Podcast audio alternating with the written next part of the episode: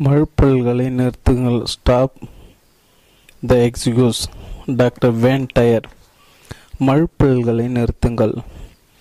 Stop the excuse doctor Wayne W Dyer தமிழில் அகிலா ராமசுப்ரமணியன் கண்ணதாசன் பதிப்பகம். இருபத்தி மூன்று கண்ணதாசன் சாலை தியாகராய நகர் சென்னை ஆறு லட்சத்தி பதினேழு. Phone two four double three two six eight two கிளைகள் மதுரை பாண்டி கோவை வேலூர். அறிமுகம். லாவ் ஓத் சூவின் பழம்பெரும் நூலான த தவ் தே சிங் இல் ஆழ்ந்து அவருடைய தொன்மையான போதனை ஆராய்ந்து ரெண்டாயிரத்தி ஆறாம் ஆண்டு ஆண்டை கடித்தேன். அந்நூல் ஆழ்ந்து த வாழ்ந்து பின் அதன் எண்பத்தோரு பக்கங்களிலும் அவர் பொ அவர் பொழிந்திருக்கும் தாவ் தத்துவத்தை பற்றி ஒரு கட்டுரை எழுதினேன். இதில் காணப்படும் மெய்யறிவு என்னுடைய வேறு எந்த படைப்பிலும் இல்லை என்று பலர் கூறுகின்றனர்.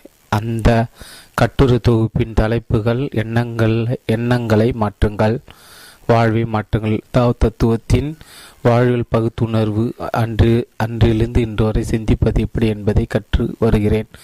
கற்பதோடு செயலிலும் இறங்கினேன். அந்த வருடம் லாவோ துசு எனக்கு கற்று தந்த பாடத்தின் பெருமை சொல்லி அடங்காதது. கடினமான பிடிவாதமான எண்ணங்களை தவிர்த்து நான் இப்போது மென்மையான எண்ணங்களை தேர்ந்தெடுக்கின்றேன் இருமாப்பின்றி பணிவாக யோசிக்கின்றேன். பற்றற்று யோசிக்கின்றேன். சிறிய அளவில் யோசித்து பெரிய அளவில் சாதிக்கின்றேன். என் சிந்தனைகள் இயற்கோடு இசைந்தவையாக அகங்காரத்தின் நிழல் கூட இல்லாமல் பார்த்து கொள்கிறேன் தலையீடுகளும் போதனைகளும் அறவே இன்றி தெளிவான சிந்தனை ஓட்டம் கைகூடு இருப்பதை உணர்கிறேன். உயிர் அவாவிடத்து தன்னிறைவை வேண்டுகின்றேன். போராடுவதை தவிர்த்து எதனை முடிவிற்கு கொண்டு வருவதை விரும்புகின்றேன். எல்லாவற்றுக்கும் மேலாக என் சிறிய அகங்காரத்தின் செப்பிடு வித்தின் மயக்கத்தினால் ஏற்படும் தற்பெருவின் சாயல் இல்லாத மகத்தான தாவ் தத்துவத்தோடு இழைந்த எண்ணங்களை தேர்ந்தெடுக்கின்றேன் இப்போது நீங்கள் படித்து கொண்டிருக்கும் மழுப்புயல்களை நிறுத்துங்கள் என்ற நூல் லாவோ சூவின் தாக்கத்தில் விளைந்ததே. எப்படிப்பட்ட எண்ணங்கள் என்னுள் இருக்கும்? உயர்நிலையுடன் என்னை எப்போதும் இணைக்கும் என்பதை அவருடைய தத்துவங்கள் விளக்கின. அதன் மூலம் என்னுள் ஆழமாக பதிந்துள்ள தொன்மையான எண்ண பதிவுகளை மாற்ற விழைந்தேன். எதை யோசிப்பது என்றால் அறிவால் மட்டும். நடுநாட்களாக நான் வளர்த்து கொண்டுள்ள எண்ணங்களை மாற்றுவது எப்படி என்று விளக்க முடியாது என்பதை உணர்ந்தேன். லாவோ துசுவின் தத்துவத்தை ஆராய்ந்ததன் மூலம் நம் இயல்பின் வெளிப்பாடாக இருக்கும் அழுப்புகளை மாற்றும் வழி தோன்றியது. மழல் பொருள்களை நிறுத்துங்கள் என்ற இந்த புத்தகம் ஒரு பேரறிவு என்னுள் இயங்கியதன் விளைவு என்று நம்புகின்றேன். லாவோ துசுவின் பூர்ண ஒத்துழைப்பின்றி அவர் ரெண்டாயிரத்தி ஐநூறு வருடங்கள் முன் வாழ்ந்தவராக இருந்தாலும் நான் இப்புத்தகத்தை எழுதி முடித்திருக்க இயலாது என்பது என் கருத்து. இப்புத்தகத்தில் அளிக்கப்பட்ட கருத்து படிவங்கள் நிச்சயம் பலன் அளிக்கும். ஏழு கேள்விகளை உள்ளடக்கிய கருத்து படிவத்தை பல பேருடன் விவாதித்த போது அவற்றால் பல சக்தி வாய்ந்த மாற்றங்கள் ஏற்படுவதை நான் மட்டுமின்றி அனைவரும் மகிழ்ச்சியுடன் கவனித்தோம். இப்படிவத்திற்கு என்னை நானே உட்படுத்தி கொண்டு சில வழக்கமான சிந்தனை ஓட்டங்களை மாற்றி இருக்கின்றேன். பல காலமாக நாம் ஒவ்வொருவரும் ஒரு நம் நடவடிக்கைகளை விலக்கி உருவாக்கி வைத்துள்ள சார்புகள் சிறு வயதிலிருந்து நம்மிடம் தோன்றியாக இருப்பதை ஆராய்ச்சியின் மூலம் உணர முடியும். நாம் நம்மை இப்படிவத்திற்கு உட்படுத்தும் போது நாம் பொதுவாக கூறும் சாக்குப்போக்குகள் மெல்ல மெல்ல மறைவதை காண்கிறேன். அவை எவ்வளவு காலமாக வளர்க்கப்பட்டிருந்தாலும் எவ்வளவு ஆழமாக நம் மனதில் பதிந்திருந்தாலும் மாற்ற இயலும் என்று என் உள்ளம் ஆரிப்பறி ஆர் ஆரிப்பறிப்பதை உணர்ந்தேன். ஆண்களும் பெண்களும் கட்டளை படிப்பதில் அறிவுறுத்தப்பட்ட கொள்கைகளை தங்கள் வாழ்க்கையில் செயல்படுத்திய போது பலகாலமாக நீடித்த கட்ட பழக்கங்களிலிருந்து விடுபடுவதை பார்த்தேன். நீங்கள் தீர்மானமாக சாக்குப்போக்குகள் கூறும் உங்கள் வழக்கத்தை மாற்றிக்கொள்ள விரும்பினால் இதில் கொடுக்கப்பட்டிருக்கும் சில பயிற்சிகளை செய்து பார்க்குமாறு ஊக்குவிக்கிறேன். மிகப்பெரிய கவிஞரான ரெய்னர் மரியா ரில்க் என்பவர் பெயர்களாலான நம் உலகத்தின் பின்னே அதன் ஆதாரமாக பெயரில்லாத வஸ்து இருக்கின்றது என்கின்றார். அதன் அடிப்படையில் நாம் சொல்ல விரும்புவது உங்கள் சாக்குப்போக்கள் உள்ளடக்கிய உலகத்தின் பின்னே உறுதியான தாவு தத்துவம் இருக்கின்றது. அதன் ஆதாரத்தில் உங்கள் வாழ்க்கை வாழப்படட்டும். அப்போது உங்கள் மடுப்பல்கள் கொஞ்சம் கொஞ்சமாக மறைந்து உங்கள் உண்மை நிலை உணர்வீர்கள். Doctor Wayne W Dyer. பொருளடக்கம் ஒன்று. நெடுநாட்கள் படகி வந்த சிந்தனை போக்கை கண்டு அறிதல் கலைதல் இரண்டு உங்களால் நெடுநாள் பழக்கங்களை மாற்ற முடியும்.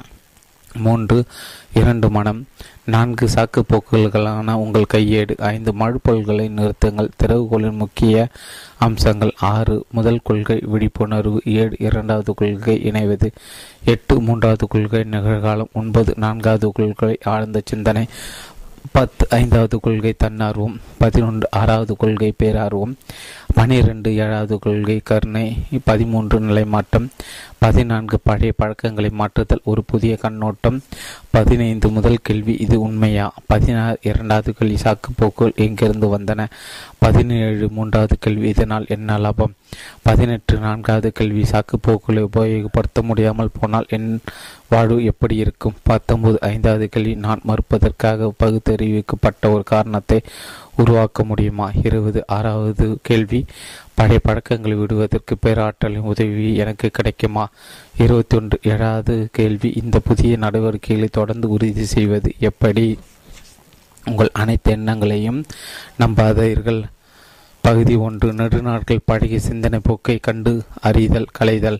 எல்லா மனிதர்களுடைய உண்மையான இயற்கை குற்றமற்றது பூர்ணமானது. ஆனால் பலகாலமாய் உலகில் உழல்வதால் நம் வேர்களை மறந்து உண்மையை போல் தோற்றமளிக்கும் ஒரு மாயான இயல்பை ஏற்கிறோம். லாவோ எல்லா மனிதர்களோடு உண்மையான இயற்கை குற்றமட்டது பூர்ணமானது. ஆனால் பல காலமாய் உலகில் உழல்வதால் நம் வேர்களை மறந்து உண்மை போல் தோற்றமறிக்க ஒரு மாயான இயல்பை ஏற்கிறோம். லாவோ சு உங்கள் நெடுநாள் பழக்கங்களை மாற்ற முடியும். நான் அவளை முத்தமிடவில்லை. அவள் உதடுகளுக்கு சிசித்தேன் சிகோ மார்க்கஸ் யாரோ ஒரு பெண்ணை முத்தமிடுவதை தன் மனைவி பார்த்தபோது கூறியது நெடுநாள் பழக்கங்கள் இருப்பதில்லை என்று சொல்கிறோம். அதன் உட்கருத்து என்னவென்றால் அநேகமாக முடியாது என்பது. இருந்தாலும் ஆழப்பதிந்த சிந்தனை ஓட்டைகளை மாற்ற முடியும். களைய முடியும் என்ற நம்பிக்கை ஆதாரமாக கொண்டு எழுதப்பட்டதான் உங்கள் கையில் தவணும் இப்புத்தகம். இவற்றை கலைய நாம் இந்த சிந்தனை ஓட்டங்கள் அடிப்படை அமைப்பினை ஆராய வேண்டும். இந்த போக்கு பல விளக்கங்கள் மற்றும் தற்காப்புக்கான மனப்பாங்கு ஆகியவற்றை உள்ளடக்கியது. சுருக்கமாக இவற்றை சாக்கு போக்குகள் என்று கூறலாம். ஆகவே இந்நூலின் தலைப்பு உங்களுக்கான நெடுநாட்களாக நீங்கள் உருவாக்கி வைத்திருக்கும் விளக்கங்களுக்கான நேரடியான அறைகூவல். உங்களின் இந்த மனப்போக்கு முற்றிலும் மறைய வேண்டும் என்பது என் நோக்கம். நான் வாழும் முறை பெரிதாக மாற்ற முடியுமா? நினைவு தெரிந்த நாளிலிருந்து என்னோடு கூட இருக்கும் என்னை தோல்வியடைய செய்யும் நடவடிக்கைகளை மனப்பான்மையை எப்படி மாற்றுவது? சிந்திக்கவும் செயல்படும் மாற்றுவடி தோன்றாத போது என்னை நான் முற்றிலுமாக மாற்றுவது சாத்தியமா? நான் என் வாழ்நாள் முழுவதும் இப்படியே மன மனத்தளர்வுடன் தான் இருந்திருக்கிறேன். அல்லது என்னுடைய பிடிவாதம் அதிக உடல் எடை பயம் ஒழுங்கற்ற செயல்பாடு அதிர்ஷ்டமின்மை போன்ற பல வகையான பலவீனங்கள். இவற்றை விடுத்து ஒரு புதிய மாறுபட்ட மனிதனாக என்னை பற்றி மதிப்பீடு. எவ்வளவு தூரம் சாத்தியமாகும்? இக்கேள்விக்கான என் விடையே இந்த புத்தகம். ஆம் இங்கே இப்போது அதற்கான வழி இருக்கிறது. உங்களை பற்றி உங்களோட தேவையற்ற ஆனால் நடுநாடலாக பதிந்துவிட்ட சுய மதிப்பீட்டை அடியோடு விளக்க முடியும்.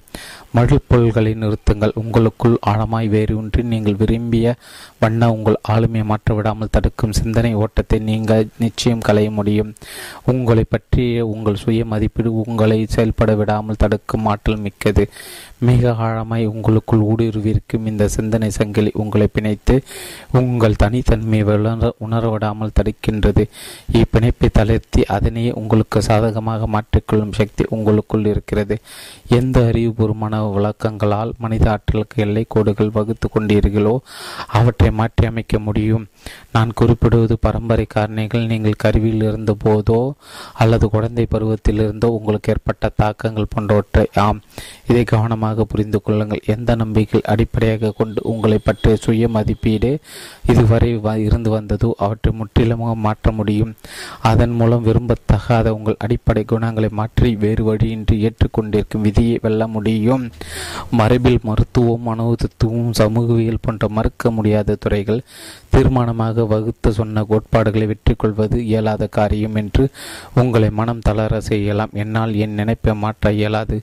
நான் இப்படிதான் இருந்திருக்கின்றேன். இது என் இயற்கை. இதை மாற்றல் அரிது. எனக்கு தெரிந்தது இதுதான். எனக்கு அளிக்க அளிக்கப்பட்டிருக்கின்றதோ அதை முழுமையாக பயன்படுத்துவது புத்திசாலித்தனம் போட்ட புலம்பல்கள் தங்கள் வாழ்க்கைக்கு மழுப்பல்களை விளக்கமாக கொடுத்து அதை நியாயப்படுத்துவர்களின் தேர்வு.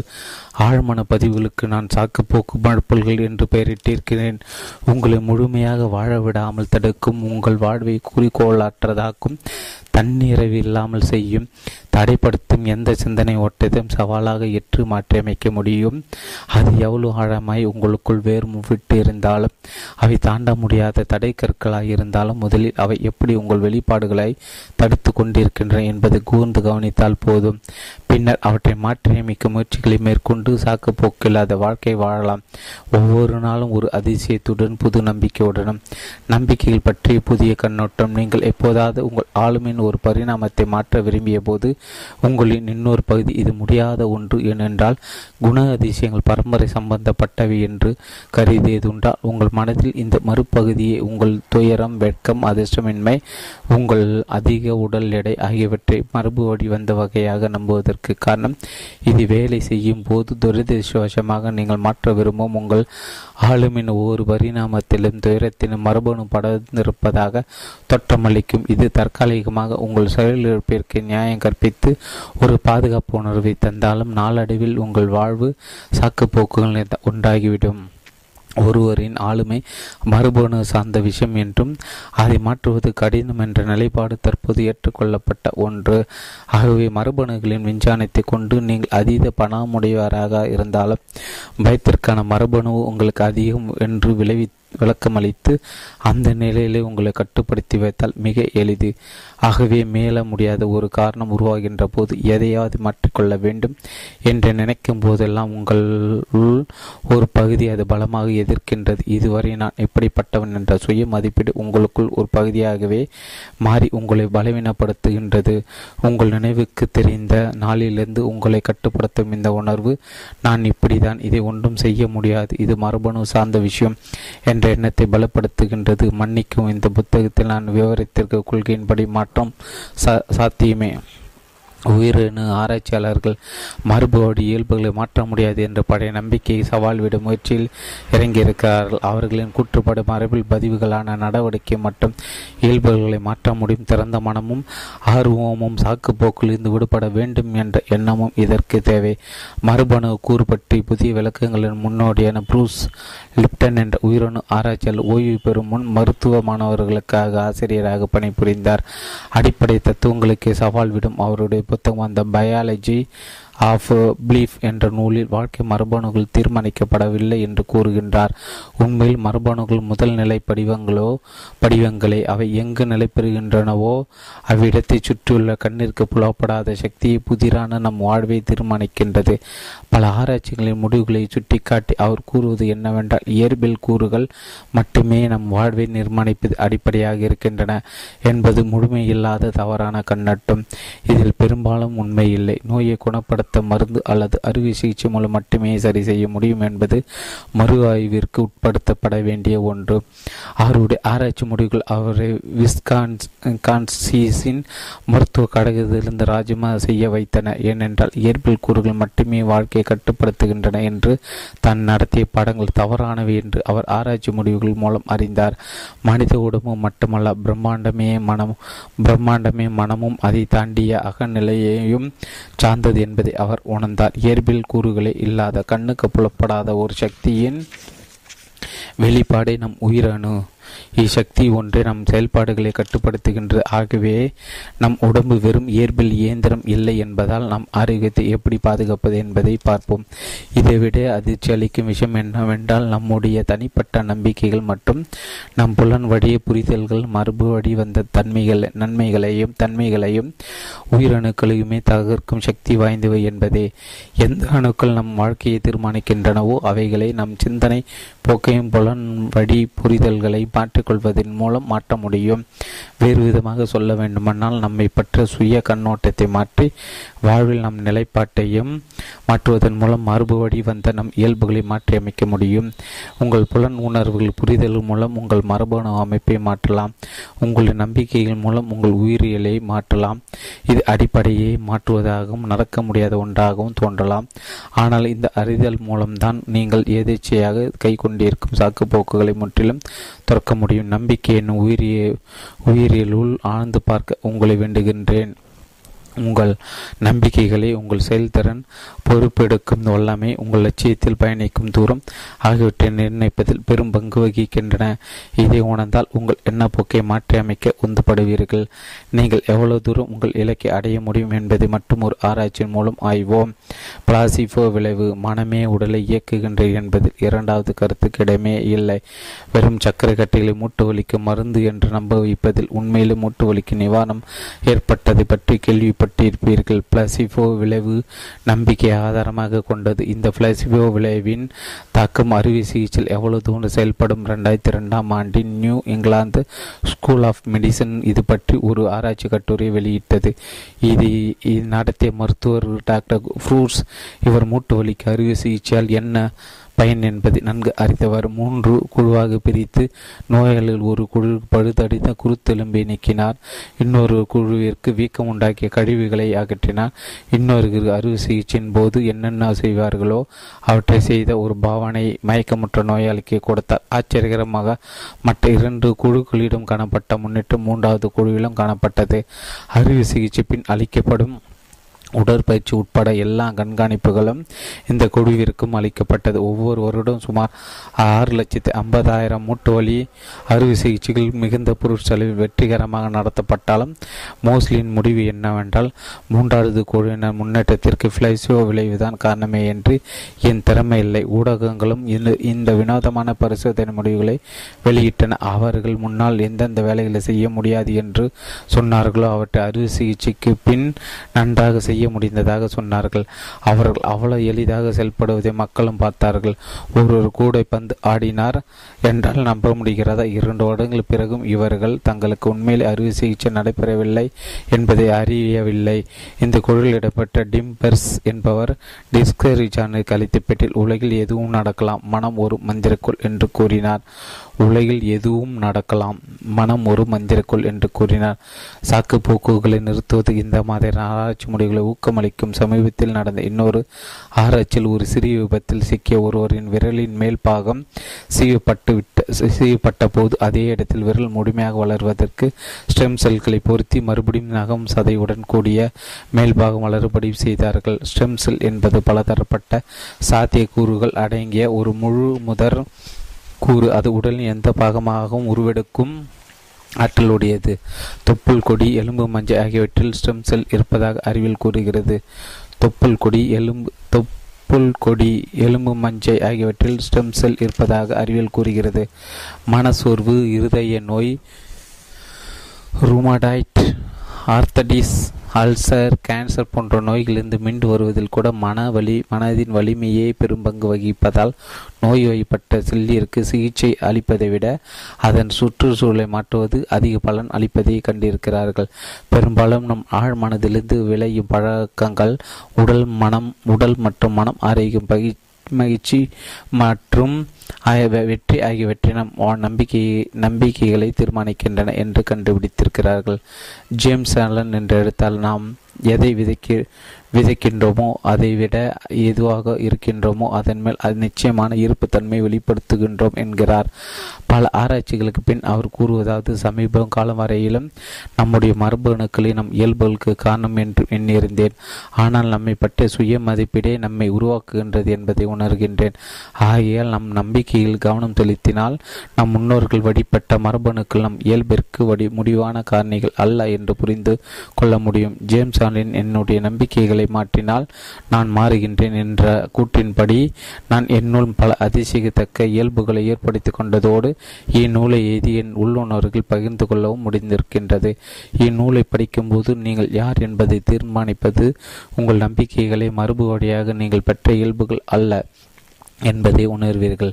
உங்கள் நம்பிக்கைகளின் கூட்டமைப்பாக உங்களை நீங்கள் கருதும்போது அதனை ஒத்த ஆற்றலுடனே சேர்ந்திருப்பீர்கள்.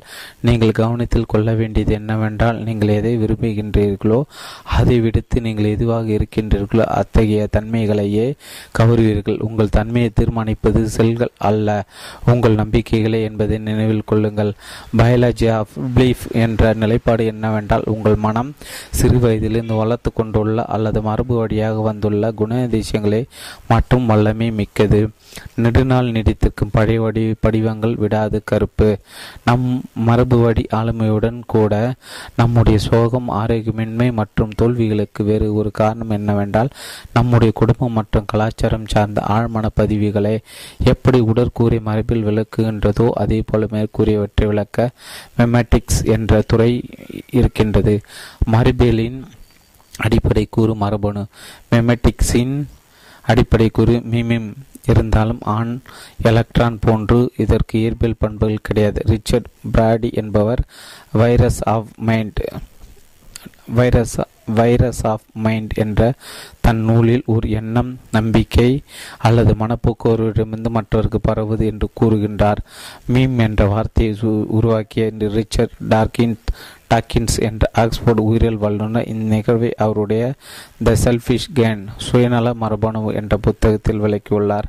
மெமெட்டிக்ஸ் என்ற சொல்லி மீம் அதாவது பிற நடவடிக்கையை பிரதிபலித்தல் என்று விளக்குகின்றார். இந்த நடவடிக்கை பல முறை திரும்ப திரும்ப செய்யப்படும் போது மற்றவர்களுக்கும் பரவுகின்றது.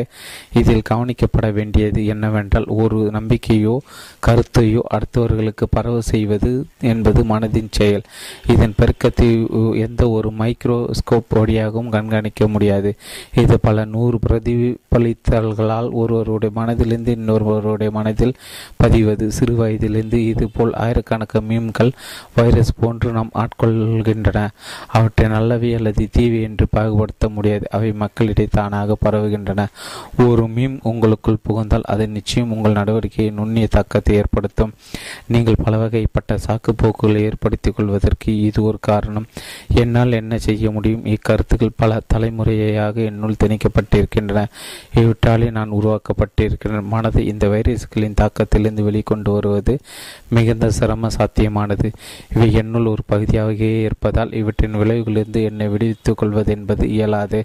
போன்ற பல வகையான மீன்களால் உங்கள் நடவடிக்கைகளை நியாயப்படுத்த முயல்வீர். இப்புத்தகத்தில் கூறப்பட்டுள்ள ஒவ்வொரு சாக்கும் எப்போதாவது உங்களுக்கு புகுத்தப்பட்ட ஒரு மீம் தான் நடவடிக்கையை பிரதிபலிப்பதை குறிக்க ரிச்சர்ட் பிராடி வைரஸ் என்ற சொல்லை பயன்படுத்துகின்றார். ஏனென்றால் வைரஸ்களின் அடிப்படை குணம் தன்னைத்தானே பெருக்கிக் கொள்வது.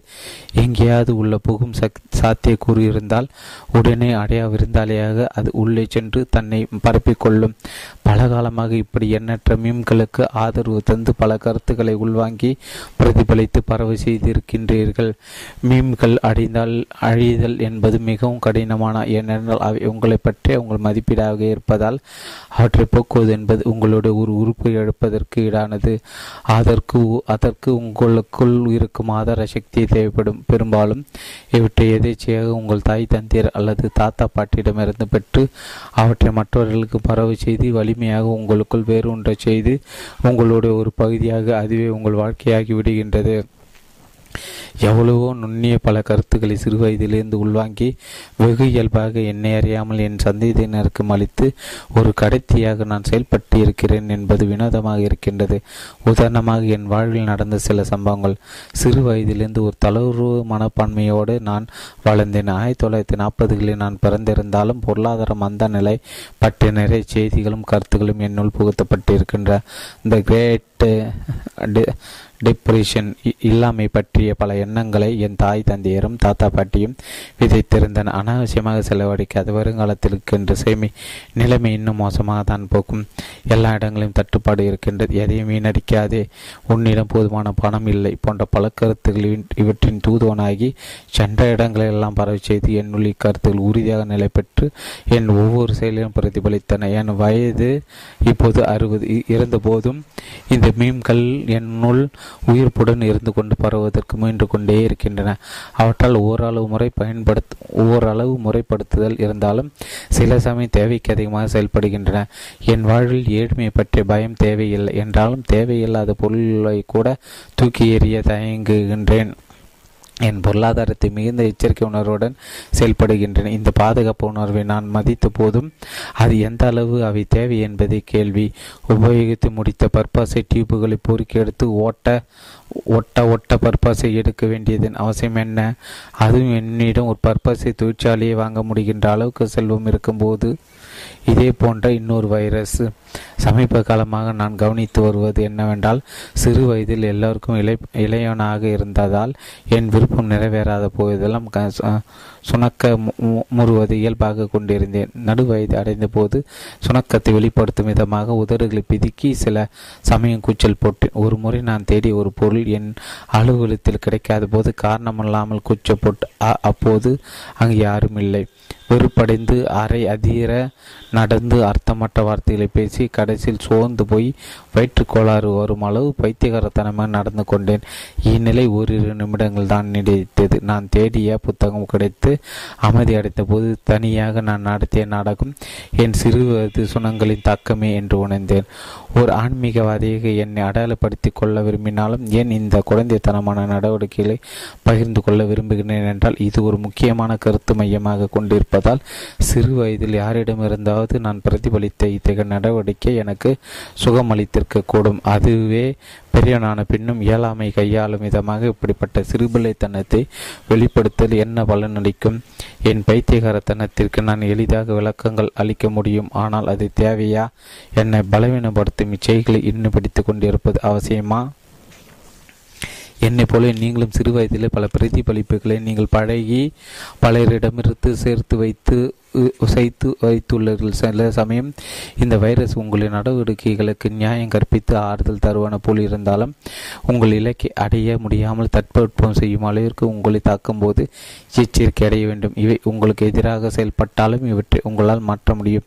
நான் வெறுப்படையும் போது வழக்கமாக மேற்கொள்ளும் அர்த்தமில்லாத பிரயோஜனம் இல்லாத நடவடிக்கைகளை நான் உணர்ந்து கவனித்த போது அவற்றை மாற்ற வேண்டும் என்று உந்துதல் எனக்கு ஏற்பட்டது. அந்த சக்தி இப்போது பல ஆரோக்கியமான வழிகளை செலவழிக்கின்றது. இருக்கிறது.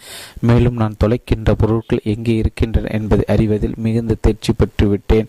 நீங்கள் எப்போதும் ஏழ்மையின் பிடியில் இருப்பவர் போன்ற எண்ணம் அதிர்ஷ்டமின்மை குண்டானவர் என் அல்லது உள்ளியானவர் எப்போதும் அடிமைத்தனமான மனப்பாங்கள் ஆட்கொள்ளப்பட்டிருப்போர். உங்கள் உயிருக்குள் உயிருக்கு உயிரானதை கவர உங்களால் முடியாது. கோபத்தை கட்டுப்படுத்த இயலாமை இசை கலை விளையாட்டு முதலியவற்றை திறமை இல்லாதவர் என்ற தீர்மானமான எண்ணம் போன்றவை சாக்குப்போக்குகளே. அவற்றை நீங்கள் எதற்காக இன்னும் நம்ப வேண்டும்? இதனை ஆராய்ந்தால் உங்களால் சாக்கு போக்குகளிலிருந்து விடுபட முடியும்? அதை விடுத்து உங்கள் ஆழமான ஆழமான பதிவுகளும் குணாதிசயங்களும் உங்கள் வாழ்வை தீர்மானித்தால் கெட்டது கிடைக்காது. குழந்தை விரல் சுப்புவதில் ஆறுதல் அடைதல் போன்று வாழ்க்கை உங்களோடு ஒத்துழைக்காத போது நிரந்த நிரந்தரமாக உணர்வீர்கள். மழுப்பல்களின் நிறுத்துங்கள் என்ற இந்த படிவம் உங்களுக்கு புதிய சக்தி அளிக்க வல்லது புதிய சிந்தனை ஓட்டத்தை வளர்த்துக் கொள்வதன் மூலம் நீங்கள் அடைய விரும்புவதையெல்லாம் அடைய அடைவீர்கள். நீங்கள் இதுவரை பரப்பிய இத்தகைய வைரஸ்களை தன்னை அறியாமல் உள்வாங்கி கொண்டிருந்த உங்களை சுற்றியுள்ள மனிதருக்கு எடுத்துக்காட்டாக விளங்குவீர்கள். மீம்களை உள்வாங்குவதில் எல்லாருமே சூப்பர் ஸ்டாராக இருக்கின்றோம். குடும்பம் சமூகம் தாண்டியும் பல மீம்கள் நம்மை ஆட்கொள்கின்றன. சமயம் இனம் ஊடகங்கள் விளம்பரங்கள் போன்றவை உங்கள் பழக்க வழக்கங்களை பாதிக்கும் விதத்தில் மனப்பதிவுகளாகிவிடுகின்றன. இவற்றை எப்படியெல்லாம் சேமித்து வைக்கின்றீர்கள் என்பதை ஆராய்வது என் நோக்கமல்ல. அவற்றை உங்கள் உங்கள் கவனத்துக்கு கொண்டு வந்து உதவுவதே என் விருப்பம். அதன் மூலம் நீங்கள் விரும்பிய வெற்றிகளை இலக்குகளை அடைந்து மகிழ்ச்சியாக இருக்கலாம். ஆன்மீகவாதியான ரோம் மன்னன் மார்க் அர்லியஸின் கூற்றான உங்கள் எண்ணங்களை உங்கள் வாழ்வை தீர்மானிக்கின்ற என்பதை நான் முழுமையாக ஆமோதிக்கின்றேன். உங்கள் நடவடிக்கைகள் உங்கள் சிந்தனை ஓட்டத்தை ஒட்டியே இருக்கின்றன.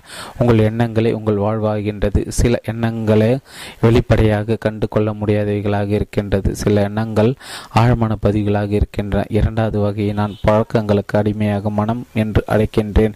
ஆழ்மனம் என்பது என்னை பொறுத்தவரை நம் கவனத்திற்கு வராத புதிரான புரியாத சக்தி. இப்புத்தகத்தின் மைய கருத்து தன்னைத்தானே அடித்துக் கொள்ள ஏதுவாகும். நடவடிக்கைகளை நியாயப்படுத்தும் எல்லாமே சாக்கு போக்குகள் தான் என்பதை அவற்றை ஆழ்மன பதிவுகள் என்ற பெயரில் வைத்துக் கொண்டிருப்பது அவற்றுக்கு மேல் உயிர் கொடுத்து என்னால் முடியாது. அவை மாற்ற முடியாதவை. அவற்றை பற்றி பேச முடியாது. அது என் கட்டுப்பாட்டிற்கு அப்பாற்பட்டு என் மனப்போக்கை மேலும் உறுதிப்படுத்துவதே என் கவனத்திற்கு உட்படாத ஆழ்மனம் பற்றிய ஆராய்ச்சி மிக கடினமானது. ஆகவே நம்மை நிஜமான நம்மிலிருந்து பிரித்து வைக்கும் இந்த வெற்றிட தொகுதி நாம் பழக்கத்திற்கு அடிமையாகின்ற மனம் என்று கூறுகின்றேன். இவை எண்ணங்களை அவை தொட முடியாத ஆழ் ஆழத்தில் இருந்தாலும் மழுப்பல்களை நிறுத்துங்கள். மனப்பான்மை மேற்கொள்வதன் மூலம் அவை மேற்பரப்பிற்கு வருவதை காண்பீர்கள் சாக்கு போக்குகள் விடை கொடுங்கள். இந்த முதல் பகுதி மனித இயல்பை விளக்கும். சமீப கால ஆராய்ச்சி முடிவுகள் அறிமுகப்படுத்தியது. இதில் கொடுக்கப்பட்ட செய்திகளை கொண்டு உங்கள் வாழ்க்கையை மாற்றி அமைத்துக் கொள்ள உதவுவதே என் நோக்கம். நாம் ஒவ்வொருவரும் உபயோகப்படுத்தும் சாக்குப்போக்குகள் இரண்டு வகைப்படும். முதலாக அதாவது என்னால் என்னை மாற்றிக்கொள்ள முடியாது. அந்த செல்களை மாற்ற எவராலும் முடியாது. என் மரபணுகளை இதற்கு காரணம். உங்கள் ஒவ்வொரு செல்லிலும் உள்ளேயும் வெளியேயும் ஒரு சக்தி ஓட்டம் இருக்கின்றது என்று புதிய உயிரியல் கண்டுபிடிப்பு கூறுகின்றது. இது உங்கள் நம்பிக்கைகளால் பாதிக்கப்படுகின்றது. இதிலிருந்து தான் எல்லாம் பிறக்கின்றது. இதுவே நம் உடலை இயக்குகின்றது. நம்மில் தொண்ணூத்தஞ்சு சதவீதம் பேருக்கு நோய் மன தளர்வு பயம் போன்றவருக்கு மறைபில் காரணங்கள் இல்லை. இங்குதான் இருபத்தி ஓராம் நூற்றாண்டில் அறிவியல் நீங்கள் உங்கள் மரபணுகளுக்கு பலியாவதில்லை என்ற கோட்பாட்டை வலியுறுத்துகின்றது. ஏனென்றால் நம்பிக்கைகள் நம் மரபணுகளை மாற்ற முடியும் என்பதை ஆராய்ச்சி முடிவுகள் அனுபவபூர்வமாக நிரூபித்திருக்கின்றன. இது ஆழமாக பரிசித்து பார்க்கும்படி வேண்டுகிறேன். இதனை புத்தி உயரிய செயல்திறன் தாவ் எண்ணம் ஆன்மா நம்பிக்கை கடவுள் என்று எப்படி வேண்டுமானாலும் அடைக்கலாம். இரண்டாவதாக இது உங்கள் பழைய சரித்திரம் குடும்பம் சார்ந்த பதிவுகளும் வேறு ஒன்றே இருக்கின்றது. இவற்றை அடித்தால் முடியாது என்று தோன்றும் அளவுக்கு உங்கள் இழவை பாதிக்கின்றன. இவற்றுக்கிடையே இவற்றிற்கும் விடை கொடுங்கள். ஒரு மறுபடி வந்த நடவடிக்கையால் ஆட்கொள்ளப்பட்டு அதனை பலமாக காலமாக பல காலமாக மேற்கொண்டதால் அதிலிருந்து விடுபட முடியாது என்ற அர்த்தமில்லை. உங்கள் அக உலகத்தை மாற்றுவதன் மூலம் அது உங்கள் வருங்கால சந்ததியினருக்கு செல்லாமல் தடுக்க முடியும். விளையாட்டாக தோன்றும். இந்த மீம்கள் வினையாகி உங்களை அடிமைப்படுத்துகின்றன. நீங்கள் குரு ஒவ்வொரு சாக்குப்போக்கும் நியாயப்படுத்துது என்ற வேஷத்தில் வரும் மீம் தான் இவற்றிலிருந்து உங்களை நீங்களே விடுவித்துக் கொள்ளலாம். ஒரு வைரஸ் நாம் இவர் நல்லவனுக்கு பயன்படுவோமா இல்லையா என்றெல்லாம் யோசிப்பதில்லை. அதன் குறிக்கோள் பரவுவதே உங்கள் நம்பிக்கையை. அதன் உங்களின் ஒரு பகுதியாக மாற்றியிருக்க மாற்றியிருக்கின்றது. அடுத்தவரிடமிருந்து தேவையில்லாமல் உங்களுக்கு பரவும் எதற்கும் நீங்கள் பலியாக தேவையில்லை. சாக்கு போக்குகள் வெறும் எண்ணங்களே. உங்கள் வாழ்க்கை வழிகாட்டுவதற்கு எதை சேமிப்பது என்பது உங்களால் தீர்மானிக்கப்பட வேண்டிய ஒன்று.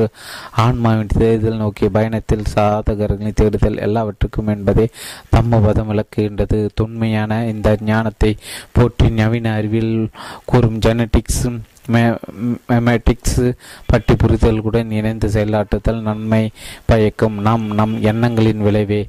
நம் எண்ணங்களிலிருந்து தோன்றிய எண்ணங்களால் உருவாக்கப்படுகின்றோம். தூய்மையான சிந்தனை விளைவாக தூய்மையான சொல்லும் செயலும் இருந்தால் மகிழ்ச்சி நம் நிழல் போல் எப்போதும் நன்மை தொடரும். அதேம் இரண்டு இரண்டு மனம். நரகம் என்பது தவறான குணாதிசயங்களை வளர்த்துக் கொள்வதால் நமக்கு நாமே ஏற்படுத்தி கொள்ளும் ஒன்று. நல்லதோ கெட்டதோ நம் விதியை நாமே நிர்ணயிக்கிறோம். வில்லியம் ஜேஸ் பிரின்சிபல் ஆஃப் சைக்காலஜி சில காலத்துக்கு முன் காலங் காலமாக நான் பின்பற்றி வரும் மனப்பாங்கு நடத்தை இவற்றை கொண்டு என் சிந்தனையில் மாற்றம் கொண்டு வர முயற்சித்தேன். சில வருடங்கள் என் நடவடிக்கையில் கூர்ந்து கவனித்து அவற்றில் மாற்றம் கொண்டு வர முயன்றேன். இந்த முயற்சி நான் எப்படிப்பட்டவன் என்பதை தீர்மானிப்பது சுற்றுச்சூழல் மற்றும் மரபு ஆகியவற்றின் பங்கு பற்றிய அடிப்படை சிந்தனையை கேள்விக்குரிய ஆக்கியது என்னுடைய எண்ணங்களை மாற்றியதன் மூலம் என் செயல்களிலும் மாற்றம் கொண்டு வர முடிந்தது. அதன் மூலம் தேவையற்ற பல பழைய சிந்தனை போக்குகளை வெற்றிகரமாக மாட் ஒரு புதிய பாதையை உருவாக்கின முதன் முதலாக பார்க்கும்போது இவை நிலைநாட்டப்பட்ட கொள்கையிலிருந்து மாறுபடுவன போல தோன்றும். இருக்கட்டும் என் ஆழமான நம்பிக்கையில் இங்கு பகிர்ந்து கொள்கின்றேன்.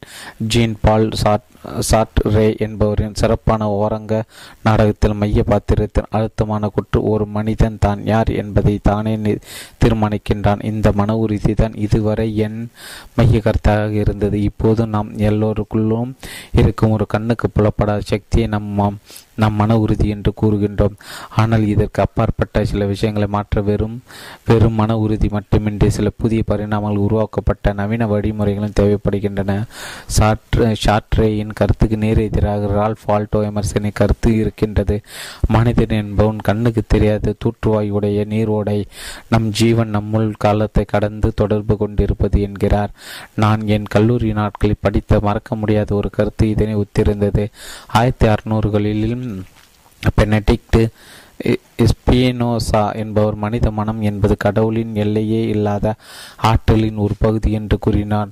நான் பெரிய நாயகி பக்குவம் அடைந்த பின்னும் பல பிரச்சனைகள் மாற்றிக்கொண்ட போது எனக்கு நானே இத்தத்துவத்தை கூறி ஆறுதல் அடைவேன். எஸ்பியானோசா கூறும் மனம் உருவமற்றது. எப்போதும் தூக்கத்திலும் செயல்படுவது நம் ஆதாரத்துடன் நெருங்கி தொடர்புடையது. இந்த கோணத்தில் பார்க்கும்போது நம்முள் இருக்கும் தெய்வீகமான சக்தி எப்போதும் நம்மை மேம்படுத்துவது. ஸ்பீனோசாவின் மற்றொரு கருத்து என்னவென்றால் மனதின் மிகப்பெரிய நல்ல அம்சம் என்னவென்றால் கடவுளை அறிவது. மனமே நாம் யார் என்பதை தீர்மானிப்பது. ஆனால் நாம் அறியாமலே அதன் ஆடத்தில் தெய்வீகம் புதர்ந்திருக்கின்றது. அதிலிருந்து நம் எண்ணங்கள் தோன்றுகின்றன. இதனை ஆதி இல்லாத புதிர் என்று எமர்சன் கூறுகின்றார். மனதை பற்றி இவ்விரு கருத்துக்களை நான் இரண்டு மனங்களை உருவாக்குவதற்கு ஆதாரம். அடிக்கடி நான் கூறப்போகும் விழிப்புணர்வுள்ள மனம் என்பது ஆக்கப்பூர்வமான உணர்வை இன்னொன்று பழக்கத்துக்கு அடிமைப்படும் ஆழ் மனத்தையும் குறிக்கும். இதில் எந்த பகுதியிலிருந்து தோன்றினால் உங்கள் வளர்ச்சிக்கு வழிவகுக்காத எந்த ஒரு எண்ணமும் சாக்கு போக்கே தேவையற்ற தீங்கு விளைவிக்கும் எண்ணங்களை நீக்கும் ஆற்றல் நீங்கள் நினைப்பதை விட உங்களுக்கு அதிகமாக இருப்பதை நீங்கள் போக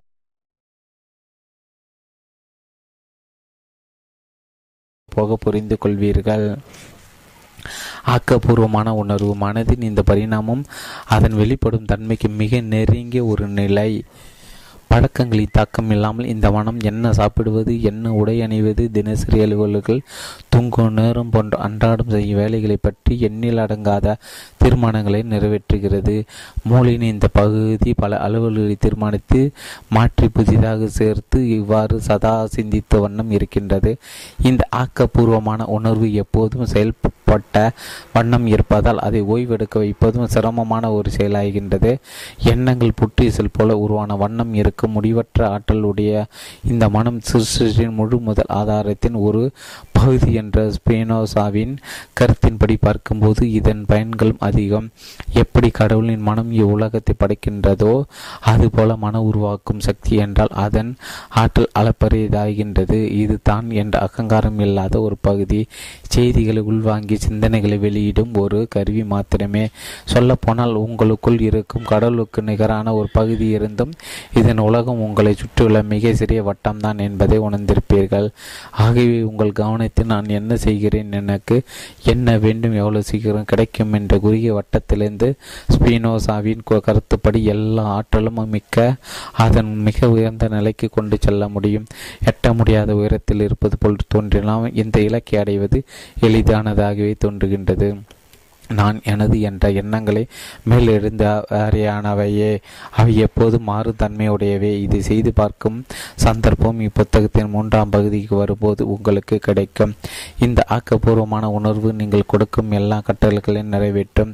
புதிய சிந்தனைகளை உருவாக்கவும் தீர்மானங்களை கொண்டு வரவும் தியானத்தில் ஆழ்ந்திருக்கவும் எத்தகைய புதிய திறமைகளையும் வளர்த்து கொள்ளவும் உடனுக்குடன் செயல்படும் திறன் பெற்றது. நீங்கள் சொல்லும் நீங்கள் செல்லும் எந்த திசையிலும் பயணிக்கும் கட்டுப்பாடான தொடர்ந்த முறையான பயிற்சியின் மூலம் எந்த ஒரு முயற்சியிலும் வெற்றி பெறும் ஆற்றல் கொண்டதாக அதனை உருவாக்க முடியும். ஆக்கப்பூர்வமான உணர்வின் ஒரே சிக்கல் என்னவென்றால் அடிக்கடி மாறும் தன்மையால் உங்களையே திகைக்க செய்யும். கணத்துக்கு கணம் மாறுவதலாலே மனம் ஒரு குரங்கு என்று சொல்கின்றனர். மேலிருந்து வரையான இந்த நடவடிக்கையில் பெரும்பாலும் வெளியிலிருந்து ஏற்படும் தாக்கங்களுக்கு உங்கள் அகந்தையின் எதிர்விளைவு இது தேவையற்றது. மேலும் உங்கள் வாழ்க்கையை உங்கள் அனுமதியின்றி அதன் போக்கில் கொண்டு செலுத்தும். எப்போது பிரபஞ்ச சக்தியுடனான இந்த தொடர்பு பலவீனமானதாக இருக்கின்றதோ அப்போது அந் உங்கள் அகந்தியின் தக்கமடைந்த ஒரு பகுதி செயற்படுகின்றது. ஆகவே சரியான சமீட்சைகளை பெற முடியாமல் போகலாம். இதை நான் ஏன் செய்ய வேண்டும்? இதனால் எனக்கு என்ன லாபம்? யாரை நான் சந்தோஷப்படுத்த வேண்டும்? என்மேல் ஏன் இத்தனை எதிர்பார்ப்புகள் போன்ற எதிர்மறை எண்ணங்கள் திரும்ப திரும்ப தோன்றி மறையும்? விழிப்புள்ள உணர்வுள்ள இந்த மன மூளையின் மொத்த செயல்பாடுகள் ஐந்து சதவீதம் தான் என்று புள்ளி விவரங்கள் கூறுகின்றன. மீதி உள்ள தொண்ணூத்தஞ்சு சதவீதம் ஆழ்மனத்தின் செயல்பாடுகள் தான். சதவீதங்கள் என்னை கவருவதில்லை. மானத்தை வெறும் கெமிக்கல்களின் செயல்பாடு என்றோ அல்லது தான் என்று அகந்திலிருந்து தோன்றும் பல எண்ண கோர்வைகளாகவோ பார்ப்பதை விட அளப்பரிய பிரபஞ்ச சக்தியின் ஒரு பகுதியாகவோ அதனுடன் உங்கள் ஒவ்வொன்றுக்கும் உள்ள தொடர்பின் மூலம் உங்கள் இயல்பை நிர்ணயிக்க விரும்புகின்றன. இந்த உயர்ந்த கோணம் உங்கள் ஆற்றலை மேலும் பலப்படுத்தும் என்று எதிர்பார்க்கிறேன். ஆழ்மனம் பழக்கத்திற்கு வசமாக மனம். த யூசர் இல்லூசன் என்ற புத்தகத்தின் படைப்பாளர் டார்வின் நாரன் ராண்டரின் கருத்துப்படி ஆழமான ஒரு நொடியில் விழிப்புணர்வை விட பல ஆயிரம் செய்திகளை அதிகமாக உள்வாங்கி அவற்றை பாகுபடுத்துகின்றது. தொன்மையான மனைவியல் கோட்பாடுகளின்படி உங்களை பற்றி உங்கள் கணிப்பு பெரும்பாலும் உங்கள் ஆழ்மனம் சார்ந்ததே. உங்கள் நடவடிக்கைகள் பேச்சு தினசரி அலுவல் போன்றவற்றை தீர்மானிப்பது ஆழ்மனமே. அதாவது விமானத்தை தான் நீங்கள் ஆட்டோ பைலட் ஓட்டுவது போல் நீங்கள் ஒரு நாளில் பல மணி நேரம் ஆழ்மனதால் உந்துதலால் செயல்பட்டுகின்றீர்கள். இரு மனங்களும் சேர்ந்து செயல்பட்டால் விழிப்புணர்வு உள்ள மனம் சக விமான ஓட்டி போல் குறையாகவே செயல்படுகின்றது. ஆழ்மனம் எல்லாவற்றையும் தீர்மானிக்கின்றது. எனக்கு இதில் மாற்று கருத்து உண்டு. இது எப்படி இருக்கின்றது என்றால் பிறந்ததிலிருந்தோ அல்லது அதற்கு முன்பாக கருவில் இருக்கும் போதிலிருந்தோ உங்கள் எண்ணப்போக்கு மற்றும் நடவடிக்கைகள் ஒரு கணினியின் செயல்பாட்டை போல் ஏற்கனவே தீர்மானிக்கப்பட்டு விட்டதால் அதை மாற்றுவது துர் துர்லாபம். அதற்கு ஒரு மாற்று செயல்பாட்டை கொடுப்பது முடியாது என்பதையோ ஒருவர் வாழ்நாள் முழுதும் அதே மனப்பான்மையுடன் தான் வாழ வேண்டும் என்பதோ? கட்டாயம் அல்ல. இது பற்றி என் கருத்தை கூறுகின்றேன். உங்கள் ஆழ்மனத்தின் செயல்பாடுகள் தான் ஏதோ ஒன்றை நிர்ணயிக்கிறது என்றால் அதனை ஒன்றும் செய்ய முடியாது. அது உங்கள் விழிப்புணர்வுக்கு அப்பாற்பட்டதாகையால் அதனை பற்றி பேசவோ புரிந்து கொள்ளவோ மாற்றவோ தீர்மானிக்கவோ முடியாது. பாதுகாப்பு பட்டகத்துள் இருக்கும் வேலை செய்யாத கடிகாரத்தை சரி செய்ய முயற்சித்தல் போன்றது. அதனை அடைவதற்கு கூட்டு சாவி தேவை. ஆகியவை ஆழ்மனம் சம்பந்தப்பட்டதால் இயக்கம் தானாகவே நடப்பதால் அது நீங்கள் செய்வதற்கு ஒன்றும் இல்லை. ஆழ்மனத்தின் செயல்பாடு பற்றிய இத்தகைய கருத்து மிகவும் துரதிருஷ்டவசமானது. ஏனென்றால் இதில் உங்கள் கருத்துக்கு இடமில்லை. இவ்வளோ நாள் உங்கள் எண்ணங்கள் எப்படி இருந்ததோ எப்படி பேசினீர்களோ செயல்பட்டீர்களோ அதனை மாற்ற முடியாது. வாழ்க்கை முழுதும் இனிமேலும் இப்படிதான் இருக்க வேண்டும் என்று நினைப்பதை சாக்குப்போக்குகளுக்கு இடம் கொடுப்பதாகிவிடும். இப்போது இந்த புத்தகத்தை படித்து கொண்டிருக்கும் போது நழுவுதலை விடுத்து உங்கள் வாழ்முறையை தேர்ந்தெடுக்க தீர்மானியுங்கள். அப்போதுதான் நீங்கள் விரும்பும் மகிழ்ச்சி வெற்றி மாறுகும் உங்கள் வாழ்வில் பெரு பெற துவங்கும். சிறு வயதிலிருந்து நான் நீச்சல் பயிலும்போது ஒரு குறிப்பிட்ட முறையை பின்பற்றி வந்தேன். எனது வலது காலை மட்டும் உபயோகப்படுத்தியதால் என் முதுகில் தேவையற்ற அதிகமான அழுத்தம் கொடுத்து வந்திருக்கிறேன். மற்றவர்கள் இதனை சுட்டி காட்டும் வரை நான் கவனிக்கவில்லை. யோகா பயிலும்போது வயதான பின்பும் அது என் உடலின் இயக்கத்தை பாதித்தது. நீந்த போது இது கால்களை மடித்து நீந்த சொன்னபோது எனக்கு உடனே தோன்றிய எண்ணம் என் அறுபதோடு பழக்கத்தை மாற்ற முடியாது. பல போட்டிகளில் இதே முறை பயன்படுத்தியுள்ளேன். என் உடலில் பல ஆயிரம் மணி நேரங்கள் இதே நீச்சல் பயிர் பயிற்சி கூறியிருக்கின்றது. ஆனாலும் இப்புத்தகத்தில் நான் கூறியுள்ள பல பயிற்சிகளை நான் மேற்கொண்ட போது என் அறுபத்தைந்து வயதில் என் பழக்கத்தை மாற்றி அமைத்துக்கொள்ள முடிந்தது. அமைத்து கொள்ள முடிந்தது என்பதே நிதர்சனம். நான் அறுபது வருட பழக்கத்தை மாற்றிக்கொண்டது போல் நீங்கள் உங்கள் பழக்கங்களை முறையாக அணுகுவதன் மூலம் உங்கள் எண்ணங்களை மாற்றிக்கொள்ள முடியும். உங்கள் நம்பிக்கைகளை அலட்சியம் செய்யும் போது உங்கள் பழக்கம் உங்களை ஆட்கொள்கின்றது. விழிப்புணர்வுடன் செயல்படும் போது இதனை மாற்ற முடியும். உங்களுக்குள் ஒரு பகுதி உங்கள் திறனாய்விற்கு அப்பாற்பட்டது என்ற ஒரு பழைய புராணத்தை படிக்க வேண்டிய அவசியம் இனி இல்லை. உங்கள் மனதின் அர்த்தமற்ற செயல்பாடுகளை கட்டளையிட்டு நிறுத்த முடியாது. புதிய செயற்பாடுகளை உருவாக்கிக் கொள்வதன் மூலம் இது சாத்தியம். கணினியில் ஓடிக்கொண்டிருக்கும் செயற்பாட்டை மாற்ற புதிய செயற்பாட்டை அறிமுகப்படுத்துவது போல் நம் மனதிலும் புதிய செயற்பாட்டை அறிமுகப்படுத்த வேண்டும். அதற்கு புதிய ஏற்பாடு இருப்பதை அறிய வேண்டும்.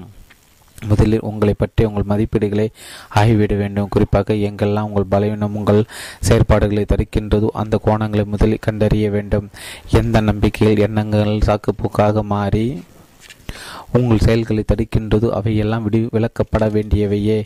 பழைய பழக்க வழக்கங்களை மாற்றுவது பற்றிய மார்க் டொயினின் அருமையான உவமை ஒன்று தேவையற்ற பழக்க வழக்கங்களை ஜன்னல் வழியை தூக்கி எறிய முடியாது.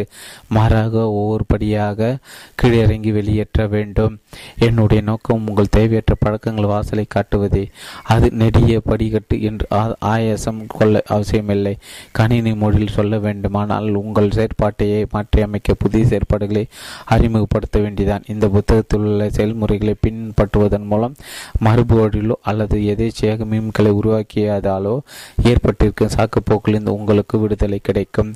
படைப்பதிவுகளை தாக்கத்தால் தானாக எங்கள் மனதின் பகுதி அடைவது நினைக்கும். அளவிற்கு கடினமானதல்ல. மாறாக அதன் அடிப்படையை அப்படியே விட்டுவிடுவது பல பிரச்சனை வழிவகுப்பதாகும். பழைய பழக்கங்களை விடுவித்து புதிய பாதையை தேர்ந்தெடுத்தல் மிக எளிதானதே. நீங்கள் பிரபஞ்ச சிருஷ்டி சக்தியின் ஒரு பகுதி தான் உண்மையில் சொல்லப்போனால் உங்கள் மனம்தான் அந்த சக்தி. இது தெரிந்தால் எப்படி உங்கள் மனதின் ஒரு பகுதி அடைய முடியாததாக எண்ணுவீர்கள்? உங்கள் மனதின் ஒவ்வொரு சிறு பகுதியும் அது எவ்வளவு இயந்திரத்தனமாக இயங்கினாலும் உங்களால் இனம் காண முடியும். உங்கள் வாழ்வின் சில பரிணாமங்கள் உங்கள் அறிவிற்கு புலப்படாத சக்தியால் இயக்கப்படுவதாக நீங்கள் நினைக்கலாம். அதில் உங்களுக்கென்று ஒரு சுதந்திரம் இல்லை என்று நீங்கள் நினைத்தால் என்னால் ஒன்றும் செய்ய இயலாது. ஆனால் நீங்கள் மாற்றத்தை தேர்ந்தெடுத்தால் எந்த ஒரு சமயத்திலும் அவைக்கு கவைக்கு உதவாத உதவாத உங்கள் கதைக்கு கதைக்கு உதவாத உங்கள் பழைய பழக்க வழக்கங்களை மாற்றி அமைத்துக் கொள்ள முடியும். உங்களை புதிய கண்ணாடியின் மூலம் பாருங்கள். இந்த அத்தியாயத்தின் ஆரம்பத்தில் கொடுக்கப்பட்டிருக்கும் பொன்மொழி சுமார் நூற்றி இருபது ஆண்டுகளுக்கு முன் நவீன மனோ தத்துவத்தின் தந்தை என்று கருதப்படும் வில்லியம் ஜேம்ஸ் என்பவரால் கூறப்பட்டது வேறு வழியே இல்லை என்று நினைப்பது ஆபத்துகளை பற்றி அவர் எச்சரிக்கின்றார். என்னோட அனுபவபூர்வமான கருத்து என்னவென்றால் நாம் ஒவ்வொருவரும் அடிப்படையே இல்லாத நம்பிக்கைகளை கடந்து ஞானம் அடைந்து உயரங்களை தொட முடியும் என்பதே. இதுவரை இம்மண்ணில் பிறந்த எல்லோருமே தெய்வ அம்சம் பொருந்தியவர்கள்தான். நான் தெய்வத்தின் ஒரு அம்சமேயாதால் அவரின் எல்லா குணங்களையும் கொண்டவன் என்று சதா நமக்கு நாமே நினைவுபடுத்திக் கொள்ள வேண்டும். சர்வ வல்லமை பெற்ற சக்தியினால் முடியாது என்று ஒன்று இருக்கவே முடியாதல்லவா? ஏனென்றால் அந்த சக்தியே அனைத்துக்கும் ஆதாரம். இப்போது உங்களை இந்த சந்தர்ப்பத்தில் கற்பனை செய்து பாருங்கள். உங்கள் மன உண்மையில் சர்வ வல்லமை பெற்ற சக்தியின் அம்சமாக இருக்கும்போது அதனை தவறும் தன்மை உடையது. சக்தியற்றது என்று கூறுவது அதன் ஆற்றலை கட்டுப்படுத்துவதாகிவிடும். தெய்வத்தன்மையை இவ்வாறு புறத்தள்ளும் போது அகந்தைக்கு அழைப்பு விடுக்கின்றீர்கள். இதனை மெய்ஞானிகள் பொய்யான நான் என்று கூறுகிறார்கள். தனக்கு தானே பல தலைகளை பூண்டு பல்லாயிரக்கணக்கான சாக்கு போக்குகள் கட்டுண்டு கிடக்கும் இந்த பொய்யான நானை ஒரு புதிய கண்ணாடியில் துணை கொண்டு பார்க்கும்படி உங்களுக்கு அழைப்பு விடுக்க விடுவிக்கின்றேன். உங்கள் தெய்வத்தன்மை விலக்கி கொண்டு விடுவதால் இந்த பொய்யான நான் நீங்கள் உண்மையில் மனித வாழ்வை அனுபவிக்க வந்துள்ள தெய்வ அம்சம் பொருந்திய உயிர் என்ற உண்மையை மறைக்கின்றது. இந்த அகந்தை பகுத்தறிவின் பெயரால் உங்கள் இயலாமைக்கு பல நியாயங்களை கற்பித்துக் கொண்டு சாக்கு போக்குகளை உற்பத்தி செய்யும் இயந்திரமாகி விடுகின்றது. இதுவே உங்கள் ஆழ்மனத்தில் நன்றாக பதிந்து உங்கள் நடவடிக்கைகளை தீர்மானிக்கின்றது என்று சமூக ஆய்வாளர்கள் கூறுகின்றனர். நீங்கள் தெய்வ அம்சம் பொருந்தியவர் என்ற நம்பிக்கையோடு கூடிய புதிய கண்ணோட்டத்தின் மூலம் பார்க்க தொடங்குங்கள். முதல் முதலில் சற்று பழக்கமில்லாமல் புதிய போ புதிய போல தோற்றமளித்தாலும் உங்கள் புலன்களுக்கு இந்த புதிய கண்ணோட்டத்திற்கு படகுபட சிறிது அவகாசம் கொடுங்கள். உங்கள் மரபோடி ஆளுமை மாற்ற முடியாதது. என்ற எண்ணத்தை கடந்து வாருங்கள்.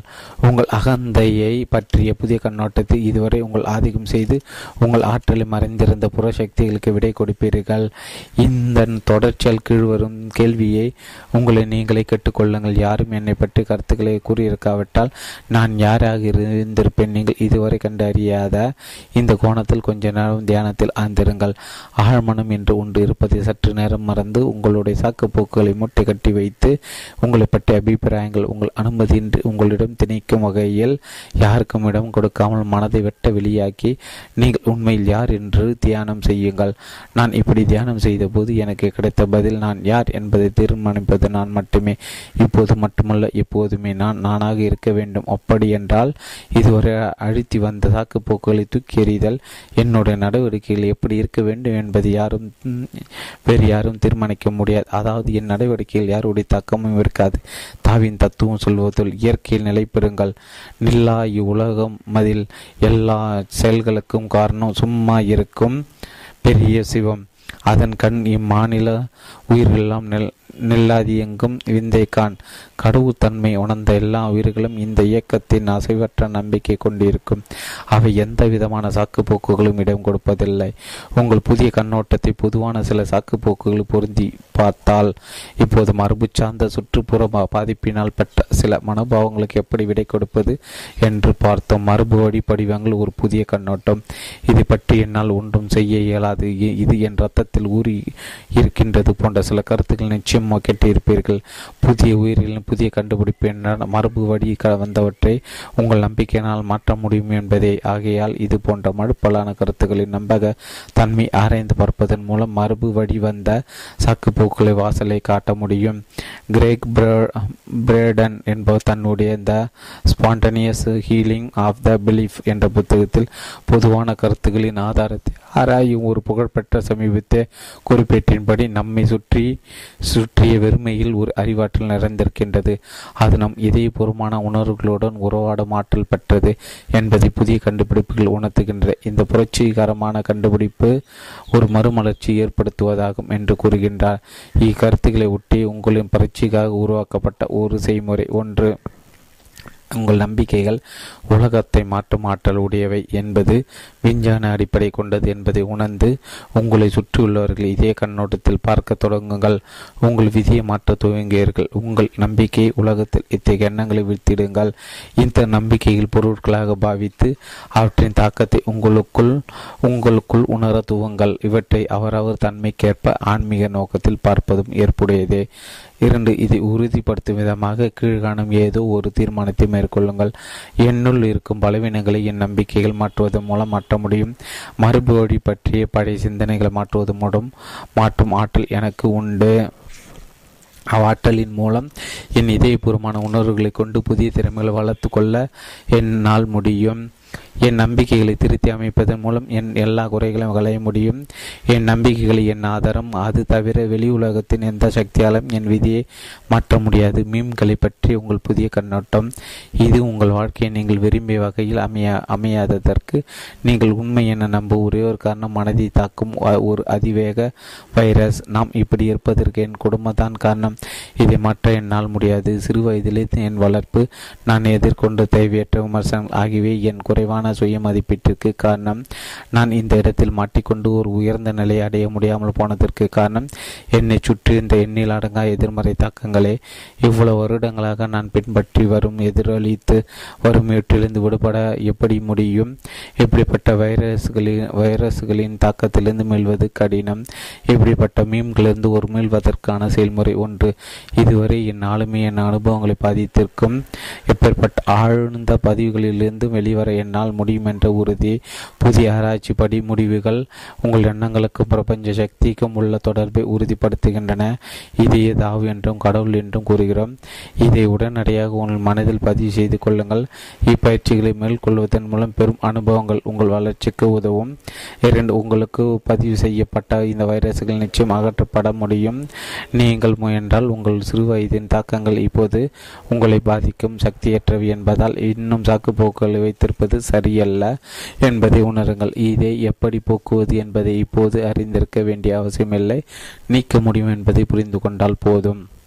உங்கள் கேள்விக்கான பதில்களையும் உங்கள் ஆக்கப்பூர்வமான உணர்வை தூண்டும் ஒரு உறுதி இதோ இன்று நான் என் குழந்தை பருவத்தின் தாக்கங்களை விட பல மடங்கு அதிக பலம் கொண்டிருப்பதால் அவற்றை வெளியேற்றுவது சுலபம். இதை அடிக்கடி சொல்லிக் கொள்வதனால் உங்களுக்கு உள்ளிருந்து உங்கள் ஆசான் தோன்றுவார். ஆக்கப்பூர்வமான உணர்வை பற்றி புதிய கண்ணட்டம். உங்களுடைய ஆக்கப்பூர்வமான உணர்வு சதா இயங்கிக் கொண்டிருப்பதாலும் ப பல சாக்குப்போக்கள் உருவாகிய வண்ணம் இருக்கின்றன. புற்றீசல் போல கிளம்பிக் கொண்டே இருக்கும் எண்ணங்களை கட்டுப்படுத்த முடியாது. என் என்று நீங்கள் நினைக்கலாம்.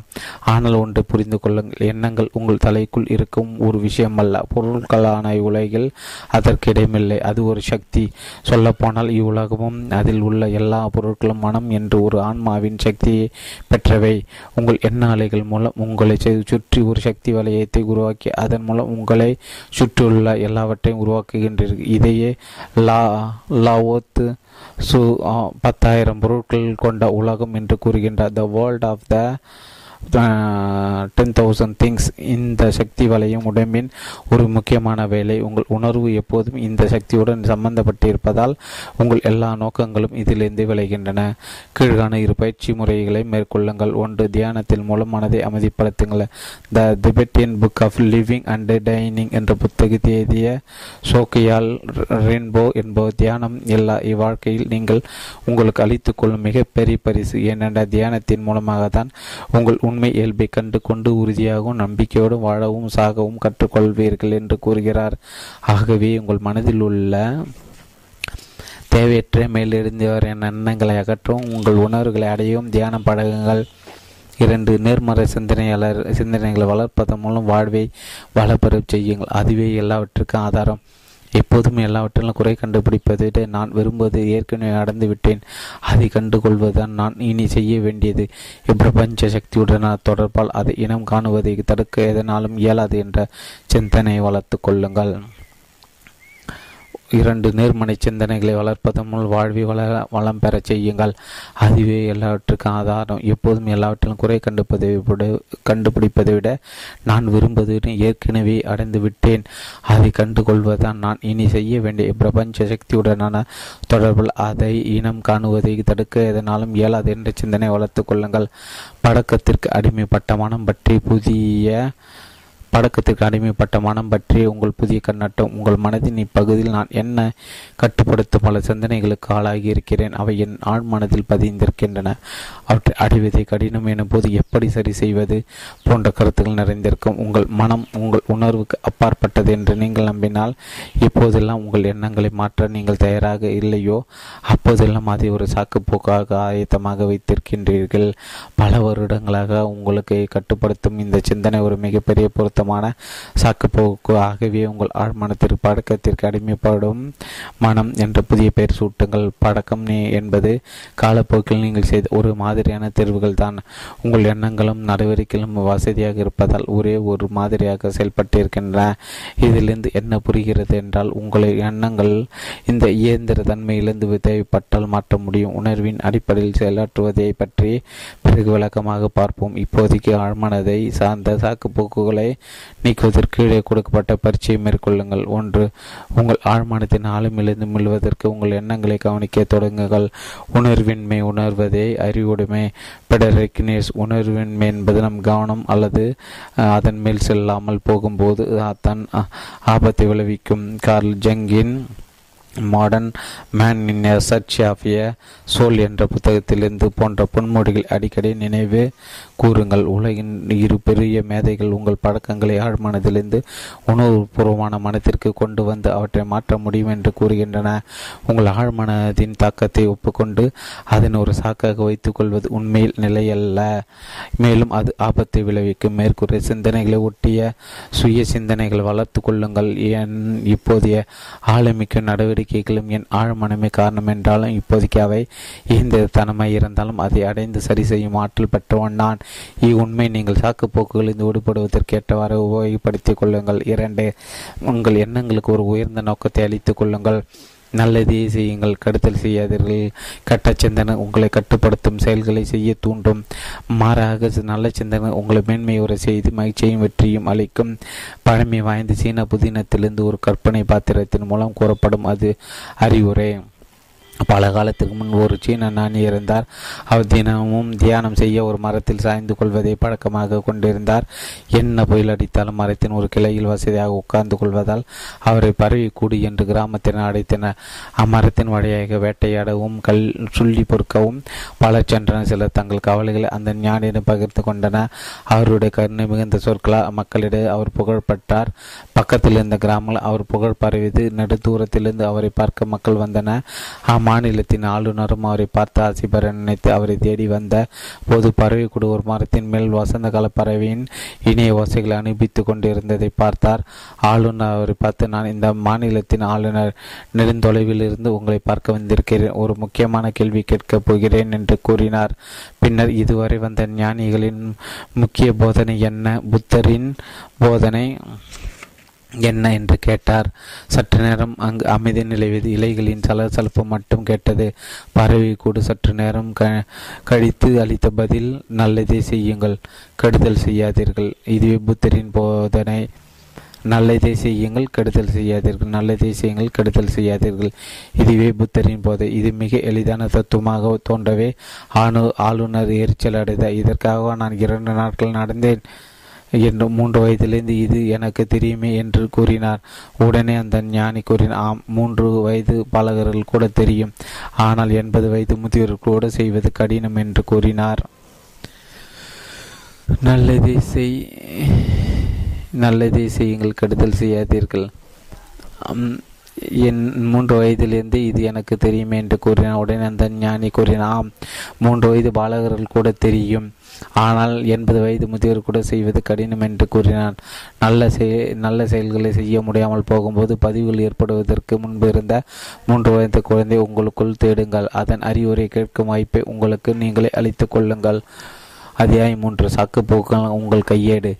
மனிதன் தன்னுடைய சுயநோடு கூடிய முயற்சியை தன் வாழ்வை உயர்த்தி கொள்ள முடியும் என்பது சந்தேகத்திற்கு அப்பாற்பட்டது என்று உண்மை போல் ஊக்கமளிக்கும் வேறு ஒரு சத்தியத்தை நான் கேட்டதில்லை. டேவிட் தூரியா எழுதிய வால்டன் என்ற புத்தகத்திலிருந்து மனிதன் தன்னுடைய சுயனுடன் கூடிய முயற்சியால் தன் வாழ்வை உயர்த்தி கொள்ள முடியும் என்பது சந்தேகத்திற்கு அப்பாற்பட்டது என்ற உண்மையை போல் ஊக்கமளிக்கும் வேறு ஒரு சத்தியத்தை நான் கேட்டதில்லை. டேவிட் தோரியோ எழுதிய வால்டன் என்ற புத்தகத்தின் மாசாசூசெட்ஸில் உள்ள வால்டன் ஏரியிலிருந்து இயற்கையோடு கொண்ட தொடர்பின் போது ஹென்றி தோரா ஹென்றி தோராவிற்கு ஏற்பட் ஏற்பட்ட அனுபவத்தின் மேல் எனக்கு மாறா காதல் உண்டு. கான்காடில் உள்ள அவருடைய வீட்டிற்கு பலமுறை சென்றிருக்கின் சென்றிருக்கின்றேன்.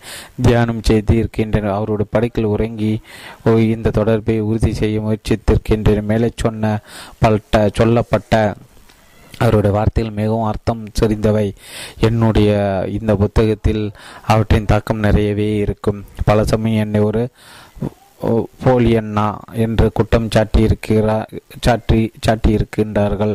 அதாவது நம்பிக்கை முற்றும் இழந்தவர்களுக்கு நம்பிக்கை ஊட்டுபவன் தன்னை தானே அன்பு அமைதி போன்ற உயர்ந்த நிலைகளுக்கு உயர்த்தி கொள்ளும் மனிதன் ஆற்றல் பற்றிய என் தத்துவங்களை சில சா சாம சமர்த்தியமற்றதாக கருதுகின்றார்கள் the Pollyanna principle also called the Pollyannaism or positive by bias describes the tendency for people to agree with positive statements describing themselves. The phenomenon is similar to the forever effect. Research indicates that at the unconscious level, our minds have a tendency for focus On the optimistic while at the conscious level we have a tendency for, to focus on the negative this unconscious bias towards the positive is often described as the Pollyanna principle என்னை ஒரு poly அண்ணாவாக கருதுவது பற்றி எனக்கு கொஞ்சம் வருத்தம் இருந்ததில்லை ஒரு எதிர்மறை சிந்தனைகளை துன்பமும் சூழ்ந்த மக்கள் நிறைந்த ஒரு கிராமத்திற்கு ஒரு சிறுமி வருகின்றால் அவளோட உற்சாகம் எல்லோரையும் விரைவில் தொட்டி கொள்கிறது. போலியண்ணாவின் சக்தி காற்றை குறை நிறைக்கின்றது. மக்களிடையே இருந்த விரக்தி போய் நம்பிக்கையும் அன்பும் வளர்கின்றதாகவே பாலி அண்ணாவுடன் என்னை இணைவாக பேசுவதை நான் கௌரவமாக நினைக்கிறேன்.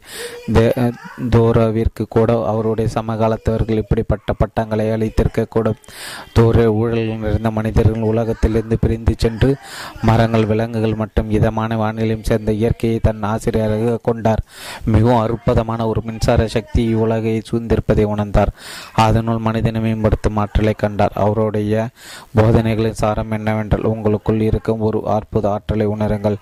இந்த தெய்வீக ஆற்றல் உங்களின் ஒரு பகுதி உங்கள் இந்த ஆதார சக்தி உங்கள் விழிப்புணர்வால் தெரிந்து கொள்ளுங்கள் என்பது அதாவது சாக்கு போக்குகளுக்கு இனிமேல் இடம் இல்லை மேலே சொல்லப்பட்டிருக்கும் அவருடைய கருத்தில் நான் மிக முக்கியமாக கருதும் நான்கு வார்த்தைகள். ஊக்கமளிக்கும் சந்தோஷப்பட்ட உயர்த்தும் சுயநனுடன் கூடிய ஒன்று. இந்த புத்தகம் புதிதாக உணரப்பட்ட உங்கள் அடிப்படை ஆதார சக்தியை கொண்டு உங்கள் படை படிவங்களுக்கு சவால் விடுவிக்க விடுக்க ஊக்குவிக்கின்றது. ஏற்கனவே உங்களுக்குள் நன்றாக நிலை பெற்றிருக்கும் பழைய பல்லவிகளுக்கு விடை கொடுத்து உங்கள் உயரங்களை தொட தடையில்லை என்பதை உணருங்கள்.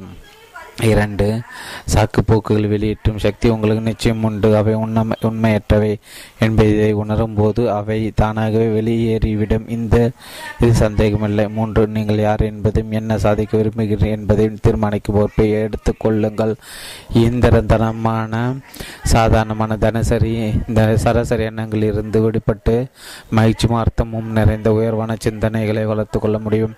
சாக்குப்போக்குகளால் தக்கமுற்று விழாமல் உங்கள் வாழ்வை உயர்த்தி கொள்ள தீர்மானியுங்கள் இப்போது நீங்கள் இருக்கும் நிலையை கடந்து செல்லுங்கள். நான்கு உங்கள் ஆழ்மனது ஆதிகளத்தை விடுபடுவதனால உங்கள் ஆசைகளை நுணர் நிலைக்கு கொண்டு வர முடியும். உங்கள் ஆழ்மனதை அடைவது சாத்தியமாகியால் அதன் அடியாடத்தில் இருக்கும் சாக்குப்போக்களை தோண்டி எடுத்து பிடித்திடுங்கள் சுய நினைவுடன் கூடிய முயற்சியின் மூலம் உங்களை மேம்படுத்தி கொள்ள முடியும் என்ற சந்தேகத்திற்கு அப்பாற்பட்ட உங்கள் திறமையினால் ஊக்கமடையங்கள். கிடை கொடுக்கப்பட்டிருக்கும் கா சாக்குப்போக்களை அறையும் போது இந்த நான்கு வார்த்தைகளையும் நினைவு கூறுங்கள். இவை பெரும்பாலும் நாம் அடிக்கடி உபயோகிப்பை இவற்றிலிருந்து விடுபட வேண்டும் என்ற ஆசை உங்களுக்கு இருப்பது நியாயமும் பொதுவான சாக்குப்போக்கு உங்கள் ஒரு தந்தையை ஆசிரியனாய் ஆலோசகராய் விரும்பத்தகாத சூழ்நிலைகளை உருவாக்கும் காரணங்களாக அடிக்கடி நான் கேட்ட சில இவை பெரும்பாலும் சாக்குப்போக்குகளை. இந்த அத்தியாயத்தை அடிக்கடி உபயோகப்படும் பன்னெண்டு சாக்குப்போக்குகளை அறிமுகப்படுத்தி இருக்கிறேன் இவை இந்த புத்தகத்தின் முக்கியமான கொள்கைகளை விளக்க முன் உங்களுக்கு ஒரு முகவுரையாக இருக்கும். ஒன்று ரொம்ப கஷ்டமாப்பா. இது ஒரு நியாயமான காரணமாக தோன்றிலும் உங்களை தளர்வடை செய்து போதைப் பொருள்களுக்கு அடிமைப்படுதல் அதிக எடை மனத்தளர்வு தாழ்வான சுயமதிப்பீடு வெட்கம் தனிமை போன்ற பலவற்றால் நீங்கள் படும் மின்னல்களை நேர்மையாக ஒப்புக்கொண்டால் அவற்றால் நீங்கள் படும் இன்ப துன்பத்தை வெற்றது என்பதை உணர்வீர்கள். வீட்டிலிருந்து விடுபடுவது கஷ்டம்தான். இருந்தாலும் பிரயோஜனம் இல்லாத கஷ்டத்தை விட பிரயோஜனமுள்ள கஷ்டம் சிறந்ததல்லவா? இருந்தாலும் நீங்கள் மாற்ற விரும்பும் ஒரு பழக்கத்தை மாற்றுவது ஒரு பெரிய சவாலாக தான் இருக்கும். என்பதற்கு மறுக்க முடியாத சாட்சி எதுவும் இல்லை என்பதே உண்மையை மாற்றுவது கஷ்டமானதாகவோ எளிதனாக இருப்பதற்கு சாத்தியக்கூறுகள் க சமமானவை. பத்து ஆண்டுகளுக்கு முன்பு புகைப்பிடிப்பதை நிறுத்துவதற்கு மழ்பொல்களை நிறுத்துங்கள். கொள்கைகளை நான் பின்பற்றினேன். புகைப்பிடிப்பதில் இருக்கும் கஷ்டத்தை விட அதை நிறுத்துவதில் இருக்கும் கஷ்டம் குறைவு என்பதை அப்போது கண்டுபிடித்தேன். என்னுள் இருந்த புகைப்பிடிக்கும் பழக்கத்திலிருந்து தேவையான சிகரெட் தீக்குச்சி லைட்டர் ஆஸ்ட்ரி முதலியவற்றில் எப்போதும் வைத்திருப்பது சாம்பலை கொட்டுவது என் விரல்களிலிருந்து அந்த நாற்றத்தை போக்குவது அதற்காக பணம் வைத்திருப்பது விஷத்தன்மை நிறைந்த புகையை ஜாக்கிரதையாக உள்ளெடுப்பது அதனை என் நுரையீரல்களிலிருந்து வெளியேற்றுவதற்கு விரும்புவது போன்றவையே உண்மையில் வெளி பெரிய வேலை. அப்பழக்கத்தை தொடர்ந்து வைத்துக் கொள்வதன் கஷ்டம் விடு ஓடுவது என்பது புகைப்பிடிக்காமல் இருப்பது என்ற ஒரு வேலைதான். இது எல்லா பழக்கங்களும் பொதுவானது. அவற்றை மாற்றுவது கடினமாம் என்பது ஒரு மூட நம்பிக்கை. ஒற்றை ஒன்றை மாற்ற முயற்சிக்கு முன் முன் முன் அது கடினம் என்று நினைப்பது ஒரு சாக்கு போக்கே மனதில் உறுதி இருக்க முடியாது என்று எதுவும் இல்லை. இரண்டு இதில் ஆபத்துகள் இரு இருக்குமே. இதுவும் ஒரு நியாயமான காரணமாக தோன்றலாம். ஆனால் உங்கள் சக்திக்கு மீறிய ஆபத்தை எதிர்கொள்ள நேரிடலாம் என்று நினைப்பது உண்மையில் செயலிலிருந்து உங்களை தடுக்கும் ஒரு எண்ணம்தான். இதில் உள்ள பலவினை எதிர்கொள்வது முற்றிலும் உங்கள் கையில்தான் இருக்கிறது என்பதை புரிந்து கொள்ள வேண்டும். பல வருடங்களாக நான் உள்ளதை உள்ளபடியே பேசியதற்கு நிறைய பேர் எனக்கு நன்றி கூறியிருக்கிறார்கள். அவர்களுடைய சில வார்த்தைகளால் நான் மிகவும் நெகிழ்ந்திருக்கின்றேன். நான் எப்போதும் மனதில் பட்டதை பேச சிரமப்பட்டதோ அல்லது அதற்கென்று தனியே தைரியத்தை வரவழைத்து கொண்டதோ இல்லை. நான் நானாக இருக்கும் முயற்சியில் என் பேச்சு பலரின் மனதை புண்படுத்துவதாக இருக்கும். அதை தவிர்த்திருக்கலாம் என்று கூட எனக்கு தோன்றியதில்லை. ஆபத்துகளே இல்லாத வேலை என்று ஒன்று இருக்க முடியாது என்று நான் நினைக்கிறேன். ஆபத்துகளுக்கு பயந்து பின்வாங்குவதால் இன்னும் கடுமையான விளைவுகளை சந்திக்கும்படி நேரலாம் அல்லவா உள்ளதை உள்ளபடி பேசுவது என்பது குறை சொல்வதாகாது. சொல்ல போனால் பல சமயங்களில் எனக்கு நேர்மையான மனதை தொடும் மறுமொழிகளே கிடைத்திருக்கின்றன. ஆபத்துகளால் உண்டாகும் பயம். உங்களை செயல்புரிவதிலிருந்து தடுக்க மட்டுமே செய்கின்ற முயற்சி செய்வதை தவிர்க்கும் போது முடக்க பழக்கப்பட்ட சூழல்களை இருப்பது வசதியாக இருக்கின்றது.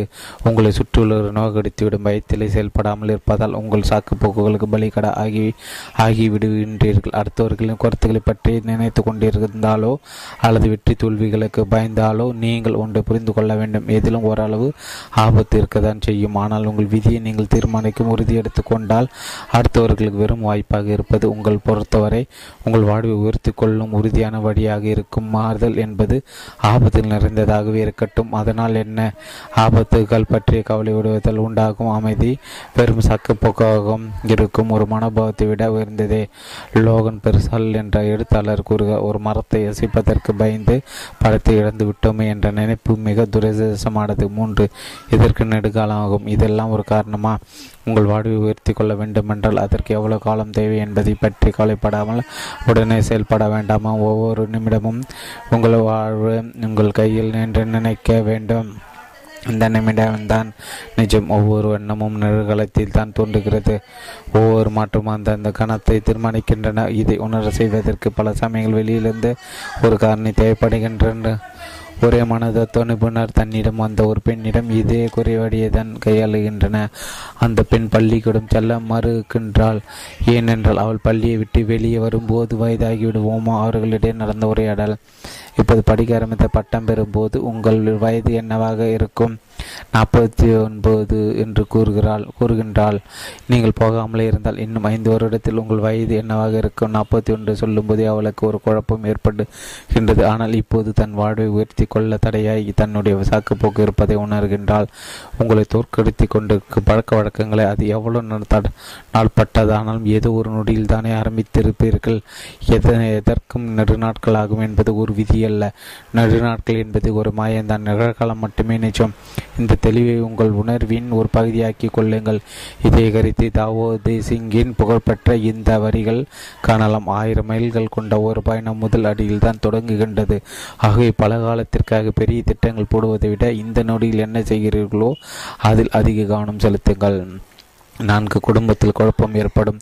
ஒரு குடும்ப நல ஆலோசகராக இருப்பதால் பல விமர்சகர்களுக்கு பயந்து மாற்றங்களை தவிர்ப்பதை பார்த்திருக்கிறேன்.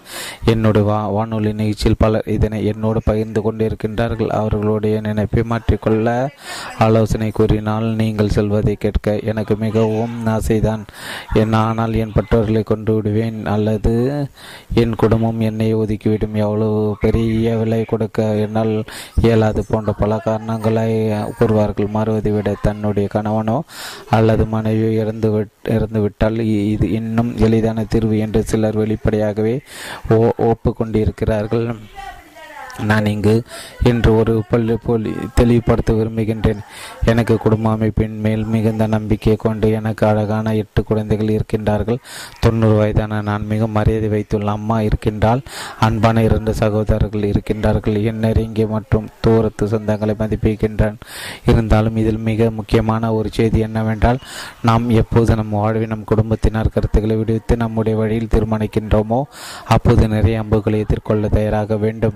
சாமுவேல் பட்லர் தன் இறுதி நாட்கள் ஆயிரத்தி தொள்ளாயிரத்தி ரெண்டில் இதே போன்ற உணர்ச்சிகளை எதிர்கொண்டிருக்க வேண்டும். ஒரு குடும்பத்தில் சமாதானமாக இருக்க முடியாதவர்களை செயற்கையாக இணைந்திருக்கும்படி செய்வதில் மிகுந்த துயரங்களை விளையும் என்று அவரின் கூற்றிலிருந்து இது புரிகின்றது. நீங்கள் உங்கள் குடும்பத்திற்கு மட்டும் சொந்தமானவரல்ல இந்த மனித இனத்தின் ஒரு பிரதிநிதி. உங்கள் குழந்தைகள் உங்கள் சொத்து அல்ல நீங்கள் உங்கள் தாய் தந்தையரின் சொத்து அல்ல. உங்கள் குடும்பத்தின் ஆசைகள் எல்லாம் நிறைவேட்டும் என்ற கட்டாயம் இல்லை. அவர்கள் உங்கள் விதியை தீர்மானிக்க முடியாது. உங்கள் கடமை செய்ய வந்தீர்கள். அதனோடு மடிய தேவையில்லை. உங்கள் வழியை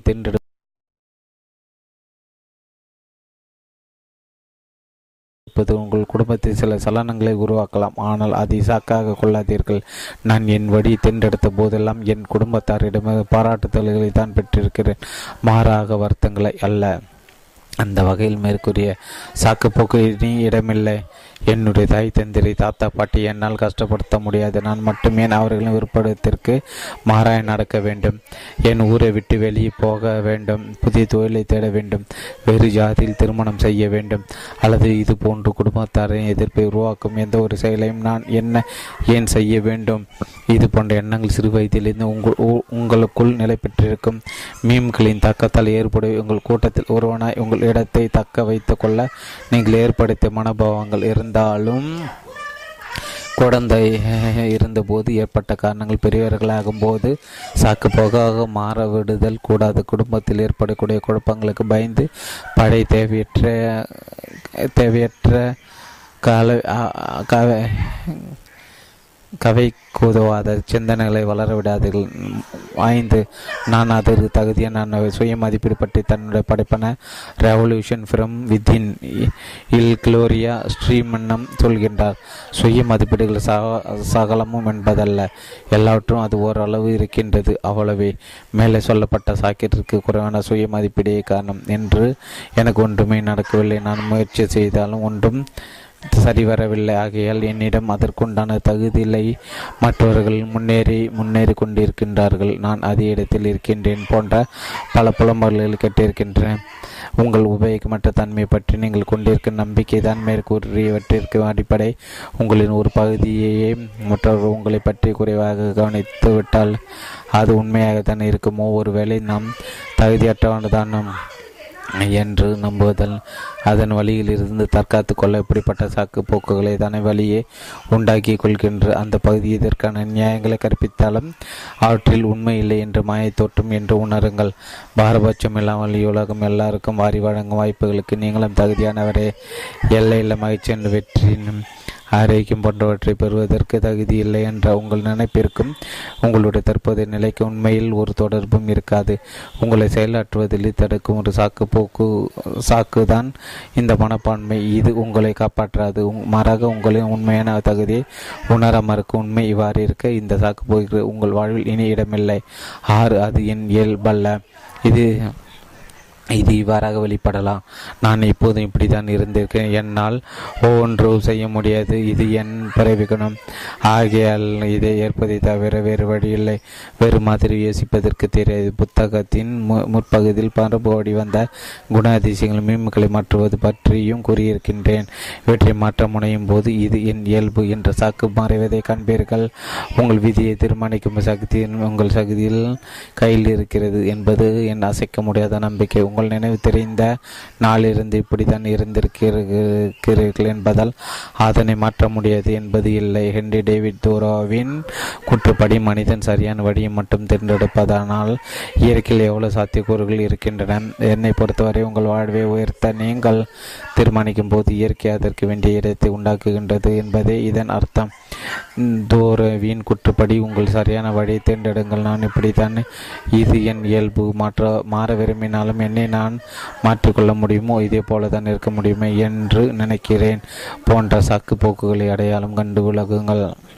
இது உங்கள் வாழ்வில் தேக்க நிலை உண்டு? பண்ணுவதை உணர்கிறீர்களா? எங்கு தொடங்கினீர்களோ? எப்படி இருந்தீர்களோ? அப்படி இருப்பதை இதை உணர்த்துகிறது அல்லவோ சொல்லப்போனால் நீங்கள் கீழ்கண்டவாறு சிந்திக்க வேண்டும். பயம் வெட்கம் ஏழ்மை துயரம் மற்றவர்களால் ஏமாற்றப்படுவது தோல்வி பொலிவற்ற தோட்டம் இவற்றால் நான் இதுவரை பட்டது போதும். இவற்றை ஏற்றுக்கொண்டதால் இவற்றை என் இயல்பாகவே எடுத்துக்கொண்டு விட்டேன். இப்போது என் இயல்பை மாற்று முயற்சி எடுப்பேன். இது ரசல் மனித இயல்பு.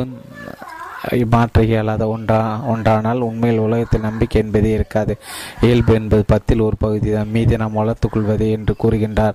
ஆகவே உங்கள் இயல்பு எதுவானோ அதனை உங்கள் விருப்பப்படி உருவாக்க முயற்சி செய்யுங்கள். பத்தில் ஒன்பது பாகம் நீங்கள் வளர்த்து கொள் கொண்டதாகையால் விரும்பத்தகாதைகளை வெளியேற்றுங்கள். ஏழு எண்ணால் அவ்வளவு செலவழிக்க முடியாது. இந்த சாக்கின் பல பரிணாமங்கள் கேட்காத நாளே இல்லை எனலாம். ரொம்ப செலவாகும் என்பதை நான் கல்லூரி செல்லவில்லை. போதி பணம் இல்லாதால் என்னால் பயன் பயணம் செல்ல முடிவதில்லை. நானே செலுத்த வேண்டிய தவணை தொகைகளுக்கு சம்பாதிக்க வேண்டி இருந்ததால் நான் இருந்த இடத்திலே இருக்க வேண்டியதாயிற்று. நான் விரும்பிய தொழிலை செய்ய முடியாமல் போனது போன்ற பல நொண்டிச்சாக்கு. ஆனால் பொதுவாக இதனை எல்லோரும் உண்மை என்றே நினைக்கிறார்கள். எல்லா செல்வங்களும் நிறைந்த ஒரு உலகத்தில் அதனை சம்பாதிக்கும் திறமையுடன் இருக்கின்றீர்கள். நீங்கள் உங்கள் பொருளாதாரத்தை ஒரு தடையாக நினைக்கும் போதெல்லாம் அது ஒரு சாக்குதான். அதிலிருந்து மீண்டும் வளமையான எண்ணங்களை வளர்த்து கொள்ளுங்கள். எனக்கு வேண்டிய தொகை சரியான சமயத்தில் கிடைக்கும். அது என்னிடம் வந்து கொண்டே இருக்கிறது என்று நீங்கள் பிறகு அத்தொகை எங்கிருந்து கிடைக்கும் என்பதை கவனிக்க தொடங்குவது மட்டுமே உங்கள் வாழ்வை உயர்த்தி கொள்ள வகை செய்வீர்கள். உங்களுக்குள் உங்களுக்குள் செல்வத்துடன் எந்த தொடர்பும் இல்லாத ஒரு திருப்தியான அமைதியான மகிழ்ச்சியான உலகத்தை உருவாக்க உருவாக்கி கொள்ளுங்கள். இயற்கையாக கிடைக்கும் வாழ்வின் ஆதாரங்களை நினைத்து மகிழுங்கள். நன்றி கூறுங்கள். இவை நீர் காற்று சூரிய வெளிச்சம் நில ஒளி. நீங்கள் நடக்கும் இந்த இந்த பூமி உங்கள் இதய துடிப்பு சுகாசம் செரிமான சக்தி கண் காது போன்ற பல செல்வங்கள் இவற்றில் அடங்கும். பணத்தினால் வாங்க முடியாது. இவற்றிற்காக முழுமையான நன்றியை வெளிப்படுத்துங்கள். பிறகு நீங்கள் எப்படி வாழ வேண்டும் எங்கு வாழ வேண்டும் என்னென்ன வசதிகளோடு இருக்க வேண்டும் வேண்டும் என்று திட்டம் திட்டங்கள். இராணுவத்தில் நான்கு வருடங்கள் இருந்த பின் கல்லூரியில் சேர்ந்த போதே என் இலக்கை அடைய பணம் ஒரு பொருட்டல் என்பதை உணர்ந்தேன். என்னால் என்ன செலவழிக்க முடியாதோ என்று நினைத்து கவலைப்படுவதை விட்டு பல்கலைக்கழகத்தில் சேர்வதை பற்றி மட்டுமே நினைத்தேன். அந்த நினைப்பின் ஒரு பகுதியை எப்படியெல்லாம் பணம் உதவி பெறலாம் எந்த வங்கியில் சேமிப்பை தொடங்கலாம் எனக்கு என்ன உதவி கிடைக்கும் மாற்று திட்டமாக சமூக கல்லூ கல்லூரியில் சேர்வது கூட ஒரு திட்டம் தயாராக வைத்திருந்தேன். பண வசதியற்ற தங்களது நிலைமைக்கு ஒரு நியாயம் கற்பிக்க விரும்பும்போது அவர்கள் பகுத்தறிவு கூறும் சாக்குதான் இது. இந்த என்னால் அவ்வளவு செலவழிக்க முடியாது என்பது ஆர் ஆர்க்கு ஆஸ்கர் வைலட் கூறுவார் பணக்காரர்களை தவிர பணத்தை பற்றி அதிக நினைக்கும் ஒரே கூட்டம் ஏழைகள் தான். அவர்களால் வேறு ஒன்றையும் பற்றி நினைக்க முடியாது. எப்போதும் எங்களிடம் பணம் தங்காது என்ற புலம்பலையும் இதனோடும் சேர்க்கலாம் என்று நினைக்கிறேன். இப்படிப்பட்ட மீம்களின் தாக்கத்திலிருந்து மீண்டும் உங்களை தற்போதைய பொருளாதார நிலை எப்படி இருந்தாலும் என்ன நடக்க வேண்டும் என நினைக்கிறேன். அதை பற்றிய கற்பனை வளர்த்து கொள்ளுங்கள். உங்கள் தர்மம் எதுவானாலும் அதன்படி நடப்பது உங்களுக்கு எவ்வளவு தூரம் சிரமமாக இருந்தாலும் அதனை மீறுவது உங்களால் முடியாது என்று நினைத்தால் உங்கள் எண்ணம் சரி சரியானது என்று கூறுவேன். ஹென்றி ஃபோர்ட் கூறுகையில் ஒரு விஷயம் செய்ய முடிந்தாலும் முடியாவிட்டாலும் உங்கள் எண்ணந்தம் எண்ணம் சரிதான் என்பார். எட்டு எனக்கு யாரும் உதவ மாட்டார்கள். இது என்னை மிகவும் வருத்தப்பட வைக்கும் ஒன்று. ஏனென்றால் இதில் கொஞ்சம் கூட உண்மையில்லை உலகம் உதவுவதற்கு காத்திருப்பவர்களால் நிறைந்திருக்கின்றது. ஆனால் யாரும் உதவிக்கு வர மாட்டார்கள் என்ற விரக்தி கொண்டிருந்த அதுவே உண்மையாகிவிடும். உங்கள் உங்கள் வாழ்வின் பெரும்பகுதி உங்கள் பிரச்சனையுடனே கழித்திருந்தால் அதன் கடிவாளம் உங்கள் கையில் என்பதே. உணருங்கள் அதிலிருந்து வெளிவரும் என்ற நம்பிக்கை கொண்டால் உதவி தானாக வரும். நீங்கள் செய்ய வேண்டியதெல்லாம் எனக்கு உதவி கிடைக்கும் என்று நம்புவது எண்ணங்கள். இந்த மாற்றம் உங்களிடமிருந்து தொடங்க வேண்டும். ஆரம்பம் உங்கள் கையில். உங்களின் இந்த நம்பிக்கை உறுதியளிக்கும் சில தீர்மானங்களை செய்யுங்கள். எனக்கு செயலாற்ற திறன் இருக்கின்றது. சரியான சமயத்தில் சரியான உதவி கிடைக்கும். எனக்கு உதவ துடிக்கும் ஆத்மாக்கள் உலகில் உண்டு. அவர்கள் உதவியோடு என்னுள் இருக்கும் சக்தியை நான் உணர முடியும். ராட் வால்டோ எமசனின் கூற்றை கவனிங்கள் ஆயிரத்தி எட்நூத்தி நாற்பத்தி மூணில் வெளியானது. தன்னம்பிக்கையை நான் எடுக்கும்போது என் உலகம் எனக்கு எதிராக தோன்றும்.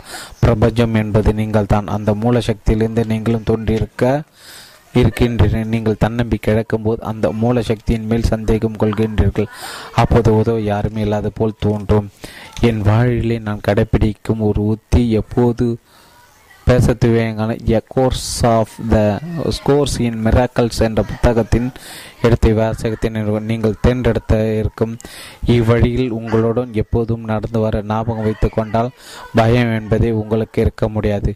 ஒளிப்பெருக்கு முன் நிற்கும்போது வார்த்தைகளுக்கும் கருத்துகளுக்கும் நான் ஒரு கருவி மாத்திரமே. என்னை படித்த அந்த ஆற்றலின் மேல் எனக்கு பரிபூர்ண நம்பிக்கை இருக்கின்றது. நான் ஒரு பொழுதும் தனியானவன் அல்ல. எப்போதும் இப்படி நினைக்கின்றீர்களோ அப்போது எனக்கு உதவ யாரும் இல்லை என்பது பொய்த்துவிடும்.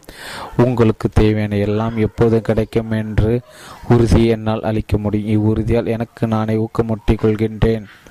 அப்போது உதவி எல்லா திசைகளிலிருந்து வருவதை பார்த்திருக்கிறேன். எனக்கு தேவையான பணம் எங்கிருந்து வருகின்றதோ வருகின்றது. சரியான சமயத்தில் சரியான மனிதர்களை கண்ணெதிரி தூண்டுகின்றார்கள். எதிர்பாராத இடங்களிலிருந்து உதவி கிடைக்கும் சூழ்நிலைகள் உருவாகின்றன. ஏதோ புலன்களுக்கு அப்பாற்பட்ட சக்தி இடையில் புகுந்து அதன் ஆற்றலை கட்டுகின்றதாகவே உணர்கிறேன். எந்த ஒரு சூழ்நிலையும் மேம்படுத்தும் திறமை என்னுள் இருக்கின்றது. ஒன்பது இதுவரை இதுபோல் நடந்ததில்லை. உங்கள் கடந்த காலத்திற்கு இடைமையாகாதீர். என் எழுத்துலக வழிகாட்டியான ரால்ஃப் வால்டர் எமர்சனி தத்துவம் உங்கள் கடந்த காலம் மட்டுமே உங்கள் நிகழ்காலத்தையோ அல்லது எதிர்காலத்தையோ நிர்ணயிக்கும் என்பது பகுத்தறிவு அல்ல. உண்மையில் அது ஒரு அளவினை நியாயப்படுத்தும் ஒரு முயற்சி. நீரின் மேற்பரப்பில் தோன்றி மறையும் விவசாய படகையின் தடம் போல் உங்கள் கடந்த காலம் நீங்கள் நடந்த பாதையின் அடையாளம் மட்டுமே. அதாவது தற்காலிகமான படகின் தடம் அதன் போக்கை தீர்மானிப்பதில்லை. உங்கள் முன்னேற்றம் தடைப்படும் போது கடந்த காலத்தை காரணம் கூறுவது இதற்குப்பானதாக கருதல் வேண்டும். இதுவரை இது இதுபோல் நடந்ததில்லை என்பதோ அல்லது எப்போதும் எனக்கு இப்படித்தான் நடந்துள்ளது என்பது சில நம்பிக்கையின் பரப்பவை. என் கடந்த காலம் முடிந்த ஒன்று அதனை மாற்றும்போது இதுவரை எது நடந்ததோ அதுவும் தொடரும். ஆகையால் மாற்ற முடியாத ஒரு விளைவாலும் என் செயல்கள் நடத்தப்படுகின்றன. ஆகவே என்னால் மாற முடியாது. எல்லாம் முடிந்துவிட்டது. நான் விரும்ப ஒன்றும் இதுவரை நடந்ததில்லை. இனிமேலும் நடக்காது. உங்கள் கடந்தகளை பற்றிய கவலை கொள்ளும்போது இதுதான் நடக்க நடக்கிறது. அதன் மேல் உள்ள நம்பிக்கையால் உங்கள் மேல் உள்ள நம்பிக்கையை இழந்து மாறாமல் இருப்பதற்கு அதனை சா சாக்காக கொள்கின்றீர்கள். உங்கள் கடந்த காலத்தின் நிலைகளை விட மேற்பட்ட மேம்பட்ட நிலைகளை அடைய உங்கள் திறமையின் மேல் நம்பிக்கை வைத்து சில உறுதிகளை கவனமாக எடுத்துக்கொள்ளுங்கள் நான் நினைக்கும் எதனையும் சாதிக்க முடியும். என் கடந்த நிகழ்வுகள் என் சாதனைகளை எந்த நிலையிலும் விதத்திலும் பாதிக்காது. இதுவரை இப்படி நடந்ததில்லை என்றால் அதுவே நடத்தி காட்ட வேண்டும் என்ற உத்வேகத்தை கொடுக்க வேண்டும். என் கடந்த காலத்திற்கு இனிமேல் நான் அடிமை இல்லை. விளைவுகளை எதிர்கொள்வதிலிருந்து உங்களை தடுக்கும் மனப்பான்மை விமர்சனம் தோல்விகள் கேள்விகள் மற்றவர்களின் மதிப்பீடுகள் போன்றவை எவை எல்லாம் உங்கள் முன்னேற்றத்தை தடுக்கும் சாக்குப்போக்குகளாக மாறியுள்ளன? என்பதை ஆலோசியுங்கள். இப்போது அவற்றை மீம்களாக உருவெடுக்க அனுமதிக்கிறீர்களா? என்று ஆராயுங்கள். ஏனென்றால் இவை அடுத்தவர்களிடமிருந்து பரவி உங்களுக்குள் நிலை பெறும் மனதின் வைரஸ்கள். இப்புத்தகத்தின் மூன்றாம் பகுதியில் கொடுக்கப்பட்டுள்ள படிவத்தின் கட்டளைகளை உட்படுத்தும் போது இவை தவிடுபொடியாவதை காண்பீர்கள். இந்த உண்மை கார்ல் சாண்ட்பெர்க்கின் இந்த கவிதையின் மூலம் நன்கு வெளிப்படும். கடந்த காலம் சாம்பல் நிறைந்த ஒரு பாத்திரம். என் சொல் கேளாய். நேற்று என்பது வீசிவிட்ட காற்று. மேலே திசையில் விழுந்த சூரியன் என் சொல் கேளாய். இவ்வுலகில் வேறு ஒன்றுமில்லை. எதிர்கால இந்த கடலும் வானம் தவிர சாம்பல் பாத்திரத்தை தூங்கி எறியுங்கள். சமீபத்தில் மெக்சிகோவின் ரிவியாராவில் டால்பின்களுடன் ஒரு ஒரு மதியான பொழுதை கழித்தேன். எனக்கு அறுபத்தெட்டு வயது. இது மாதிரி நான் செய்ததில்லை. ஆனால் இது மாதிரி ஒரு பொழுது போக்கை இதுவரை கை கொண்டதில்லை என்று நினைத்து அதனை ஒதுக்குவதை விட இதுவரை செய்யாதனாலே என் ஏன் செய்து பார்க்கக்கூடாது என்று நினைத்தேன். என் வாழ்வின் தனித்தன்மை வாய்ந்த தருணங்கள் உண்டாக அது மாறி பரபரப்பான நிகழ்வானது. இதுவரை நீங்கள் செய்யாத எந்த ஒரு செயலை பற்றியும் இப்படி சிந்தியுங்கள். மகிழ்ச்சி நிறைவும் கொண்ட ஒரு புதிய சூழல்களை உருவாக்கி கொள்ளுங்கள். பத்து நான் பலமற்றவன். இது இது உங்கள் செயல்களை பூட்டு போடுகின்றது. இந்த நம்பிக்கையை வளர்த்து கொண்டால் உங்கள் பலவீனத்தை பலமாக்கி உங்கள் உடலாலும் மனதாலும் உணர்ச்சியாலும் பலவீனமாக்குகின்றது ஒரு சிறிய விமர்சனம் போது உங்களை மனதாய் தளர்வடை செய்து இந்த நம்பிக்கை தூண்டிவிடுவதற்கு நான் உறுதியானவன் அல்ல என்று நம்பின நிஜமாகவே அப்படி இருக்கும்படி என் என் உள் மனம் பார்த்து கொள்ளும். ஒரு வேலையை தக்க வைத்துக் கொள்ளும் உறுதி இல்லாத போது கேள்விகளை நாங்கள் தாங்க செய்ய தாங்க முடியாத பொழுது பலிகடவாகும் போது உங்கள் தேவைகளை நிறைவேற்றிக் கொள்ள முடியாத போது வாழ்வை தனியே எதிர்கொள்ள முடியாத போது தனியே பயணம் செய்ய முடியாத போது இப்படி எப்போதெல்லாம் வாழ்க்கை சவால்களை விடுகின்றதோ அப்போதெல்லாம் இந்த வைரஸ் உங்களை தாக்குகின்றது. இது ஒரு சமுதாயத்திற்கு பொருந்தும். இரண்டு வருடங்கள் அமெரிக்க வரலாறு பற்றிய பாடம் சொல்லிக் கொடுத்தேன். அமெரிக்க காலனியாக இருந்த காலங்களில் தனி கவனம் செலுத்தினேன். கடலின் அக்கறையில் இருந்த ஒரு சிறிய தீவின் ஆதிக்கத்திலிருந்து அமெரிக்கா தன்னை எப்படி விடுவித்துக் கொண்டது என்பது பற்றி ஒரு ஆர்வம் எனக்கு இருந்தது. நாங்கள் பலம் புரிந்தியவர்கள் நீங்கள் சக்தியற்றவர்கள் என்பது பிரிட்டிஷ்காரர்களின் தாரக மந்திரம். இதுவே அடிமை ஏற்றுக்கொள்ள ஒரு சாக்காக இருந்தது. அதிலிருந்து வெளிவர எண்ணங்களின் ஒரு அடிப்படை மாற்றம் தேவைப்பட்டது. அமெரிக்கர்கள் பலமற்றவர்கள் பிரிட்டிஷர்கள் மிகுந்த சக்தி படைத்தவர் என்ற நாடெங்கும் பரவியிருந்த எண்ணமாகிய வைரசுகளை மற்ற சுதந்திரத்தின் முன்னோடிகள் வடக்கிலிருந்து தெற்கு கொடி வரை புதிய சிந்தனைகளை தூண்ட வேண்டியிருந்தது. அது போதிய சக்தி பெற்றதும் அமெரிக்கர்கள் பலத்தை பற்றி மீன்கள் சமூகத்தில் தொற்ற ஆரம்பித்தன. பதிமூன்று காலனிகளும் இது பரவியது. ஆயிரத்தி எழுநூற்றி எழுபத்தி அஞ்சில் பேட்ரிக் ஹென்ரி வெர்ஜினியா மாகாணத்தில் சலி சலித்த உரையின் ஒரு பகுதி இயற்கை நமக்கு அளித்திருக்கும் சக்தியை நினைவு கொண்டோ? மானால் நாம் பலவீனமானவர்கள் அல்ல என்பதை உணர முடியும். போர் என்பது பலத்தை பொறுத்து மட்டும் அமைவதல்ல. கவனத்துடன் சுறுசுறுப்பாகவும் தைரியமாகவும் இருப்பவர்களை பொறுத்தும் அமையும் ஒன்று. நீங்கள் பலவீனமானவர் என்ற எண்ணத்தை வெளியேற்றுங்கள். கவனமாக செயல்பட்டு ஒரு புதிய தைரியத்தை வெளிப்படுத்துங்கள்.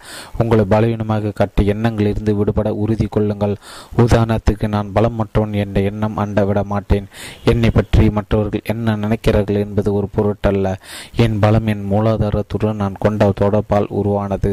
அதற்கு பலவீனம் என்பதே கிடையாது. இந்த எண்ணத்தை ஒரு சாக்கு போக்காக நீங்கள் பார்க்க துவங்கும் போது அந்த வீரியம் தானாக குறைவது மட்டுமல்ல. உங்களை நீங்களே ஒரு ஊக்குவிக்கும் திறமையும் வளர்வதை கவனிப்பீர்கள். மிகுந்த மகிழ்ச்சியுடனும் ஆரோக்கியத்துடன் செல்வா செல்வத்துடன் வாடும் எல்லா திறமையும் அதிர்ஷ்டம் உங்களுக்கு இருக்கின்றது. மகாத்மா காந்தியின் சிந்தனையை உங்களுக்குடன் பகிர்ந்து கொள்ள விரும்புகின்றேன். பலம் என்பது உடலை பொறுத்ததல்ல அது மன உறுதியை சார்ந்தது. பலம் என்பது உடலை பொறுத்ததல் அது மன உறுதியை சார்ந்தது. பதினொன்று எனக்கு அவ்வளோ சாமர்த்தியம் இல்லை. உங்கள் எல்லை இல்லாத திறமையை ஒரு பற்றியால் அளவிட முடியாது. பள்ளியின் பாடங்களை ஆராய முடியாத எல்லைகளை உடையது உங்களால் அடைய முடியும் என்று நீங்கள் நம்பும் இலக்கு உங்கள் புத்திசாலித்தனத்தின் குறியீடு. அந்த இலக்கை நிர்ணயிக்க முடியுமானால் அதனை பற்றி கற்பனைகள் வளர்த்துக் கொள்வதுடன் அதை அடைவதற்கான வழிமுறைகளை சிந்திப்பதே உங்கள் புத்தி கூர்மை இயக்க வைக்கும் கருவி. உங்களை மேதை என்று நீங்கள் கருத முடியாவிடில் ஏன் என்று நான் கேட்கிறேன் எல்லோரும் எந்த ஒரு ஆதார சக்தியிலிருந்து தோன்றினார்களோ அதிலிருந்து நீங்களும் உயிர் பெற்றிருக்கிறீர்கள். உங்கள் மனமும் அதன் சக்திகளை ஒரு அங்கமே ஆததால் எந்த விதத்திலும் நீங்கள் குறைந்தவர் இல்லை.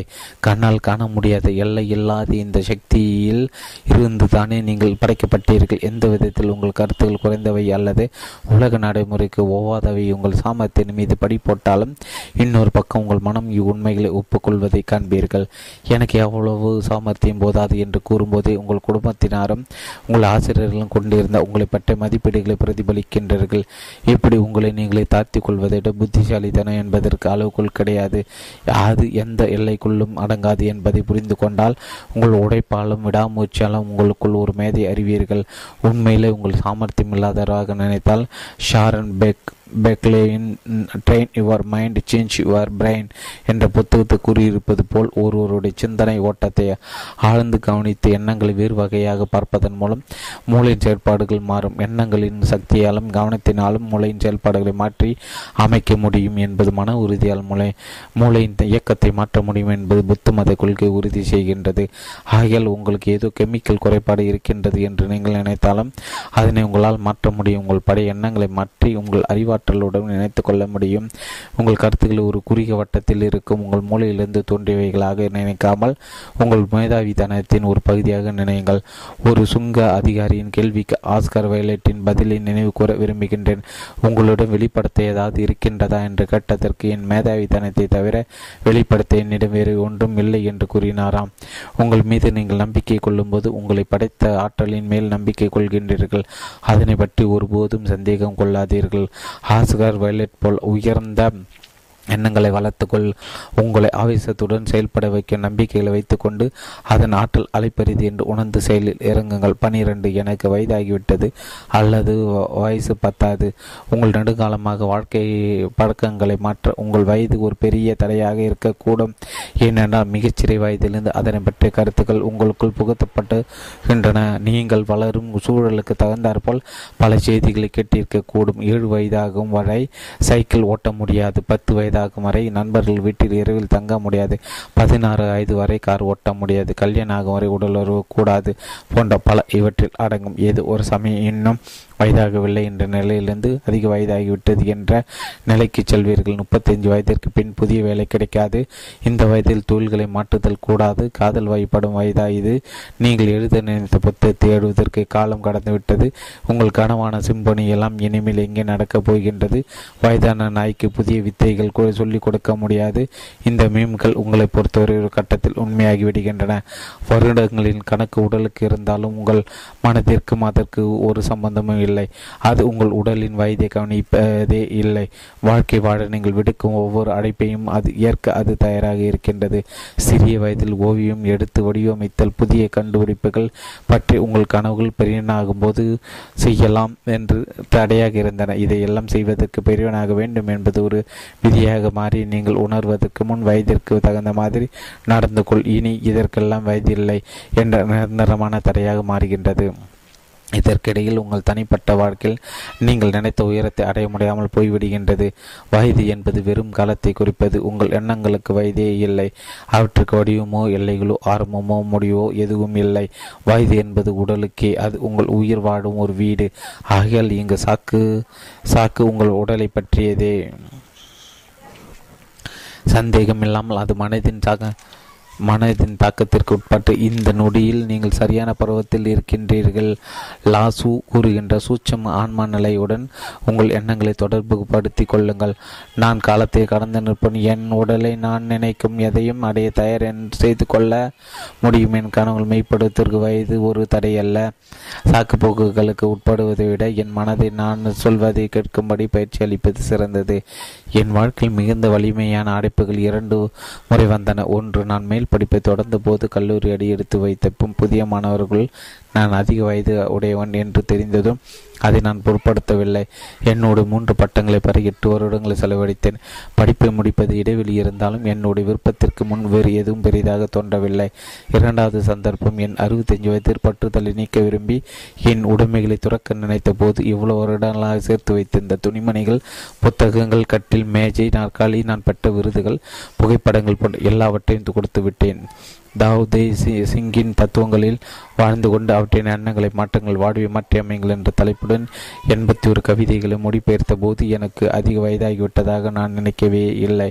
நான் திரும்பி பார்க்கும் போதெல்லாம் இப்படி பல தடங்கள் வயதை நான் பொருட்படுத்தாமல் பல விஷயங்கள் செய்திருப்பதை பார்க்கிறேன். எனது என் நாற்பத்தி இரண்டாவது வயதில் ஓட்டைய வயதில் ஓட்டப்பந்தய வீரனாக முடிவு செய்து கிரிக் மாரத்தான் போட்டியில் கலந்து கொண்டேன் என் பதினேழு வயதில் என் முதல் நாவலை எழுத முடிவு செய்தேன் ஒன்பது வயதில் என் வயதை அதிகமாக்கி வடித்தடம் காட்டும் படிவத்தை வாங்கினேன் அதற்கு தகுதி பத்து வயது.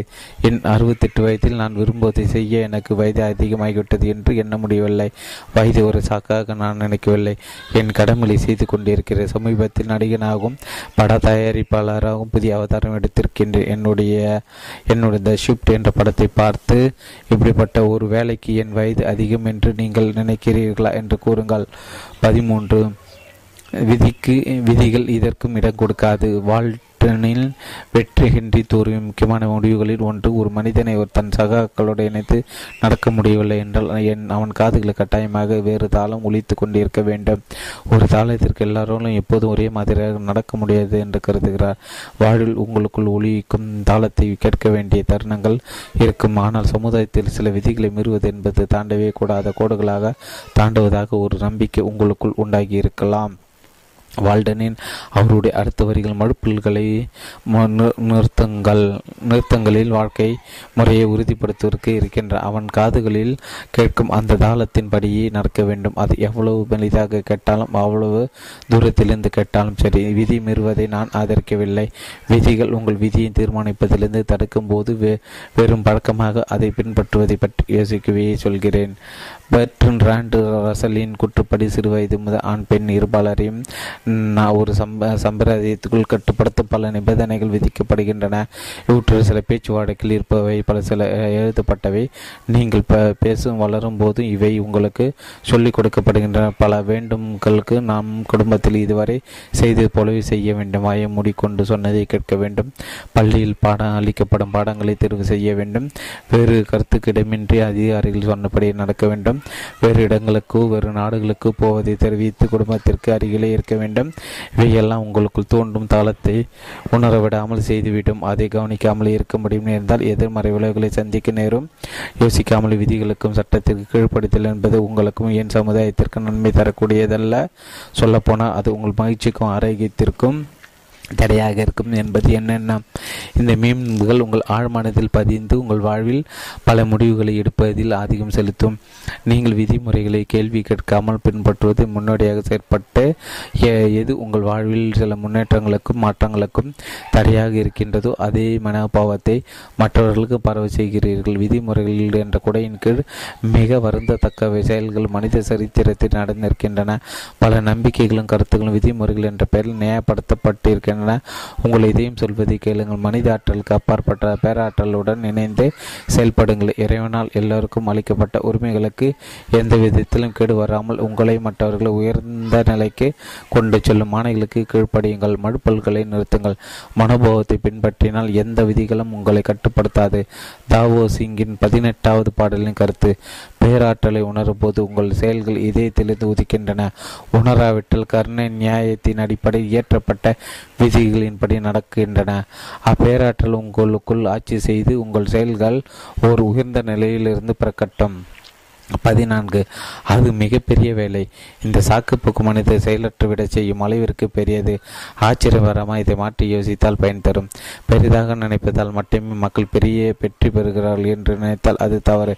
வெற்றிக்கு உண்மை சிறிய அளவில் நினைத்தாலே போதும். இதை உணரும் போது சிறுக கட்டி பெருக வாடும் திறன் தானாக வரும். சில பெரிய சாதனை உங்கள் அதிக எடை போதைக்கு அடிமைப்படுத்த தேவையற்ற சுய மதிப்பீடு உங்கள் உயர்கல்வி உங்களுக்கென்ற புதிய வீடு கடன் அடைத்தல் உங்கள் அம்மாவுடனா உறவு சீர் செய்தல் தன் காலில் நிற்றால் போன்றவை. தாவின் அறுபத்தி மூணாவது பாடல் இக்கருத்தை மிக எளிதாக கூறுகின்றது. எளிதாக இருக்கும்போது கடினமானவற்றை கையாளுங்கள். பெரிய செயல்களை அவை சிறிதாக இருக்கும்போதே சாதியுங்கள். ஞானி பெரிதாக எதையும் அடைய விரும்புவதில்லை. இருந்தும் அவன் அடைவதற்கு ஈடு இல்லை. இது எதிர்மறையான கருத்துக்களை கொண்டிருப்பது போல் இருந்தாலும் உண்மையில் மேலே குறிப்பிட்ட சாக்கிற்கு மிக சரியான நிவாரணி. எளிதாக இருக்கும்போதே கடினமானவற்றை கையாளுங்கள். பெரிய செயல்களை அவை சிறிதாக இருக்கும்போதே சாதியுங்கள். ஞானி பெரிதாக எதையும் அடைய விரும்புவதில்லை. இருந்தும் அவன் அடைவதற்கு ஈடு இல்லை. இதை நான் எழுதி கொண்டிருக்கும் போது என் வீட்டிற்கு அருகில் ஒரு பனிரெண்டாவது மாடி கட்டிடம் கட்டப்பட்டு வருகின்றது. இத்திட்டத்தை திட்டு நிச்சயம் பெரிதாக யோசித்திருக்க வேண்டும். இருந்தாலும் வேலை தொடங்கும் போது இவ்வளவு மகத்தான கட்டிடத்தை தோட்டம் ஒரே ஒவ்வொரு செங்கலாக தான் ஆரம்பித்து ஒரு கம்பீரமான கட்டிடத்தின் உயரம் அதன் அஸ்திவாரத்தை தான் ஆரம்பிக்கின்றது. ஒரே நாளில் ஐம்பது பவுண்ட் எடை குறைக்கவோ அல்லது புகைப்பிடிப்பதை விடவோ டாக்டர் பட்டம் வாங்கவோ உள்ள கடன்களை அடைக்கவோ முடியாது. அவற்றின் மிகப்பெரிய பரிணாமமே அடைய விடாமல் தடுக்கும் ஒரு சா சாக்காக மாறுகின்றது. மழுப்பல்களை நிறுத்துங்கள். உங்கள் ஒரே மாதிரி சிந்தனைகளிலிருந்து வெளிவந்து வெற்றிக்காரை கோல் விடுக்க அடைக்கின்றது ஒரே நாள் இலக்கை அடைய முடியாது. ஆனால் இன்றே அதற்கான முதல் அடி எடுத்து வையுங்கள். என்றே உங்கள் டாக்டர் பட்டம் வாங்க இயலாது. ஆனால் அடுத்த வாரம் தொடங்கும். அதற்கான பயிற்சி வகுப்பில் சேர முடியும். அதுதான் இப்போதைக்கு உங்கள் மிகப்பெரிய இலக்கை அடைய முயற்சி. சிறிய துவக்கம். இப்போது இங்கே என்ன செய்ய முடியும் என்று யோசிங்களை பார்த்து பத்து வருடங்கள் கூட உங்கள் புகைப்பிடிக்கும் பழக்கத்திலிருந்து வெளிவர முடியாமல் போகலாம். ஆனால் இன்று ஒரு நாள் ஏன் இந்த ஒரு நிமிடம் அதிலிருந்து விடுபட்டு இருக்க முடியும் அல்லவா? இப்படிதான் வழக்கமான நம் சிந்தனைகளை மாற்ற முடியும். வாழ்க்கையை ஒவ்வொரு நொடியாக தான் வாழ முடியும். இந்த ஒரு நொடி ஒரு மணி நேரம் ஒரு நாள் இப்புதிய சிந்தனை சாக்குப்போக்குகளிலிருந்து வெளியேறி வெற்றி நோக்கிய உங்கள் பண பயணத்தை துவக்கும். பதினைஞ்சு எனக்கு சக்தி இல்லை. உங்கள் வாழ்க்கை வாழப்போதிய சக்தியின்மை என்பது நீங்கள் உங்களை சார்ந்திருப்ப சுற்றியிருப்பவர்களை பார்த்து கற்றுக்கொண்ட ஒன்று. நான் சோர்வடைந்து விட்டேன். இவ்வளவுதான் என்னால் முடியும். ஓய்ந்து போய்விட்டது போன்ற பல வகை வைரஸ்கள் நீங்கள் அறிந்து அறியாமலோ உங்களை தாக்கியுள்ளன பொதுவாக ஒரு நியாயமான காரணமில்லாத உங்களை அறியாமல் வரும் சாக்குகள் தான் இவை. இப்படி ஏதாவது ஒன்று பிடித்து கொண்டால் நீங்கள் செய்ய வேண்டிய வேலையை தள்ளி போடலாம் என்ற ஒரு மனப்பான்மையே இதற்கு காரணம். எனக்கு நல்ல உடல் அமைப்பு வேண்டும் என்ற ஆசை உண்டு. ஆனால் அதற்கு தேவையானதை செய்ய என்னிடம் பலமில்லை. அந்த புதிய பதவிக்கு தகுதி பெறும் அவள் உண்டு. ஆனால் நான் மிகவும் தளர்ந்து அடைந்து விட்டேன். இரவில் படிக்க என்னிடம் இனிய போதிய சக்தி இல்லை. இது ஒரு வசதியான சாக்காக போய்விடும். ஏனென்றால் புதிது புதிதாக சாக்கு போக்களை கண்டுபிடிப்பதற்கு நிறைய சக்திகள் தேவை. சக்தி இல்லை என்ற சாக்கு நம் சோம்பேறித்தனத்தை வெல்ல முடியாத போது ஏற்படுவது. அதை ஆராய்ந்து பார்த்தால் அதில் உண்மை குறைவாக இருப்பதை உணர்வோம். ஒரு நொடியில் இந்த பலவீனம் போய் முற்றிலும் புத்துணர்ச்சி புகுவதை நான் பலமுறை பார்த்திருக்கிறேன். என் குழந்தைகள் அசையக்கூட சக்தி இல்லை என்று கூறிய போதெல்லாம் பொழுதுபோக்கிற்கு எங்கேயாவது போகலாம் அல்லது அவர்களுக்கு பிடித்ததை வாங்கலாம் என்றால் உடனே போரடிப்பது என்பதும் சோறு என்பதும் எங்கே ஓடிப்போயிற்று என்பதே தெரியாது. அதே போலதான் நாம் எல்லோரும் சக்தி இல்லை என்பது சொம்பியர்தனத்தை நியாயம் கற்பிக்க விரும்பும் போது உபயோகித்துக் கொள்கிறோம். இதற்கு மாற்று உற்சாகமான எண்ணங்களை உங்களுக்குள் உலா விடுவதே அமெரிக்க ஜனாதிபதி ஜாப் கென்னடியின் வாழ்க்கை சரித்திரத்தை எழுதிய ஆர்த்தர் ஷிஷிங்கர் என்பவர் வாழ்க்கையில் ஏதாவது ஒன்றை மட்டும் தேர்ந்தெடுக்க சொன்னால் சுறுசுறுப்பை தேர்ந்தெடுப்பேன் என்று கென்னடி கூறியதாக எழுதியிருக்கிறார். அது வெறும் உடல் சக்தியை பொறுத்தது மட்டும் மட்டுமல்ல ஒரு மனப்பான்மை சோர்வால் ஏற்படும் மனத்தளர்வை உங்கள் வாழ்வை வளமக்க உதவும் எண்ணங்களை போக்கிவிடலாம். சோர்வு என்பது பெரும்பாலும் உடல் சார்ந்தது அல்ல. பலகாலமாக ஒரே நிலையில் படை இருந்து இருக்க பழகிவிட்டதால் அதிலிருந்து வெளிவர மறுக்கும் பிடிவாதம் உற்சாகத்தை வரவழைத்துக் கொள்வதனும் புதிய அர்த்தமுள்ள வாழ்வு வாழ உங்களை நீங்களே தயார்படுத்திக் கொள்ளலாம். உங்கள் வயது கொள்ள எவ்வளவாக இருந்தாலும் வெற்றிகரமாகவும் மகிழ்ச்சியாகவும் வாழ உங்கள் சிந்தனைகளை பயன்படுத்திக் கொள்ளும் திறமை எப்போதும் இருப்பதால் மழுப்புல்களை நிறுத்துங்கள். புதிய சிந்தனைகளை சோர்வை ஒவ்வொரு நொடி உயிர்ப்புடன் வாழ வகை செய்யும். மனதார் மனதளர்வை அண்ட விடாதீர்கள். நீங்கள் செய்ய முடியாதவற்றிலிருந்து எண்ணங்களை திசை திருப்பி நீங்கள் புதிதாக செய்ய விரும்புவதை பற்றி சிந்திங்கள். அப்போது இந்த சாக்கை அறவே மறந்து விடுவீர்கள். உங்கள் உற்சாகத்தை தக்க வைத்துக் கொண்டால் அது நீங்கள் தொடர்பு கொள்ளும் ஒவ்வொருவருக்கும் பரவுவதை கவனிப்பீர். உற்சாகம் சீக்கிரம் பரவும் தன்மை கொண்டது. அது புத்துணர்வுடன் கூட சிந்தனால் வருவது. மனதின் பழைய வைரசுகளை அது விரட்டிவிடும். பதினாறு இது என் குடும்ப சரித்திரம். உங்கள் குடும்பத்தில் உங்களுக்கென்று ஒரு இடம் உண்டு. அது பற்றி உங்கள் கருத்து எதுவாக இருந்தாலும் அதை மாற்ற இயலாது. கடைக்குட்டியாய் இருந்து எல்லோரும் உங்கள் வழிகளை உங்களை ஏவினால் அதுவே உங்கள் சிறுவயதின் நிலைமை. உங்கள் குடும்பத்தில் உங்கள் நிலை பிரிந்த அல்லது சேர்ந்திருக்கும் பெற்றோர் வளர்ப்பு குழந்தையாக இருந்தது. குடிக்கடிமையாக இருந்த பெற்றோர் கரு கலப்பு திருமணத்தின் மூலம் பிறந்தது போன்ற எல்லாமே பழைய கதைகள். அப்போதிலிருந்த இந்த நிலைமை பொறுத்து உங்கள் உறவினர்கள் ஒரு விதத்தில் செயல்பட்டிருப்பார்கள். இதனை ஒப்புக்கொண்டு வாழ்வில் புதிய தருணங்களை எதிர்நோக்குங்கள். உங்கள் குடும்ப சரித்திரத்தை ஒரு வரமாக எண்ணுங்கள். அவம் இப்போதைய நிலைமை அடைய அதை கடந்தே அடைந்தே கடந்தே வர வேண்டியிருந்தது நீங்கள் கடன் நடத்தப்பட்ட விதம் உங்களுக்கு வலிமை கொடுத்தது. தன் காலில் நிற்க உதவியது. பழைய அனுபவங்கள் உங்கள் தக்கமடைய செய்துவிடக்கூடாது ஆனால் பொதுவாக வாழ்வில் விரும்பிய நிலையை அடையவிட முடியாமல் போவதற்கு இதன் எல்லாரும் காரணமாக சொல்வதென உங்கள் கூட்டத்தின் பலர்கள் இருப்பார்கள். உங்கள் சிறு வயதில் உங்கள் பெற்றோர் பிரிந்தால் வாழ்வில் பல பாடங்களை கற்றிருப்பீர்கள். ஆனால் பொதுவாக இப்படிப்பட்ட சூழலில் வளர்ப்பவர்களை தாக்கும் வைரஸ் என்னவென்றால் பெற்றோர்கள் பிரிந்தால் குழந்தைகளுக்கு உரிய செய்ய முடியாத பல உளவியல் வேதனைகளை ஏற்படுத்தும். உங்களின் ஒரு பகுதி இதனை நம்பும் ஏனென்றால் இதன் உண்மை ஆராய்ந்து ஆரோக்கியமான சூழலை உருவாக்குவதற்கு நிறைய காலமும் சக்தியும் தேவை.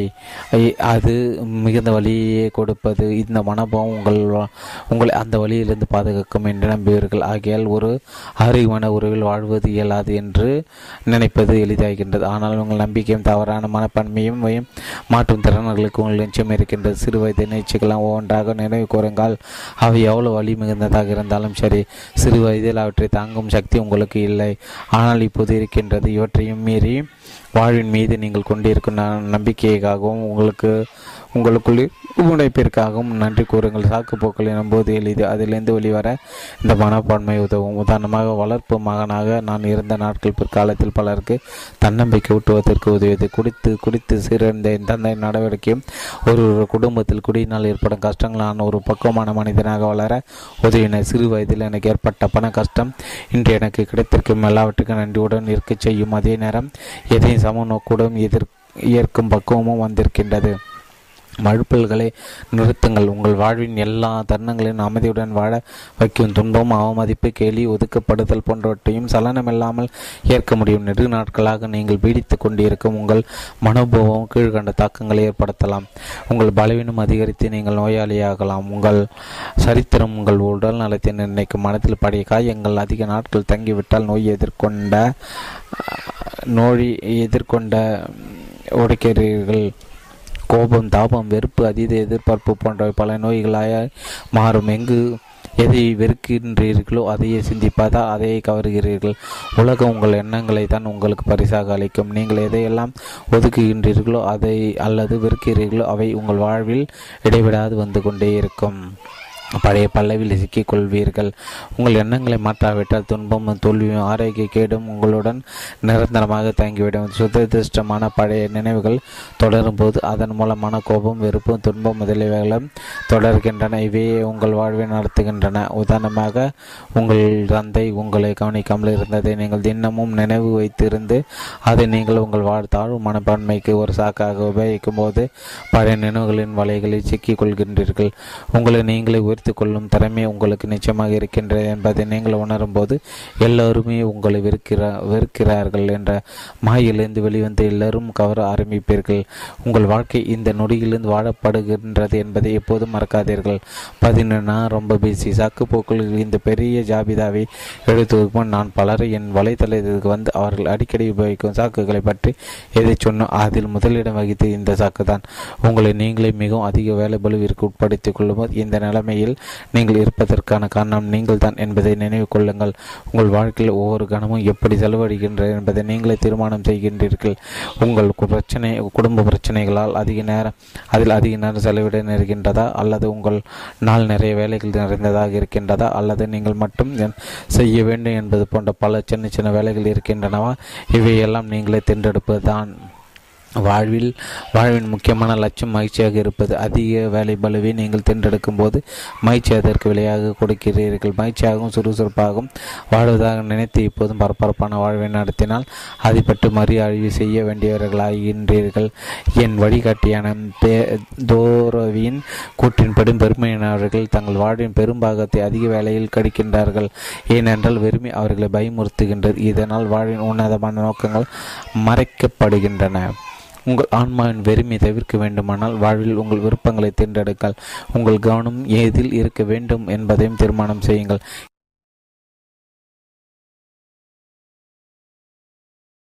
கீழே கொடுக்கப்பட்டுள்ள கருத்துக்களை உபயோகித்து நேரமின்மை என்ற சாக்கிலிருந்து எளிதாக வெளிவர முடியும். என் குழந்தைகளுக்கு தினமும் ஓட்டான் வேலை பார்க்க எனக்கு நேரம் ஒதுக்க முடியுமா? முடியாமல் போனால் நான் ஒரு கெட்ட தந்தை. தாய் ஆகிவிட மாட்டேன். என் வாழ்நாள் எனக்கான குறிக்கோளை நோக்கி நான் போகும்போது சரி செல்ல முடியாது என்று கூற எனக்கு உரிமை உண்டு. எல்லாவற்றுக்கும் ஒரு இடம் உண்டு என்பது கிடையாது. இதுதான் சரியான வழி என்பது கிடையாது. எனக்கு என் வழி சிறந்தது ஏனென்றால் உலகத்தில் முற்றிலும் சரி என்ற ஒன்று இல்லை. நேரமின்மை என்ற சாக்கிலிருந்து வெளிவர ஒவ்வொரு வழியாக நான் கண்டுபிடித்து சொல்லப் போவதில்லை. வேலை பகிர்ந்து கொள்வது அடுத்தவர்களிடமிருந்து உதவி பெறுவது நமக்கென நேரம் ஒதுக்கிக் கொள்வது போன்ற எல்லாமே இதற்கான வழிகள் தான் உன்னதமானவற்றிற்கு நம் வாழ்வில் பல அலுவலர்களுக்கு மத்தியிலும் நேரம் ஒதுக்க வேண்டும் என்ற தூரவின் கருத்து மிக சரியானது. உங்களிடம் தேடலுக்கு இடமளிக்க நீங்கள் பயந்தால் இந்த சாக்கு போக்கு எப்போதும் நிலைத்துவிடும். உங்களுக்கு நேரம் இல்லை என்று ஒருபோதும் சொல்லாமல் அல்லது அது மாதிரி தோற்றத்தை உருவாக்காமல் இருப்பதன் மூலம் இந்த மனப்பான்மை விரட்ட முடியும். அதை உடனே விடுவித்து அதற்கு மாற்றாக நான் என் வாழ்க்கையை முழுமையாக அதே சமயத்தில் ஒரு தந்தையாக கணவனாக பணியாளராக என் பொறுப்புகளில் ஒரு குறைவும் வராமல் வாழ்வேன் என்று கூறிக்கொள்ளுங்கள். வியட்நாமின் போதி சத் சத்வாரான த திச் நாகனின் பீஸ் இஸ் எவரி ஸ்டெப் என்ற புத்தகத்திலிருந்து நான் கட்ட ஒரு யுக்தி. மூச்சு உள்ளிருக்கும் போது என் உடல் அமைதியடைகின்றது மூச்சு வெளியிடும் போது நான் புன்னகைகின்றேன் என்று வெளிப்படையாக சொல்லுங்கள். அப்போது சொல்வது குளிர்ச்சியான எலுமிச்சை சாற்றை குடிப்பது போன்ற அந்த குளிர்ச்சி உங்கள் உடலில் பரவுவதை உணர்வீர்கள். புன்னகை எந்த ஒரு சமயத்திலும் நீங்கள் நிதானம் இழக்காமல் இருப்பதை உணர்த்தும். இந்த எளிய பயிற்சி உங்கள் வாழ்வில் அமைதியின் முக்கியத்துவத்தை உணர்த்தும். அதன் பின் வாழ்வில் எதற்கு இடம் அளிக்க வேண்டும் என்பதை புரிந்து கொள்வீர்கள் பிறகு நேரம் இன்மை என்ற சாக்கு வராமல் இருக்க எதை தவிர்க்க வேண்டும் என்பதை அறிவீர்கள். நான் அடிக்கடி சொல்லும் ஒரு யோகா பயிற்சி பள்ளியில் இதனை விளக்கும் ஒரு வாசகம் உண்டு. ஒரு டாக்டர் நோயாளியிடம் பேசுவது போல் கொடுக்கப்பட்ட வாசகம். உங்கள் ஒரு நாளில் எதற்கு இடம் கொடுக்க முடியும்? உடல் எடை குறைக்க ஒரு மணி நேரம் உடற்பயிற்சி அல்லது இருபத்தி நாலு மணி நேரம் செத்து படிப்பது. இது இது நேரமின்மை குறித்த என்னுடைய கருத்தை எளிதாக விளக்குவதாக இருக்கின்றது. நீங்கள் எவ்வளவு பரபரப்பாக இருந்தாலும் எவ்வளவு முக்கியமான புள்ளியாக இருந்தாலும் உங்கள் எண்ணங்களை உறுத்தி கொள்ள பழகுங்கள். நேரமில்லை என்று சொல்வதை விட உடல் நலமில்லாமல் இருக்க எனக்கு நேரம் இல்லாததால் தினம் உடற்பயிற்சி செய்கிறேன் என்று நினைத்துக் கொள்ளுங்கள். பதினெட்டு எனக்கு பயமாக இருக்கிறது. மறுபடியும் எனக்கு வந்த மின்னஞ்சல்களை பார்க்கும்போது எல்லாரும் அடிக்கடி சொல்லும் ஒரு செய்தி எனக்கு தனிமை பயத்தை கொடுக்கிறது. சிறு வயதிலிருந்து தோல்வி என்றால் எனக்கு பயம். உலகம் என்னை பயமுறுத்துகின்றது. அது என்னை நோ நோகடித்துவிடும். எனக்கோ என் குடும்பத்திற்கு கேடு வந்துவிடும் என்ற பயம் எனக்கு எப்போதும் இருக்கின்றது. என்னை யாராவது திட்டுவார்கள் என்ற பயம் அல்லது விமர்சனத்தை கண்டு எனக்கு பயம் ஏழ்மை கண்டு பயம் அல்லது வேலை இழந்து விடுவேன். அடுத்த வேலை உடனே கிடைக்காது. எதுவாக இருந்தாலும் பயம் இந்த தாக்கு முதலிடத்தில் வகிக்கின்றது. எ கோர்ஸ் என் மிராக்கல் என்ற புத்தகத்தில் இதற்கு விமோச்சனம் கூறப்பட்டிருக்கிறது. என மிகவும் பிரியமான இந்த புத்தகத்தில் நம் உணர்ச்சிகள் இரண்டே வகைப்படும். ஒன்று அன்பு இன்னொன்று பயம். அன்பு இருக்க இடத்தில் பயம் இருக்காது. பயம் இருக்க இடத்தில் அன்பு இருக்காது. எங்கு அன்பை உருவாக்கி கொள்கிறோமோ அங்கு பயத்திற்கு இடமே இல்லை என்று கூறப்பட்டிருக்கின்றது. பயம் என்பது என்னை பொறுத்தவரை மனதின் வைரஸ். அது வெற்றி தோல்வி இரண்டில் ஏதாவது ஒன்றை தேர்ந்தெடுக்கிறது. ஒருவர் மனதிலிருந்து இன்னொருவருக்கு செல்கிறது. கடைசியில் பழக்கமாக ஆகிவிடுகின்றது சிறு வயதிலிருந்து நாம் ஒரே வகையாக பழக்கப்படுத்தப்படுகிறோம் நான் முயற்சிக்கும் எல்லாவற்றிலும் வெற்றியடையாவிட்டால் என் மேல் தோல்வி முத்திரை குத்தப்படுகிறது. இதனை கண்டு எனக்கு சாவே சாவை விட பயம். இந்த மாதிரி வைரஸ் மற்றவர்களிலிருந்து உங்களை ஊடுருவி பல்கி பெருகி அதுவே எதிர்வினையாகும் வரைக்கும் ஆழமாக பதிக்கின்றது. பயம் கொடுக்கும் எண்ணங்களை நிறைய உருவாகும் போது அவற்றால் உங்கள் வாழ்வின் குறைபாடுகளை நியாயப்படுத்துகின்றீர்கள். அவை பெரும்பாலும் ஊகங்களாக இருப்பதால் வெறும் சாக்கு போக்குகள் தான் ரூஸ்வெல்ட் தன் முதல் சொற்பொழில் கூற்றுப்படி முதலில் நாம் பயத்திடம் பயப்பட வேண்டும். தோரவின் கூற்றுப்படி பயத்தை விட பயங்கரமானது வேறு ஒன்றுமில்லை. தாவோ தத்துவங்களை போதித்த இவர்கள் கூறியது முற்றிலும் சரியானது. மழுப்புல்களை நிறுத்துங்கள். படிவத்தில் கொடுக்கப்பட்டுள்ளவற்றை நீங்கள் பயிலும்போது இங்கு கூறப்பட்ட எந்த ஒரு சாக்கியிலும் உண்மை இல்லை என்பதை புரிந்து கொள்வீர்கள் என்னையே எடுத்துக்கொள்ள விக்ரம் யோகா பயின்று கொண்டிருந்த போது இரண்டு ஆசனங்கள் நிறைய நின்ற வண்ணம் பின்னால் வளைந்து அதே நிலையில் முப்பது நொடிகள் இருக்க வேண்டும். இதை ஆரம்பத்தில் பயம் என ஆட்கொண்டது உடனே முழங்கால்களை தரையில் பதித்து விடுவேன். என்னால் பின்னே வளைவே முடியாது. போல் இருக்கின்றது. நிலை குளிந்து விடுவேனோ என்ற பயம் வருகின்ற நீச்சல் குளத்தில் கூட எப்போதும் பின்னால் இருந்து டைவ் அடித்தது கிடையாது. என்று என் பயிற்சியாளரிடம் கூறியது நினைவிற்கு வருகின்றது. என்னால் பின்பக்கமாக வளைய முடியாது. என்ற ஒரு நம்பிக்கையை பீம் உருவில் பாதி பாதித்தது. அப்படி செய்தால் விழுந்து விடு என்ற பயத்தை உண்டு பண்ணியதிலிருந்து இவையெல்லாம் அந்த இரண்டு ஆசனங்கள் செய்து என்னை தடுத்து கொண்டிருந்தன. என் பயம் வாழ்நாளில் நான் சேகரித்து வைத்திருந்த பல மீம்களின் பாதிப்பால் என் மீது இருந்த அவநம்பிக்கையின் பிரதிபலிப்பை என்னை நானே நேசிக்க தொடங்கிய போது என் மீது ஒரு நம்பிக்கை வந்தது. நான் ஒரு தெய்வ அம்சம் பொருந்தியவன். என்னுள் அந்த பலம் நிறைந்திருக்கின்றது என்று எண்ணிய போது என் மீது நம்பிக்கை பிறந்து என்னுள் இருந்த ஆற்றல் வேலை செய்ய துவங்கிய போது தெய்வமும் துணை நின்றது. அன்பு உருவான போது பயம் இல்லாமல் போனது. அறுபது வருடமாக இருந்த பயம் என்ற சாக்கை வெற்றி கொள்ள முடிந்தது. இன்று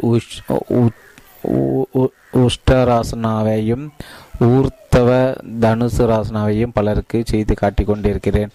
நான் கற்ற இருபத்தி ஆறு ஆசனம் இவை ரெண்டும் எனக்கு மிகுந்த மன நிறைவு மகிழ்ச்சியும் அளிக்கின்றன. பயம் கதவி தட்டியது அன்பு கதவி திறந்து பார்த்தது. யாரும் இல்லை என்ற பழமொழி உண்மை. மேலே கூறப்பட்ட பதினெட்டு சாக்குப்போக்களும் அவற்றை தவிர்க்க நீங்கள் பயில வேண்டிய தீர்மானங்கள் சாராம்சம் இது ஒன்று. ரொம்பவும் கஷ்டமாப்பா. நான் மனம் வைத்தால் என்னால் செய்து முடிக்க முடியும். இரண்டு இதில் ஆபத்தில் இருக்குமே. நான் நானாய் இருப்பதில் எந்த ஆபத்தும் இல்லை. அதனால் பயமில்லை. மூன்று இதற்கு நெடுகாலம் ஆகும் என் லட்சியத்தை அடையும் பொறுமை எனக்கு உண்டு. நான்கு என் குடும்பத்தில் குழப்பம் ஏற்படும் நான் நானாக இருப்பதால் பெரும் பொறு வெறுப்பு நான் நானாக இல்லாதால் பெரும் அன்பை விட உயர்ந்ததே. ஐந்து நான் அதற்கு தகுதியானவன் அல்ல. நினைப்பதான் படைப்பை கிடக்கும். நான் ஒரு தெய்வப்புரி ஆகிய எல்லாவற்றையும் தகுதி உண்டு. ஆறு அது என் இயல்பல்ல. என் உண்மையான இயல்பு குற்றமற்றது. இதுவும் அதன் ஒரு அம்சம்தான். ஏழு என்னால் அவ்வளவு செலவழிக்க முடியாது. நான் எப்போதும் வலிமையோடு தொடர்பு கொண்டிருக்கிறேன்? எட்டு எனக்கு யாரும் உதவ மாட்டார்கள். சரியான சமயத்தில் உதவி தயாராக இருக்கின்றது. ஒன்பது இதுவரை இதுபோல் நடந்தது. இனிமேல் ஆசைப்படுபவைகளை நான் கவர்வேன். பத்து நான் பலமற்றவன் எனக்கு தேவையான உதவி கிடைக்கும். ஏனென்றால் நான் பிரபஞ்ச சக்தியுடன் தொடர்புடையவன். பதினொன்று எனக்கு அவ்வளோ சாமர்த்தியம் இல்லை. என் வரையில் நான் முழுமையானவன் தனித்துவம் வாய்ந்தவன். பனிரெண்டு எனக்கு வயதாகிவிட்டது அல்லது வயசு பத்தாது. உண்மையில் நான் முடிவற்றவன். வயது உடலுக்கு என் வயதுக்கும் நான் என்ன செய்கிறேன் என்பதற்கு சம்பந்தம் கிடையாது. பதிமூன்று விதிகள் இதற்கு இடம் கொடுக்காது. நான் மனசாட்சிக்கு விரோதமாக செயல்பட மாட்டேன் என்னை வழி நடத்தும் உலகத்தை நடத்தும் சக்தியே. பதினான்கு. அது ரொம்ப பெரிய வேலை. என்னால் என்ன செய்ய முடியுமோ அதை மட்டுமே செய்வேன். சிறுகு கட்டி பெருகு வாழ்வேன். பதினைந்து. எனக்கு சக்தி இல்லை. என் வாழ்வை பற்றி ஆர்வம் எனக்கு இருக்கிறது. அது என்னை உற்சாகப்படுத்துகின்றது. பதினாறு. இது என் குடும்ப சரித்திரம். நான் நிகழ்காலத்தில் வாழ்கின்ற அதே சமயம் என் குடும்பம் எனக்கு அளித்ததற்கு நன்றியுடனாயிருப்பேன். பதினேழு. நான் ரொம்ப பிஸி நான் என் சுபாவத்தை ஒட்டி எனக்கு பிடித்தவற்றை தென்றெடுத்தால் அவற்றை முடிக்க நேரம் கிடைக்கும். பதினெட்டு எனக்கு பயமாக இருக்குது. நான் நினைத்து செய்து முடிக்க என்னால் முடியும். ஏனென்றால் நான் தனியானவன் அல்ல. இப்பகுதி நான் பொதுவாக உபயோகிக்கும் சாக்கப்போக்குகளை பற்றியும் அவை எப்படி தோன்றுகின்றன என்பது பற்றியும் உங்கள் வாழ்வை அப்படி என்ன நினைக்கின்றன நிர்ணயிக்கின்றன என்பது பற்றியும் அலைச்சினும் இனி இவற்றை கடந்து சாக்குப்போக்கு இல்லாமல் வாழ்வது எப்படி என்பதை பார்ப்போம்.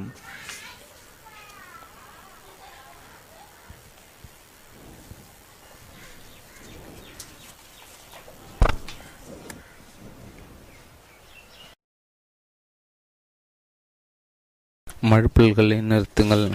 மழுப்பல்களை நிறுத்துங்கள். அறுபத்தி ஒன்பதாம் பக்கம் தொடர்ச்சி. மழுப்பல்களை நிறுத்துங்கள். அறுபத்தி ஒன்பதாம் பக்கம் தொடர்ச்சி. பகுதி இரண்டு.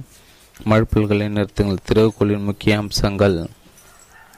ஒவ்வொரு மனதிற்கும் அறிவு முழுமையானதாக இருக்க வேண்டும். எல்லாவற்றையும் பார்க்க வேண்டும். எதனை பார்க்கவில்லையோ அனுப்பிக்கவில்லையோ அதனை அறிய முடியாது. ரால் வால்டோ எமர்சன்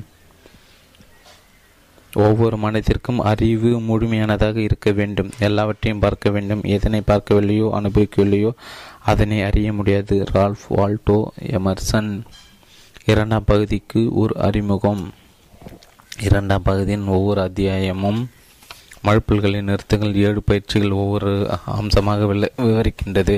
இவைகளை நான் என் வாழ்வில் ஆராய்ந்து உபயோகித்ததான பலனை அனுபவித்திருக்கிறேன். என் ஆராய்ச்சியின் முடிவுகளை விவரிக்காமல் என் அனுபவங்களை அப்படியே கொடுத்திருக்கின்றேன். என் கண்டுபிடிப்புகளை நான் பகிர்ந்து கொள்ளும் அதே நேரம் என் உற்சாகத்தை உங்களுடன் பகிர்ந்து கொள்ள விரும்புகின்றேன்.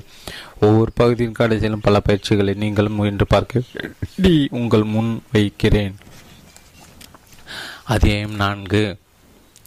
முதல் கொள்கை விழிப்புணர்வு உணர்வின்றி யோசிப்பதே மனித இனத்தின் மிகப்பெரிய இயலாமை எக்காட்டோலே உணர்வின்றி யோசிப்பதே மனித இனத்தின் மிகப்பெரிய இயலாமை எக்காட்டோலே எப்படி மாட்டிக்கொண்டு இருக்கிறீர்கள் என்பதை உணர்வதே அதிலிருந்து மீள்வதற்கு பிரிட்ஸ் பெர்லஸ். வெகு காலமாக ஒரே மாதிரி யோசனை செய்வதை நீங்கள் முன்னேறாமல் இருப்பதற்கு பெரும்பாலும் இதை நீங்கள் உணர்வதே இல்லை. முதல் காரணம் இந்த மனப்பான்மை உங்கள் வழி நடத்தாது. ஆகையால் சாக்குப்போக்கிலிருந்து வெளிவர முதலில் நீங்கள் இதை உணர்வது அவசியம். முழுமையான உணர்வு வளர்த்துக் கொள்வது என்பதே உங்களை முழுமையாக உண்மையாக அறிந்து கொள்வதற்கான முதல் படி. உங்கள் எண்ணங்களையும் நம்பிக்கைகளையும் பற்றி அறியாமல் வாழ்வது என்பது ஒரு பொய் முகத்தை அகந்தை வளர்த்துக் கொள்வதாகும். உணர்வும் அகந்தையும் சேர்ந்திருக்க முடியாது என்கிறார் எகட்டோலே என்றால் உணர்வு உண்மையானது உங்கள் வாழ்வின் மையம் உண்மையான இருப்பு இல்லாத அகந்தையும் உணர்வும் எதிரெதிர் துருவங்களாக இருந்தாலும் இரண்டு பற்றிய அறிவு தேவை என்பது என் கருத்து. உங்கள் உணர்வுடன் நீங்கள் முடிமையாக தொடர்பு கொள்வதை மடுப்பல்களை நிறுத்துங்களின் முதல் படி. உண்மையான நீங்கள் யார் என்றால் வடிவமில்லாத காண முடியாத உலகத்திலிருந்து வந்த ஒரு சக்தியின் வடிவம். விஞ்ஞானிகளின் கருத்து என்னவென்றால் இவ்வுலகத்தின் ஆதார வஸ்து உங்களை உள்ளடக்கிய ஒரு பொருள் அல்ல என்பதே உணர்வே இவ்வுலகத்தின் ஆதாரம். இவ்வுலகம் அதில் தோன்றி அதிலே மறைகின்றது. இதில் அகந்தை கிடமே இல்லை. ஏனென்றால் நீங்கள் இப்போ என்பது உங்கள் உடைமைகளும் சாதனைகளும் அல்ல. உங்கள் உண்மையான தன்மை உணர்வது உங்கள் தெய்வ அம்சத்தையும் உங்கள் படைப்பு திறனையும் உங்களுக்கு உணர்த்தும். உங்கள் விதி என்பது உங்கள் கையில் என்பதை அறிந்து சாக்குப்போக்கிலும் விடுதலை பெறுவீர்கள். உணர்வே உங்கள் உண்மையான இயல்பு என்று ஆகும்போது உங்கள் பலவீனங்களை விளக்க அவசியமில்லை. மாறாக அகந்தியிலிருந்து விடுபட்டு ஒரு புதிய பரிணாமத்தில் உயர்ந்த கோணத்தில் உங்களை பார்க்க துவங்குகிறீர்கள். வெளிப்படையாக கூற வேண்டுமானால் உங்கள் படை எண்ணங்களிலிருந்து விடுபட வேண்டும் என்று உணராவிட்டால் நீங்கள் உணராவிட்டால் உங்கள் பழக்க வழக்கங்கள் மறையாது. இப்பகுதி உணர்வின் உன்னதமான நிலை வாழ்வை எப்படி மாற்றுகின்றது என்பதை விளக்கும் சாக்குகளிலிருந்து உண சாக்குகளிலிருந்து உணர்விற்கு பழைய வழக்கங்களிலிருந்து விடுபட வேண்டும் என்றால் உங்கள் வாழ்விற்கு நீங்களே தடங்களை உண்டாக்கி கொண்டிருப்பதை முதலில் நீங்கள் உணர வேண்டும். இந்த தடங்கல்களை சாக்கு போக்குகள் உருவாக காரணமாகின்றன. உதாரணமாக ஆபத்துகளை எதிர்கொள்ள தயங்கினீர்களானால் பாதுகாப்பான எளி வழிகளை தேர்ந்தெடுப்பீர்கள். இது ஒரு காலப்போக்கில் தடைகளாக மாறும். இந்த தடைக்கற்களை நான் சாக்குகள் என்று கூறுகிறேன். ஆகியால் ஏதாவது ஒரு புதிய முயற்சிகள் எடுக்கும்போது தோல்வி பயம் விமர்சனத்தை எதிர்கொள்ள தயக்கம் போட்டியில் தோல்வியை கண்டு அஞ்சுதல் உங்கள் தன்னம்பிக்கை அதிகரித்து உங்களுக்கு அதிக பலம் அளிக்கும் எல்லாவற்றையும் சாக்குகள் என்று சொல்லி ஒதுக்க ஆரம்பித்து விடுவீர்கள். இவை எல்லாம் உங்கள் மனதிலே ஆரம்பித்து முடிந்துவிடும். இதன் வழியாக அந்த மனோபாவம் என்று பகுத்தறிவு பேசுவீர்கள். முதலில் இதை கவனித்தாலே புதிய பாதைகள் பிறக்கும். உங்களுக்கு எல்லைகள் வகுக்கும். பொய்முகத்தை கவனிக்க தொடங்குங்கள். உங்கள் எண்ணங்களை கவனிங்கள். உடல் அசைவுகளை கவனிங்கள். அவை உங்கள் உண்மையான தன்மையிலிருந்து வேறுபடுவதை உணர்வீர்கள். உங்கள் உணர்வு மேலோங்கும் போது உங்கள் அகந்தை மறைவதை காண்பீர்கள். இந்த உடல் மட்டும் நீங்கள் அல்ல என்பதை நினைவு கூறுங்கள். உங்கள் உண்மை தன்மையை அளவிட முடியாத எண்ணங்கள் எல்லை எல்லைகள் அற்ற முடிவில்லாத சக்தியின் உருவம். அகந்தியின் ஆதார ஆரவாரத்தை கவனிப்போது படை பழக்கங்களிலிருந்து வெளிவருவது எளிது என்பதை புரிந்து கொள்வீர்கள் கண்மூடித்தனமாக பல நம்பிக்கைகளை வைத்துக் கொண்டிருப்பதை பார்ப்பீர்கள். உணர்வு உங்களை உயர்நிலைக்கு கொண்டு செல்லும். அகந்தி உலகத்தில் ஊழலச் செய்யும். உங்கள் தெய்வீக தன்மை உணரும் போது வாழ்வின் ஒவ்வொரு அம்சம் உணர்வின் செயல்பாடாகவே இருக்கும்.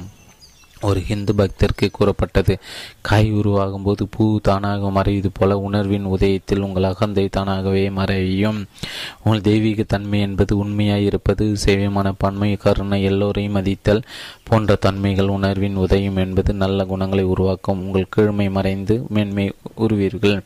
உணர்வுடன் இருப்பது ரொம்ப நாட்களாக எனக்கு இருந்த மனப்போக்கை எப்படி மாற்ற உதவியது என்பதை உங்களுடன் பகிர்ந்து கொள்ள விரும்புகின்றேன். இப்புத்தகத்தில் ஆரம்பத்தில் சாக்கு போக்குகளுக்கான இரண்டு மிகப்பெரிய காரணிகளை மரபு மற்றும் சுற்றுப்புற தாக்கம் ஆகியவை எப்படி நாம் மாற்றவே முடியாது என்று நினைக்கும் அளவிற்கு சில பழக்க வழக்கங்களை வழக்கங்களாகவே தோன்றுகின்றன என்பதை பற்றி கூறின பயாலஜி ஆஃப் பிலீஃப்ஸ் என்ற புத்தகத்தை படித்து கொண்டிருந்த போது புலனுறவு நம் மரபணுகளை மாற்றுகின்றது என்பதை என்னை மிகவும் கவர்ந்தது. நான் இதுவரை யோசிக்காத ஒன்றை பற்றி நினைக்க ஆரம்பித்தேன். என் எண்ணங்களும் இவ்வுலகை நான் புரிந்து கொள்ளும் முறையும் என் மரபு செய்திகளை மாற்றும் என்பதை அப்படியானால் என்னால் என் உள் இணைப்புகளை மாற்றி அமைத்து என் உடல்நிலை மற்றும் மனப்பான்மையை புதிய முறையில் வகை செய்ய முடியும். மரபு வழி வந்தவைகளை மாற்றும் என் திறமையை நான் உணர்ந்த உணராதிருந்தால் அவற்றை அப்படியே ஏற்றுக்கொண்டு அதே நிலையில் மாட்டிக்கொண்டு இருப்பேன் ஆதலால் என் மனதிற்கு என் சுற்றுப்புறத்தை நிர்ணயிக்கும் சக்தி இருக்கின்றது. என் உடல்நிலை சரியில்லை என்றால் அது என் எண்ணங்களின் தவறே. என் வாழ்நாள் முதுவும் நான் நம்பிக்கொண்டிருந்த என்னவென்றால் மரபணுக்களை மாற்ற முடியாது என்பதை எந்தவித எதிர்ப்புமின்றி அதை ஒப்புக்கொண்டிருந்த நான் இப்போது புலனுணர்வு பற்றி புதிய அறிவால் புதிய உலகத்தை காண்கிறேன். உதாரணமாக எனக்கு மார்பில் சல்லி கட்டிக்கொள்வதால் மிகுந்த இம்சை ஏற்படுவது என்பது சிறுவயதில் இருந்த ஒன்று. இது என் பலவீனம் என்று நினைத்து கொண்டிருந்த தொண்டையில் சிறிய அளவில் கரகரப்பு ஆரம்பித்து கொஞ்சம் சளி கட்டி கொண்டு ஜுரம் வந்து மூச்சு விட சிரமப்பட்ட ஏதாவது மருந்து வாங்கி சாப்பிட்டால் தான் சரியாக போகும் என்ற அளவிற்கு வரும். இந்த புத்தகத்தை எழுதி கொண்டிருக்கும் போது அதில் நான் கூறியவற்றை கடைபிடிக்கும் முயற்சியிலும் இறங்கினேன்.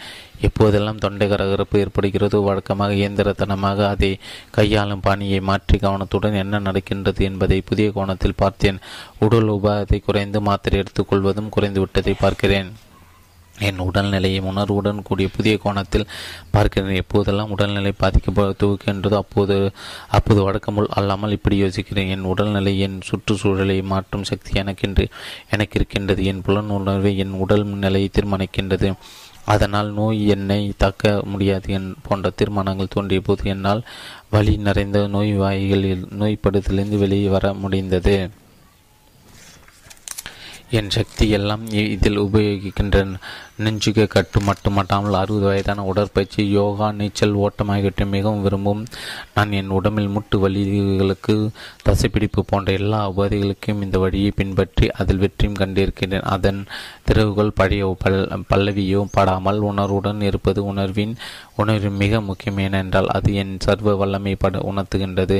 இதில் எல்லாம் அடக்கும். அது என் மரபணுகளுக்கு புதிய நம்பிக்கை ஊட்டுகின்றது. விஞ்ஞான பூர்வமான இந்த செய்திகளை பற்றி படித்தது எனக்கு உணர்வை ஊட்டியதென்றால் அவற்றை நடைமுறையில் படுகிறது. என்னுள் எப்போதும் எல்லாம் தெரிந்த ஒரு சக்தி கூடவே இருப்பது போன்ற தைரியத்தை அளித்து இந்த உயர்ந்த நிலையை அடைய செய்தது உணர்வே அந்த சக்தி. உணர்வுடன் இருப்பது நடுநாள் பழக்க வழக்கங்களிலிருந்து மனப்பாங்கிலிருந்து வெளிவர உதவும் என்பதற்கு இதோ இன்னொரு உதாரணம். நீங்கள் தினசரி உடற்பயிற்சி செய்கிறீர்கள் என்ற கவனமே நல்ல உடல்நிலையில் உங்களை வைத்திருக்கும். ஹார்ட்வேர் பல்கலைக்கழக நடத்திய ஒரு ஆய்வில் தங்கள் வேலையை ஒரு உடற்பயிற்சியாக நினைத்து செய்த பெண் உதவியாளர்கள் உடல் ஆரோக்கியம் பற்றி கட்டுரை வெளியிட்டது.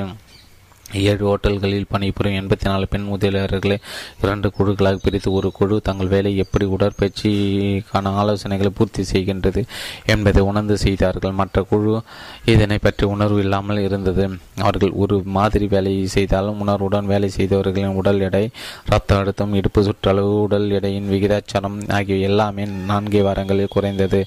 மற்ற குழுவின் எந்த மாற்றமும் தெரியவில்லை. அந்த ஆராய்ச்சி உணர்வு எப்படி உடல் அளவில் மாற்றங்களை கொண்டு வருகின்றது என்பதை உணர்த்துகின்றது. ஆகையால் உங்கள் தினசரி வேலையில் உடற்பயிற்சியாக நினைத்து செய்யுங்கள். நல்ல ஆரோக்கியத்தில் இருக்க அது வழியாகும். எக்ஸ்பீரியன்ஸ் லைஃப் மேகசின் மே இரண்டாயிரத்தி எட்டு. இப்பகுதியின் முதல் வாக்கியத்தை கவனிங்கள் உடற்பயிற்சி செய்கின்றோம் என்ற உணர்வை ஆரோக்கியத்தை கொடுக்கும். உணர்வு வழக்கமான எண்ணங்களிலிருந்து உங்களை விடுபட செய்கின்றது. என்னை பொறுத்தவரை என் எண்ணங்களை மாற்றுவது என் உடல்நிலையை என் என் மரபணுவியை மாற்றும் திறன் பெற்றது என்ற நம்பிக்கை அபாரமாக வேலை செய்கின்றது. ஒரு தொண்டை கரகரப்போ மூட்டு வலியோ எதையும் வழியின் பயமின்றி பய பழைய அணுகுமுறை விடுத்து புதிய உணர்வோடு எந்த விதமான முடிவுகளும் எடுக்காமல் நடுநிலையில் பார்க்கின்றேன். உணர்வு உயர்நிலை அது என்னுள் தானாக புகுந்து பெரிய தாக்கங்களை உண்டு பண்ணாமல் வெளியேறுகின்றது. ஒரு காலத்தில் என் மரபணு கூறுகளை மாற்ற முடியாது என்ற ஆழ்ந்த நம்பிக்கை கொண்டிருந்தவன் இப்போது புதிய வாழ்க்கை வாழ்கின்றேன். அந்த என் அகந்தின் படைய நம்பிக்கையில் எங்கெல்லாம் இன்னும் வேலை செய்கின்றதோ அங்கு உணர்வு ஊக்கத்தால் அமைதியாக கவனம் செலுத்தின உடல் உபாதைகளுக்கு குணம் ஏற்படுவதை காண்கிறேன். உணர்வின் பல செயல்பாடுகள். உணர்வு உங்கள் புத்தியில் உதிப்பதில்லை ஹாஸ்பிட்ஸ் என்ற பெர்ஷிய கவிஞர் அதனை இவ்வாறு விளக்குகின்றார். பகுத்தறிவில் அன்பை காண உடையவர்கள் அதன் காண்பவர்களா என்பது சந்தேகமே. அதாவது இப்பகுதி உருவு போடுவதோ அல்லது உணர்வின் கூறுகளை பற்றி தெரிந்து கொள்வதோ அதை உணர செய்ய முடியாது. ஆகியால் உடலில் எங்கு என்ன நடக்கின்றது என்பதை கவனிக்க தொடங்குங்கள். அழிவற்ற ஆத்மா தத்மத்தின் திறவுகள் ஸ்தூலமான உலகத்தின் மேலுள்ள பற்றுதலையும் அதனால் எடும் போராட்டங்களையும் கண்மூடித்தனமான கொள்கைகளையும் ஒடுபவர்களுக்கு கிடைக்கும். என்ற லாவோத்து சூவின் லட்சியத்தை அடைவே இதுவே முதல் படி. இது நமக்கு புதிய பாதையை காட்டுகின்றது. இருமையின் அடிப்படையில் இயங்கும் உலகத்தின் பட்டுதல் விளைக்கும் போது நான் அடிவற்றவன் என்ற உண்மை உணர்வின் வழிகாட்டுதல் எனக்கு கிடைக்கின்றது.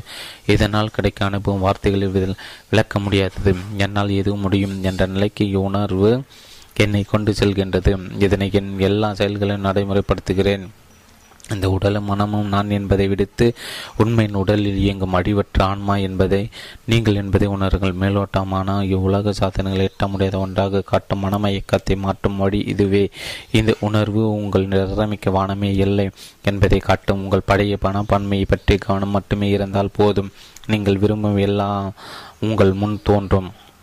இப்போதெல்லாம் வானமே இல்லை என்ற சொல் அடிக்கடி என் மனதில் தோன்றுகிறது. நான் நினைத்தால் என்னால் முடியாதது ஒன்றுமே இல்லை என்பது எனக்கு ஞாபகப்படுத்துகின்றது. என்னை தாக்குப்போக்குகளை விடுத்து உணர்வுடன் செயல்பட வேண்டும். இவ்வுணர்வை தொல்லைகளை தவிர்த்து என்னால் என்ன செய்ய முடியும் என்பதை தெரிவிக்கின்றது.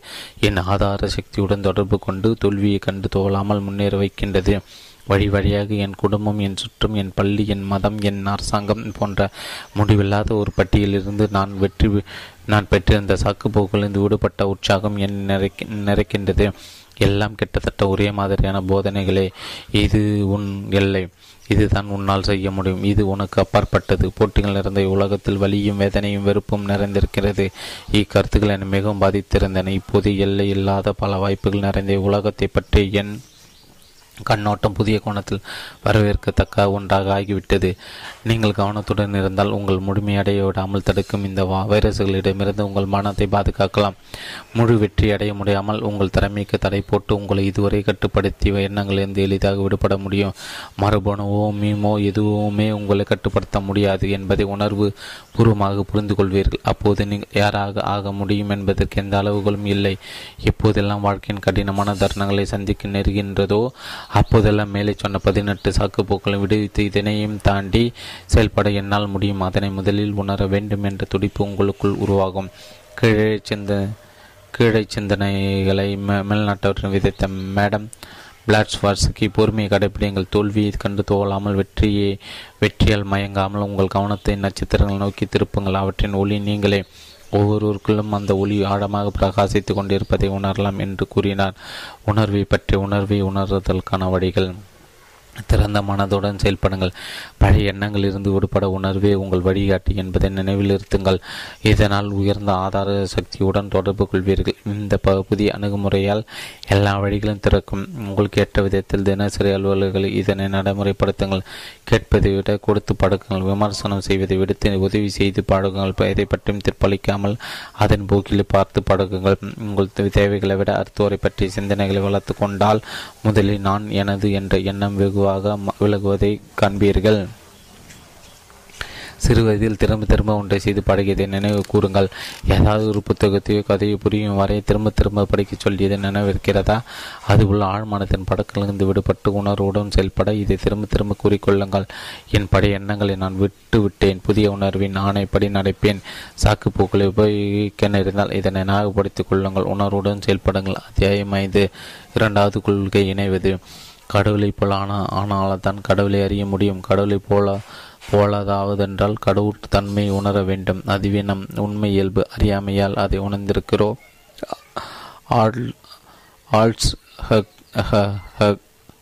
ஹக்ஸ்லினின் த த பெரினல் ஃபிலாசபி என்ற நூலிலிருந்து அகங்காரத்திலிருந்து பிறக்கும் எந்த சாக்குகளும் ஹெக்ஸ்லின் அறிவுரையை பின்பற்றின மறைந்துவிடும் இதுதான் பிளேட்டோவின் சித்தாந்தம் கூட. மடுப்பல்களை நிறுத்தல்களின் இரண்டாவது கொள்கை சாராம்சம் அதுவே. ஒரு நாம் தெய்வீக தன்மையை உணரும் போது இந்த பிரபஞ்ச சக்தியோடு நாம் இணைகிறோம் இணைகின்றோம். அப்போது அகந்திலிருந்து பிறக்கும் சாக்குகளுக்கு இடையுமே இல்லாமல் போய்விடுகிறது இணைந்து செயல்படுத்தல் இதன் அடிப்படை. அது உங்கள் வாழ்க்கையில் நடக்கும் எல்லாவற்றுக்கும் இடையிலைக்கும் உங்கள் சிந்தனை உங்கள் உண்மை இயல்போடு வகைப்படுத்துவது எப்படி என்பதை உணர்ந்தால் உங்கள் ஆதார சக்தியுடன் தொடர்பு கொள்ள முடியும். இந்த தொடப்பு நீங்கள் விரும்புவது உங்களுக்கு கிடைக்க உதவும் ஆகிய ஆதார சக்தியுடனான உங்கள் தொடர்பை உயிரோடு வைத்திருந்து சாக்கு போக்கற்ற சாக்கு போக்குகள் அற்ற வாழ்க்கையை அனுபவியுங்கள். இந்த நொடியில் இதை ஆரம்பியுங்கள். முதலில் உங்கள் எண்ணங்களை கவனிங்கள் பழக்க தோஷத்தால் ஏதாவது தறிக்கெட்டு போகின்றதா என்று பாருங்கள். உடனே அதை மாற்ற புது புது வழியை கண்டுபிடிங்கள். உங்கள் உண்மை இயல்போடு இணைந்து செயல்படும் போது ஏற்படும் சக்தியை உணர முடியும். நாம் வாழும் இந்த உலகம் சக்திமயமானது எல்லாம் ஒரு அலைவரிசையில் இயங்குகின்றது. அதுவே எல்லா பொருட்களின் நேரத்தையும் இணைக்க நிர்ணயிக்கின்றது. நம் உடல் புலன்கள் எண்ணங்கள் எல்லாமே சக்தியின் வடிவம். இவ்வுலகம் அதில் உள்ள எல்லா பொருட்களுடன் ஒரு அலைவரிசையில் இயங்கிக் கொண்டிருக்கின்றது. இவ்வுலகத்தின் உருவாக்கமே அதிர்களின் அடிப்படையில் உருவானது. இது என்னுள் ஒரு அதிசயமான புரிதலை உண்டாக்கியது. அதாவது பிரபஞ்சத்தின் அலவரிசையோடு அதிர்வுகளோடு இணைந்து செயல்பட முடியும் என்பதை இது ஒவ்வொரு உயிரினத்திலும் செய்ய முடியாத ஒன்று என்பது என் அசைக்க முடியாத நம்பிக்கை. உலகில் உள்ள எல்லாமே கண்ணுக்கு புலப்படாத ஒரு சக்தியிலிருந்து உருவாகின்றது. மழுப்பல்களை நிறுத்தங்களின் இரண்டாவது கோட்பாடு என்னவென்றால் இந்த அதிர்வுகளுடன் இணைந்து செயல்படும் போது அதை தெய்வீக வழிகாட்டுதல் கிடைக்கின்றது என்கிறோம். ஏனென்றால் எந்த சக்தி மையங்கள் ஒன்றை ஒன்று அறிய முடியும். எதிர்வினைகள் எதிராகவே செயல்படும். உங்கள் எண்ணங்களை கூர்ந்து கவனிக்கும் போது அவற்றின் அலைவரிசை அறிய முடியும். ஏதாவது எண்ணம் அதிலிருந்து விலக்கிச் சென்றால் உடனே அதனை வகைப்படுத்த முடியும். எப்படி செய்வதன் மூலம் தெய்வீக சக்தி இயங்க செய்ய முடியும். ஏனென்றால் உங்கள் ஆதார சக்தியின் அலைவரிசையிலே நீங்கள் பயணிப்பீர்கள். ரெண்டாயிரத்தி ஐநூறு ஆண்டுகளுக்கு முன் வாழ்ந்த லாவோ துசுவின் வார்த்தைகள் நீங்கள் இந்த ஆதார சக்தியிலிருந்து மறுபட்டவர் என்ற எண்ணத்தை விடுவதன் மூலம் மாய எல்லா மாயைகளிலிருந்து விடுபட முடியும். இறைவனின் மூச்சு கட்ட அதனுடன் இயந்து செயல்படுபவர்களால் இனம் காண முடியும். இதனை ஒரு சரி செய்யும் முயற்சி என்று லாவோத் சூ கூறுகின்றார். நாம் நம்மை உண்மை இயல்பை கண்டு அறிவது அல்லது நாம் நம்மை அறிவது இதன் மூலம் இவ்வுலகத்தின் ஆதாரம் அன்பு வல்லமை தன்மை செழிப்பு அமைதி தன்மை சமத்துவம் ஆகியவற்றின் இருப்பிடம் என்பதை உணர்வீர்கள். அது எப்போதும் அளவில்லாமல் வாரி வழங்கி கொண்டிருக்கின்றது. அது ஒன்றும் செய்யவில்லை. இருந்ததும் இருந்தும் எதுவும் செய்யாமல் விடு விடுபடவில்லை. ஒரு குறிப்பிட்ட அதிர்வலையில் தோற்றம் தோற்றமில்லாத தன்மையிலிருந்து தோற்றம் கொள்கின்றது. அதன் அலைவரிசை உணர்ந்தால் உங்கள் அகங்காரம் என்ற ஒன்று இல்லை என்பது அப்போதே புரியும். சூரியனை கண்ட பனி போல விலகும் அதிர்ஷ்டமின்மை தோல்வியாகிவிட்டு ஆழ்ந்திருப்பது அதிலிருந்து விலகிச் செல்வதாகும். பழைய பல்லவிகளில் மாட்டிக்கொள்வதை விட தெய்வ அம்சத்தின் ஒரு அங்கமாக இருப்பதை நீங்கள் விரும்புகிறீர்கள் என்று நினைக்கின்றேன். சாக்குப்புகள் எல்லாம் தடுமாற்றத்தின் வெளிப்பாடே. மூன்றாம் அத்தியாயத்தில் நாம் நாட்டவணையில் இருக்கும் எல்லா சாக்குப்புகளையும் திரும்பி பாருங்கள். எல்லாமே எதனால் முடியாது என்று அல்லது ஏன் நடக்கவில்லை என்பதை விளக்கும் சாக்குப்போக்களே உங்களை நீங்களே விரும்பிய வாழ்க்கை வாட விடாமல் தடுக்கும் கஷ்டம் ஆபத்து முடியாது பலமின்மை வதிகள் மிக பெரிது மிக குழப்பமானது போன்ற வார்த்தைகள் நீங்கள் எப்படிப்பட்டவராக இருக்க விரும்புகின்றீர்களோ அதை தடுப்பதை தவிர வேறு ஒன்றும் செய்வதில்லை. இப்போது அந்த மூல சக்தி எப்படி வேலை செய்கின்றது என்பதை பற்றி யோசியுங்கள். அதனால் நடக்காத காரியம் என்று ஏதாவது ஒன்று இருக்க முடியும் என்று நினைக்கிறீர்களா? நிச்சயமில்லை. இது எப்படி வேலை செய்கிறது என்பது பற்றி எனக்கு நன்றாக புரிகிறது. உங்கள் இயக்கம் அந்த எல்லாம் வல்ல ஆதார சக்தியுடன் உங்கள் தொடர்பின் மூலம் செயல்படுங்கள். உங்கள் இயலாமை சாக்கு போக்குகளாக வெளிப்படுகின்றது. ஆகையால் இதிலிருந்து வெளிவந்து அந்த மூதா மூலாதார சக்தியுடன் உங்களை நிலைப்படுத்தி கொண்டால் எதுவும் முடியும் என்ற வட்டத்துக்குள் செயல்படுவீர்கள். தளர்வூட்டும் எண்ணங்கள் மிக முக்கியமான ஒன்று. மோசமான நிதி நிலைமை என்னிட போதிய பணம் இல்லை என்று நினைப்பது மூலசக்தியிலிருந்து விலகிச் செல்லும் சிந்தனை. சொல்லப்போனால் இவ்வுலகத்தில் இருக்கும் செல்வத்தை கணக்கிட எந்த கால்குலேட்டருக்கும் போதாது. உன் மூல சக்தியுடன் இணைந்து செயல்பட வேண்டுமானால் அதே அலைவரிசையில் இருக்க வேண்டும். உதாரணமாக அதன் தொலைத்தொடர்பு நைன் பாயிண்ட் ஒன் எஃப்எம் ஆக இருந்தால் நீங்கள் சிக்ஸ் பாயிண்ட் ஒன் ஏஎம் ஆல் இருப்பது ஒன்றுக்கும் உதவாது. அதேபோல் அந்த அலைவரிசையுடன் இணைவதற்கு இசைவாக செயல்பட வேண்டும். ஒரு இடத்தில் உட்கார்ந்து இப்படி யோசியுங்கள். ஒப்பற்ற அளவிட முடியாத வளமுடைய ஒரு சக்தியிலிருந்து நீங்கள் தோன்றியிருக்கிறீர்கள். இன்றும் அதன் சக்தி அப்படியே இருக்கிறது. நீங்கள் தான் அதனோட தொடர்பை விட்டுவிட்டீர்கள். மறுபடியும் அதோடு இணைந்தால் அதனை உணர முடியும். இதனை பழக்கப்படுத்திக் கொள்ளும் போது அதே சக்தியுடன் செயல்பட துவங்குகிறீர்கள். அகங்காரத்தினால் உண்டான தூரம் விலகிவிடும். பணத்தை பற்றி இங்கு நான் சொல்லியிருப்பது உங்களை இயல்பாக செயல்பட விடாத உங்களை நீங்களே நினைக்கும் வண்ணம் வாழ விடாமல் செய்யும். வழக்கமான எல்லா சிந்தனைகளுக்கும் பொருந்தும். ஆகையால் நான் குணமடைய வேண்டும் என்ற சிந்தனை வளர்த்து கொள்வது என்னால் ஆரோக்கியமாக வாழ முடியாது என்ற கடவுளின் சித்தம் வேறாக இருக்கிறது என்றோ நினைப்பதற்கு மாற்று. உண்மையில் நீங்கள் அந்த சக்தியின் வெளிப்பாடு அது முழுமையான வளமான ஒன்று. ஆகியால் அதிலிருந்து விலகிச் செல்வது உங்கள் இயல்பிலிருந்து மாறுபடுவதாகும். நான் எப்படி வாழ நினைக்கிறேனோ அப்படி வாழ்வதற்கு எனக்கு யாராவது உதவ வேண்டும். அல்லது என் மேல் யாராவது அன்பு செலுத்தினால்தான் என்னால் மகிழ்ச்சியாக இருக்க முடியும் என்பது இன்னொரு பொதுவான எண்ணம். இது மூல சக்தியிலிருந்து விலகிய சிந்தனையே. உண்மையில் அந்த சக்தி அன்பே உருவானது. கடல் உங்களிடமிருந்து எதிர்பார்ப்பது என்னவென்றால் உங்களுக்குள்ள உள்ள குறுகிய நாணை என்ற எண்ணத்தை துரத்தி அதில் என்னை இருத்துங்கள் என்று பதிமூன்றாம் நூற்றாண்டில் வாழ்ந்த இயக்காற்று என்று அறிஞர் கூறியிருக்கிறார். அது அன்பே உருவானது. இயலமையற்றது. நீங்கள் செய்ய வேண்டியதால் அதனுடான தொடர்பை ஏற்படுத்தி உறுதிப்படுத்திக் கொள்வதே. செயின்ட் பிரான்சிஸ் வேண்டுகிறார். எங்கு வெறுப்பு இருக்கின்றதோ அல்லது மூல சக்தியுடன் இசைவில்லாத எதுவானாலும் அங்கு நான் அன்பை விதைக்க வேண்டும். இதே அலைவரிசையில் நீங்கள் செயல்பட்டால் உங்கள் விருப்பங்கள் பூர்த்தியாவதற்கு எந்த தடையும் இல்லை என்று உணர்வீர்கள். இணைவென்பது இணைவென்பது உணர்ந்து செயல்படுவதே. முந்தைய அத்தியாயத்தில் கூறிவிட்டுள்ள உணர்வு என்பது பேர் உணர்வின் வெளிப்பாடு என்றும் அந்த கண்ணுக்கு புலப்படாத காரண ரூபமான மூலசக்தியின் விரிவு என்பதையும் நினைவில் நிறுத்துங்கள். இணைவு என்பது எந்த இந்த நிலையில் எப்போதும் இருப்பது. இணைவது ஒரு செயலை குறிக்கின்றது. உங்கள் எண்ணங்களை மாற்றுவதாக இருந்தாலும் செயல்களை மாற்றுவதாக இருந்தாலும் நீங்கள் சாக்குப்போக்கள் நீக்கிய தெய்வ அம்சம் நிறைந்தவராக ஆவதை குறிக்கும். மூலாதார தனத்தை இணையும் போது உங்கள் எண்ணம் நீங்கள் விரும்ப விரும்பாதவற்றிலிருந்து விடுபட்டு இயக்கத்தில் ஒரு இணையாக செயல்பட முடியும். முடியும் என்பதை உணர்வீர்கள் உங்கள் மனதை பெற்று பயில்விக்க சிறந்த வழி மூலாதார சக்தியுடன் இணைந்து செயல்படுவதே. ஆகிய கீழ்கண்ட வழிகளில் யோசிகள் நான் எந்த ஒரு மூல சக்தியின் அம்சமோ அதில் குறைகளுக்கு இடமில்லை. முடியாது என்பதோ இல்லை என்பதோ அதில் இல்லை. ஏற்கனவே இதுபோல் நடந்ததில்லை என்பது அதன் சரித்திரத்தில் இல்லை. அடுத்தவர் என்ன நினைப்பாரோ சொல்வாரோ என்பதை பற்றி கவலை அதற்கில்லை. அதிர்ஷ்டமின்மை என்பது எப்போதும் இப்படித்தான் நடக்கும் என்பது அதில் இல்லை. எப்போதெல்லாம் அடுத்தவர்கள் உங்களிடம் என்ன இல்லை என்ன என்பது பற்றியோ உங்கள் குறைகளையோ உங்கள் அதிர்ஷ்டமின் அது மின்மையோ இப்போதும் இப்படிதான் என்றோ உங்களை யாரும் புரிந்து கொள்ளாது பற்றியே கேட்கிறீர்களோ? அப்போதெல்லாம் சாக்கு போக்குகளுக்கு அடித்தளம் அமைத்துக் கொள்கின்றீர்கள். அது மூலாதார சக்தியிலிருந்து விலகி செல்வதாகும். ஆனால் உங்கள் லட்சியம் அதனுடன் நினைவதாக இருக்க வேண்டும். இது எனக்கு ஒரு அமைச்சர் சொன்ன கதையை நினைவுபடுத்துவது. நினைவுபடுத்த தம்பதிக்கு மிகவும் இது எனக்கு ஒரு அமைச்சர் சொன்ன கதையை நினைவுபடுத்துகின்றது. ஒரு தம்பதிக்கு மிகவும் ஆர்ப்பாட்டம் செய்கின்ற ஐந்து வயது பையன் இருந்தான். போகிற போக்கில் அவன் புதிதாக பிறந்திருக்கும். குழந்தையை ஏதாவது செய்து விடுவானோ என்ற பயம் அவர்களுக்கு இருந்து கொண்டே இருந்தது. ஒரு நாள் இரவு குழந்தை தூங்குகின்றதா என்று பார்த்தபோது இந்த பையனின் குரல் கெட்டது. அவன் தன் தம்பியிடம் கேட்டுக்கொண்ட கடவுள் எப்படி இருப்பார் என்பதை எனக்கு சொல்கிறாயா? எனக்கு அது மறந்துவிடும் போல் இருக்கின்றது. நம்மில் பெரும்பாலோர் நாம் எங்கிருந்து வந்தோம் என்பதை மறந்துவிட்டோம். நாம் உபயோகப்படுத்தும் சாக்குப்போக்குகளை அதற்கு சாட்சி. இந்த பிரபஞ்சம் இந்த பிரபஞ்சம் நம்ம எதை வேண்டுகிறோமோ அதை நிச்சயம் கொடுக்கும் கொடுக்க வேண்டும் என்பது என் அசைக்க முடியாத நம்பிக்கை. ஆகிய எதையெல்லாம் நீங்கள் இழந்ததாக நினைக்கிறீர்களோ அது உண்மையாகும் சாத்தியக்கூறில் இருக்கின்றன. உங்களிடம் பணம் இருக்காது என்று நினைத்த அதற்கேற்றாப்போல் அனுபவங்கள் ஏற்படும். என் வேலை எனக்கு மிகவும் பிடிக்குமானால் அது எனக்கு போதிய செல்வத்தை கொடுக்காது என்று நினைத்தால் அப்படித்தான் நடக்கும். ஏனென்றால் அந்த அலைவரிசையில் நீங்கள் நினைகி இணைகிறீர்கள் ஆகையால் தான் எப்போதும் பணக்காரர்கள் பணக்காரர்களாக இருக்கிறார்கள் என்று நினைக்கிறேன். நான் ஏழ்மை அறுபது வருடங்கள் முன்பு விட்டுவிட்டதிலிருந்து இது உண்மை என்று புரிந்து கொண்டிருக்கிறேன். நான் எதை உருவாக்க விரும்பு விரும்புகின்றேனோ அதிலே கவனத்தை செலுத்தி இப்பிரபஞ்சம் எல்லாவற்றையும் கொடுக்க வல்லது என்ற நம்பிக்கையை கொண்டு தாராளமான பன்மை உருவான பிரபஞ்சம் அளிக்கும் எல்லாவற்றுக்கும் நான் தகுதியானவன் என்று நினைக்கும் போது வளமை கவருகிறேன்.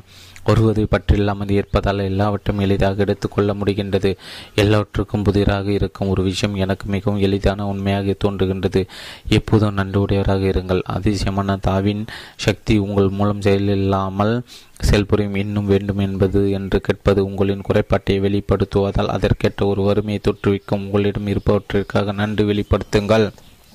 சமயத்தில் பல நாடுகளில் எடுக்கப்பட்ட மகிழ்ச்சியாக வாழ்பவர் நாடுகளின் பட்டியலை பார்க்கலாமா? உலகின் மிகவும் ஏழ்மையான வசதிகள் மிக குறைவான அளவில் இருக்கும் நாடுகளில் ஒன்றான நைஜீரியா பட்டியல் முதலாவதாக வந்தது. வாழ்க்கை வசதிகள் மிகவும் அதிகமாக இருக்கும். அமெரிக்கா ஐம்பது நாடுகளை கொண்ட அப்பட்டியல் நாற்பத்தி ஆறாவதாக இருந்தது. இதிலிருந்து தெரிவது என்னவென்றால் நைஜீரியாவில் தேவை என் தேவை தேவை என்ற மந்திரம் இல்லை. இன்னும் வேண்டும் என்பது தனக்குள்ளே இல்லை என்பதை வைத்திருப்பது. ஆகியால் இன்னும் வேண்டும் என்று நினைக்கும் போது நீங்கள் விரும்புகிறீர்களோ இல்லையோ குறைபாட்டின் அலைவரிசையில் இணைக்கிறீர்கள். மூலாதார சக்தியுடன் இணைந்திருந்தால் இணைத்திரு இணைந்திருத்தல் பற்றி இடைவிடாத சிந்தனை. இணையதல் பற்றி சிந்தனை இடும்போது ஒன்றை நினைவில் கொள்ள வேண்டும். மூலாதார சக்தி எப்போதும் இருக்கின்றது. ஆகையால் அதனுடன் உங்கள் இணைவையும் இணையும் திறன் உங்களுக்கு எப்போதும் இருக்கிறது மேலும் உங்கள் உண்மை நிலை என்பது உலகிற்கு வெளிப்படையாக தெரிவதை விட மிக உயர்ந்தது. அதாவது நீங்கள் அகங்காரத்துடன் கூடிய மனிதர் என்பதை விட மனித உறவில் தெய்வம் என்ற சிந்தனை உங்களை அந்த மூலசக்தியுடன் நினைக்கும் அதை உணர்த்துதல் உங்களை சரியான வழியில் கொண்டு செல்லும். மற்ற சிந்தனைகள் உங்களை பற்றி மற்றவர்களின் மதிப்பீடு உங்கள் குறைபாடுகள் உங்களிடம் இல்லாதவை ஆகியவற்றிலே உழலச் செய்யும். நடப்பது எல்லாமே எண்ண அதிர்வுகளாலே தீர்மானிக்கப்படுவதால் தாழ்ந்த எண்ணங்களிலிருந்து உங்களை உயர்த்தி கொள்ளுங்கள். நீங்கள் நினைத்து கொள்ள வேண்டிய ஆதாரம் எப்போதும் உங்களுடனே இருக்கிறது. அதை நீங்கள் உணர்தல் வேண்டும். உங்களை எந்த சக்தியாலும் தடுத்து நிறுத்த முடியாது. எனக்கு எந்தவித சந்தேகமும் இல்லை. சீக்கிரம் எல்லாவற்றிலும் என் இருப்பை உணர்வேன் என்று நம்பிக்கை கொள்ளுங்கள். இது ஒரு புது மாதிரியான சிந்தனை. இன்னும் கொஞ்சம் அசாதாரணமானதாக தோன்றலாம். இதை ஒரு முறை சோதனை செய்து பாருங்கள் என்று வேண்டுகிறேன். சூட்சும சக்தி எங்கும் நிறைந்திருப்பதை உணருங்கள். அது உங்களுக்குள்ளும் இருக்கும். அதே சமயத்தில் தான் உலகத்தில் உள்ள மரம் பூ பூச்சி ஏன் எல்லா கிரகங்களிலும் இருக்கின்றது. நீங்கள் அடைய விரும்பும் எல்லாவற்றிலும் இருக்கின்றது. அது எங்கும் நிறைந்த ஒரு சக்தி. எண்ணங்கள் வேறுபட்டால் மட்டுமே அதிலிருந்து பிரிந்திருப்போம். அது எங்கும் எப்போதும் தன்னிச்சையாக பாய்ந்து கொண்டிருக்கும். அதன் படைக்கும் சக்தி அளப்பரியது. அதன் அன்பு நிறைவானது. வாழ்வை எப்போதும் இயங்கிக் கொண்டே இருப்ப இயக்கிக் கொண்டிருப்பது உங்கள் சாக்குப்போக்கள் தான். உங்களை அதிலிருந்து விலகி இருப்பது போன்ற மாய தோற்றத்தை ஏற்படுத்தி அதன் செயல்பாடுகளை உணர விடாமல் தடுப்பது. உங்கள் எண்ணங்கள் அதனோடு இணைந்திருப்பதை நீங்கள் கவனிப்பது அபாரமான சக்தி. உங்கள் உணர்வை தோற்றுவி தோற்றுவிக்கும். நீங்கள் எப்போது வழக்குகின்றீர்களோ அப்போதெல்லாம் அதனை வரவழைத்து உங்கள் வல்லமையை மீண்டும் பெற முடியும். சொல்லப்போனால் கடவுளின் இருப்பை உணர்வது என்பது இதுவே. உணர்வுடன் நினைவது சிரமமாக இருந்தால் உங்கள் விருப்பங்களின் மேல் கவனத்தை திருப்பங்கள். பணப்பற்ற உங்களை பயன்பாடுபடுத்தின நிச்சயமாக வரவு இருந்தால் தான் இதனை நம்ப முடியும். அப்போது வேறு வழிகளில் இதனை உறுதிப்படுத்திக் கொள்ள முயல வேண்டும். ஆரம்பத்தில் கடன் வாங்கியது உங்கள் கைகளில் பணப்புழக்கம் இருக்கும்படி செய்தால் வலிமை உணர ஆரம்பிப்பீர். பாதுகாப்பாக உணர்வீர்கள். பின் உண்மையிலே வளமையுடன் இணைவீர்கள். இது சிறு வயதிலிருந்து நான் பின்பற்றும் ஒரே வழி நான் என் வாழ்வில் எப்போதும் செல்வத்தை கவர்ந்திருக்க கவர்ந்திருக்கின்றேன். என்னை எப்போதும் செல்வந்தனாக நினைத்தேன். செல்வத்திற்கும் தகுதியானவனாக என்னை கருதினேன் அதை செயல்படுத்தவும் செய்தேன். ப மளிகை சாமான்கள் விற்றேன் தோட்ட வேலை செய்தேன் படை சோடா பாட்டில்களை சேகரித்தேன். என் தோழர்கள் பட்டகுறை பற்றி பேசும்போது என் வங்கி கணக்கை கொஞ்சம் கொஞ்சமாக அதிகரித்தது. இப்போது அதே வேலைகளை பெரிய அளவில் செய்கிறேன். என் வாழ்வில் வளமைக்கு பஞ்சமே இருந்ததில்லை. வெறுமையிலிருந்து வளமைக்கும் விரக்தியிலிருந்து நம்பிக்கையும் இடையே உள்ள பயணம் எண்ணங்கள் மூலம் நிறைவேறக்கூடியது என்று எனக்கு தெரியும். என் வாழ்விலே இதை சாதிக்க முடிந்தது. ஆனால் ஆரம்பிக்கும் போது இப்படி நடக்கும் என்பதை யாரும் கணித்திருக்க முடியாது. உங்களுக்காக இது வேறு யாரும் செய்ய முடியாது. நீங்கள் தான் அன்பிலும் வளமையிலும் நல்ல நிலைமையிலும் இருப்பதை தீர்மானிக்க வேண்டும். நீங்கள் எதை பற்றி நினைக்கிறீர்களோ அது உங்களுக்கு கிடைக்கும் என்று நினைவில் நிறுத்துங்கள். எதிர்மறை சிந்தனைகள் விட்டு எல்லையற்ற சாதனங்கள் வட்டத்தில் இருங்கள். பயம் கவலை வெட்கம் இவையெல்லாம் நீங்கள் உங்கள் இயல்பில் இல்லை என்பதன் அடையாளம் உங்கள் இயல்புக்கு நிலைக்கு திரும்பினால் அதன் சக்தி நீங்களே விரும்பியதை உங்களுக்கு அளிக்க முழு நேரமோ உங்களுக்காக இயங்கும் என்பதை நினைவில் கொள்ளுங்கள். அமைதியாக இந்த வார்த்தைகளை கூறிக்கொள்ளுங்கள். நான் எதை நினைக்கிறேனோ அதை அடை செய்கின்றேன் இப்போதிலிருந்து என் விருப்பம் மூல சக்தியை பிரதிபலிப்பதாகவே இருக்கும். இதுவே உங்கள் இயல்பாக ஆகும். வரை தாரக மந்திரம் இதை சொல்லிக் கொள்ளுங்கள். இயல்போடு இணைய சில அறிவுரைகள். தெய்வீக வழிகாட்டுதல் பெற முடிகிறதா என்று யோசித்து பாருங்கள். ஏதாவது சிறிய அளவில் ஒரு வேலை எடுத்து கொள்ளுங்கள். சில வண்டுகள் சிறகுகள் காசுகள் போன்ற ஏதாவது ஒன்று இதை இதை பற்றியே நினைவில் கொள் நினையுங்கள். இதை பற்றி நேர்மறையான எண்ண அலைகளை உருவாக்கிக் கொள்ளுங்கள். அவை உங்கள் முன் தோன்றுவதை பாருங்கள். அது உங்கள் அது உங்களுக்கு ஒரு அமைதியை கொடுக்கும். பின் அதை வேட்கையாக ஆக்காமல் வெறுமனை எந்த வித பாகுபாடு இன்றி கவனிங்கள். விருப்பு வெறுப்புகள் இன்றி வேட்கையின்றி நிபந்தனைகளின்றி மறுபீடிப்பில்லாமல் இதனை சாதனை ஏற்கும்போது உங்கள் வாழ்விலிருந்து வாழ்வில் விரும்பியது தோன்றும். உங்கள் வாழ்க்கை தீர்மானிக்கும் இயலாமையே அதிகாரத்திலிருந்தே நீக்குங்கள் எதிர்மறை எண்ணங்களை தன்னிச்சையாக தோன்றுவது கையும் களவுமாக பிடி என்னால் முடியாது. இது நடக்காது. இது இப்படிதான் என்ற எண்ணங்களை கவனமாக பாருங்கள். மாற்றி அமையுங்கள். முடியும் முடியும் நடக்கும். ஏற்கனவே நடந்துவிட்டது சரியான சமயத்தில் நடக்க வேண்டியது நடக்கும் போன்ற எண்ணங்களை வளர்த்து கொள்ளுங்கள் இதை ஒவ்வொரு நொடி நிமிடமும் மனித நேரமும் ஒவ்வொரு மணியும் நாளும் பயன்படுத்துங்கள். எல்லா நேரமும் எல்லா வண்ண எண்ணங்களும் கட கடவுளுடன் நான் இணைந்திருக்கிறேன் என்று உறுதிப்படுத்திக் கொள்ளுங்கள். என்னால் முடியும் என்பதை தொடர்ச்சியாக எவ்வளவு நேரம் முடியுமோ அவ்வளோ நேரம் தியானம் செய்யுங்கள். திரும்ப திரும்ப இதை செய்தால் அதுவே பழக்கமாகி சாக்குப்போக்கள் உங்கள் வாழ்விலிருந்து விடைபெறும். அத்தியாயம் ஆறு மூன்றாவது கொள்கை நிகழ்காலம் கடந்த கால நினைவுகளும் எதிர்காலத்தை பற்றிய எதிர்பார்ப்பு நிகழ்காலத்தை மட்டுமே இருக்கின்றன.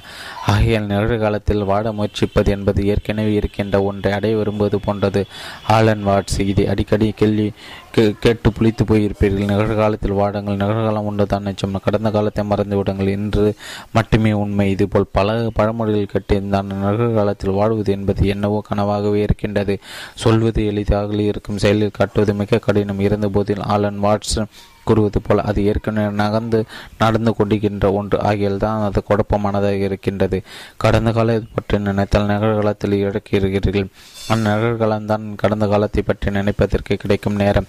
எதிர்காலத்தை பற்றி யோசிப்பதில் நிகழ்காலத்தை இழக்கி இருக்கிறீர்கள் என்ற பல்லவி ஆனால் எதிர்காலத்தை பற்றி யோசித்தாலும் நிகழ்காலத்தை இழக்கின்றீர்கள் என்ற பல்லவி. ஆனால் எதிர்காலத்தை பற்றி எப்படி எப்போது திட்டங்கள் தீட்டுவது? ஆகையால் ஆலன் வாட்ஸ் கூறுவது போல் ஏற்கனவே அடைந்த ஒன்றை அடைய அடையவே நீங்கள் முயற்சி முயற்சித்து கொண்டிருக்கிறீர்கள். நிகழ்காலத்தை மட்டுமே இருக்கின்றீர்கள் என்பது உண்மை. ஆகையால் நிகழ்காலத்தில் வாழ்வது எப்படி என்ற கேள்வி கிடையமில்லை கடந்த காலத்தில் மூழ்காமல் எதிர்கால கனவு காணாமல் நிகழ்காலத்தை எப்படி பயன்படுத்துவது தான் கேள்வி. மூன்றாம் அதிகத்தில் கொடுக்கப்பட்டிருக்கும் சாக்கு போக்களை கவனித்திருக்கானால் நிகழ்காலத்தில் வாட கற்றல் அவை இன்னில்லாமல் ஓடிவிடும் என்பதை உணர்வீர்கள். நான் என்ன உணர்வு சாக்குப்போக்கு விலாங்கு மீனாய் நடுவும் நிகழ்காலம். சில நாட்கள் இந்த அத்தியாயத்தை எழுவதற்கான முன்னே முன்னேற்பாடுகளை செய்துவிட்டு இதன் முக்கியத்துவத்தில் கவனம் செலுத்த விரும்பினேன் அதற்கு முன் கடலில் நீச்சல் பழக்க நினைத்து தண்ணீரை நோக்கி நடந்து கொண்டிருந்த போது திடீரென்று என் மார்பில் ஒரு வழி பெரிதாக ஒன்றும் இல்லாவிட்டாலும் இப்போதெல்லாம் நிறைய வேலைகள் என்னை எதிர்நோக்கி இருக்கின்றனவோ அப்போதெல்லாம் தோன்றும் ஒரு வேதனை. தண்ணீரில் குதிக்கும் முன் நான் முன்பு படித்திருந்த நிகழ்கால மனோதத்துவம் பற்றிய ஒரு விஷயம் என் ஞாபகத்திற்கு வந்தது. அந்த நிமிடத்தில் அப்படியே ஒரே முயற்சி செய்ய தீர்மானித்தேன். அதாவது நான் ஏற்கனவே அதே நிலையில் தான் இருந்தேன். வேறு எல்லாவற்றையும் விடுத்து வழியோ தண்ணீரின் நடக்கம் குளிரோ நீரோட்டம் எப்படி இருக்கும் என்பதோ அல்லது நான் செய்ய வேண்டிய வேலைகளை எதை பற்றியும் நினைக்காமல் அந்த நிமிடத்தை அனுபவித்தேன். அந்த இடம். சுற்றுப்புறம் இவற்றை கவனித்தேன். அப்போது வினோதமான அற்புதமான உணர்வு என்னை ஆட்கொண்டது. வழி போய் விட்டது. சற்று இயல்பாக ஆனேன். என் பரபரப்பு விலகியது. முற்றிலும் புத்துணர்ச்சி பெற்றேன். அடுத்த ஒரு மணி நேரத்தில் தண்ணீர் நீந்து முழுமையாக அதை அனுபவித்தேன். மற்றவற்றெல்லாம் விலகி நிகழ்காலத்தில் இருக்க தீர்மானித்த போது எல்லா உளைச்சலும் மறைந்துவிட்டது மேலும் என் வாழ்விலேயே அப்படி ஒரு அமைதியான நீச்சலை நான் அனுபவித்ததில்லை. என் முடிவு என்னவென்றால் நிகழ்காலம் என்பது நாம் அனுபவிக்கும் எல்லா துன்பங்களுக்கும் மருந்து. சாதாரணமாக நம்மை நாமே தேற்றிக்கொள்ள முன் முயல்வோம். அதிலே நூறு சதவீதம் ஆண்டு அதை கவனித்தால் சாக்கு போக்குகள் விடை கொடுக்கலாம். அப்போது வழக்கமான சமாதானப்படுத்தும் சிந்தனைகளை தேவையில்லாமல் போய்விடுகின்றது. சொல்லப்போனால் சாக்கு போக்குகள் என்பது கடந்த காலத்தில் எதிர்காலத்தை பின்னி பிணைந்திருக்கும் நிகழ்காலமே நிகழ்காலத்தில் இருந்தீர்களான் அதை மாற்ற வேண்டும் என்ற அவள் தோன்றாது. இது கஷ்டமாக இருக்கப் போகிறது. இதற்கு நிறைய அவகாசம் தேவை. எனக்கு சாமர்த்தியம் போதாது. எனக்கு வயதாகிவிட்டது என்று சொல்லும்போது சாக்கு போக்குகளால் நிகழ்காலத்தை வீணடித்துக் கொண்டிருக்கிறீர்கள். இந்த எண்ணங்கள் இப்போது தோன்றுகின்றன. என்ன நிகழ்காலத்தில் இருக்கின்றன என்பதை இப்போது புரிந்து கொண்டிருப்பீர்கள் என்று நினைக்கின்றேன். ஆகையால் ஏன் உங்கள் இப்போதைய நடவடிக்கைகள் தவறாகிவிட்டன என்பதை நிகழ்கால விளக்க நிகழ்காலத்தை வினையடிக்காதீர்கள் ஆக்கப்பூர்வமாக அதனை உபயோகப்படுத்துங்கள். சாக்குப்போக்கள் எல்லாமே வேலைகளை தவிர்க்கும் யுக்திகள் சூழ்நிலை கையாளும் பொறுப்பிலிருந்து உங்களை நடுவி செல்பவை வழக்கமான சிந்தனைகளில் இருக்க செய்பவை. உங்கள் சாக்குப்போக்குகள் மூழ்காமல் நடுகாலத்தில் இருக்க படைகிறனால நான் அனுபவித்த அதே ஆனந்தத்தை நீங்களும் அனுபவிப்பீர்கள். நான் என்ற எண்ணத்தை நீக்கி என்னை நினைப்பதை விடுத்து அதனால் உண்டாக்கும் சாக்குப்போக்களை தவிர்த்த போது நிகழ்காலத்தை என்னால் முழுமையாக இருக்க முடிந்தது. என் நஞ்சு வலிக்கான நிறைய விளக்கங்கள் என்னிடம் அப்போது இருந்தன. ஆனால் அந்த நிமிடத்தை மட்டும் கவனித்த போது சாக்குப்போக்களுடன் வழியும் போயிருந்தது. நான் என்ற உணர்வு பொய்யானது தன்னை உண்மை நிலையிலிருந்து பிரித்து உணர்வது அந்த இலக்குகளை அடைவதை குறிக்கோளாக கொண்டிருக்கும். மேலும் மேலும் அடைய விரும்பும் உண்மை உணர்வோடு அப் எப்படி அதனால் அதனால் இருக்க முடிந்ததோ அதே போல் நிகழ்காலத்திலும் இருக்க முடியாது. நிகழ்காலத்தில் திளைக்கும் போது தேவை என்பதோ இருக்காது. ஆகவே இன்னும் வேண்டும் என்ற கேள்விக்கு இடமில்லை நிகழ்காலத்தில் வாழ்வது என்பது இருப்பதை அப்படி ஏற்றுக்கொள்வது. அப்போது உங்கள் மனம் நேற்று என்ன இருந்தது என்பது பற்றியோ நாளை எப்படி இருக்க வேண்டும் என்பது பற்றியோ அல்லது என்ன இல்லை என்பது பற்றி யோசித்து ஏன் இல்லை என்பதற்கு விடை தேடாது. உங்கள் உயர்ந்த உணர்வில் திளைக்க செய்து உண்மையை உணரச் செய்யும். கடவுளுடன் உங்கள் தொடர்பை உணர்வீர்கள். அவரின் சித்தம் உங்கள் சித்தமாகும். அது எப்போது மாறுபாடற்றது. ஒரு நூற்றாண்டு முன்னரும் ஓர் ஆயிரம் வருடங்களுக்கு பின்னும் இப்போதும் உங்கள் ஆதார சக்தி இப்போது இங்கே இருக்கின்றது. அதை தவிர வேறு மாதிரி இருக்க. அதனால் முடியாது. அதற்கு திட்டங்கள் இல்லை வருத்தங்கள் இல்லை. எதிர்காலம் பற்றிய கவலைகளோ கடந்த காலம் பற்றிய குற்ற உணர்வோ எதுவும் இல்லை.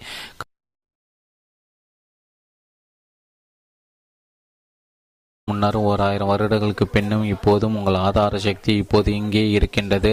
அதை தவிர வேறு மாதிரி இருக்க அதனால் முடியாது. அதற்கு திட்டங்கள் இல்லை வருத்தங்கள் இல்லை. எதிர்காலம் பற்றிய கவலைகளோ கடந்த காலம் பற்றிய குற்ற உணர்வோ எதுவும் இல்லை. கடவுள் என்ன செய்து கொண்டிருக்கிற ஒன்றும் இல்லை. ஏதாவது செய்யாமல் விட்டிருக்கின்றாரா என்றால் அதுவும் இல்லை. நீங்கள் யாராக இருக்கின்றீர்களோ எதெல்லாம் அடைந்திருக்கிறீர்களோ அதற்கெல்லாம் நன்றி உணர்வுடன் இருக்கும்போது உங்கள் நான் என்ற உணர்வை அடக்கிய சாக்குப்போக்கலற்ற ஒரு நிலை அடை அடைகிறீர்கள். முழுமையாக நிகழ்காலத்தில் இருப்பதற்கு என்ன சாக்கு தேவையே? உங்கள் கண் உண்மை உணர்வில் கலக்கும்போது அகங்காரத்தை தேவையில்லாமல் போய்விடுகிறது. கவலைகளிலும் கழுவிறக்கத்தில் நிகழ்காலத்தை இழக்காதீர்கள். அப்போது உணர்வே உங்களுக்கு கிடைக்கும் பரிசு.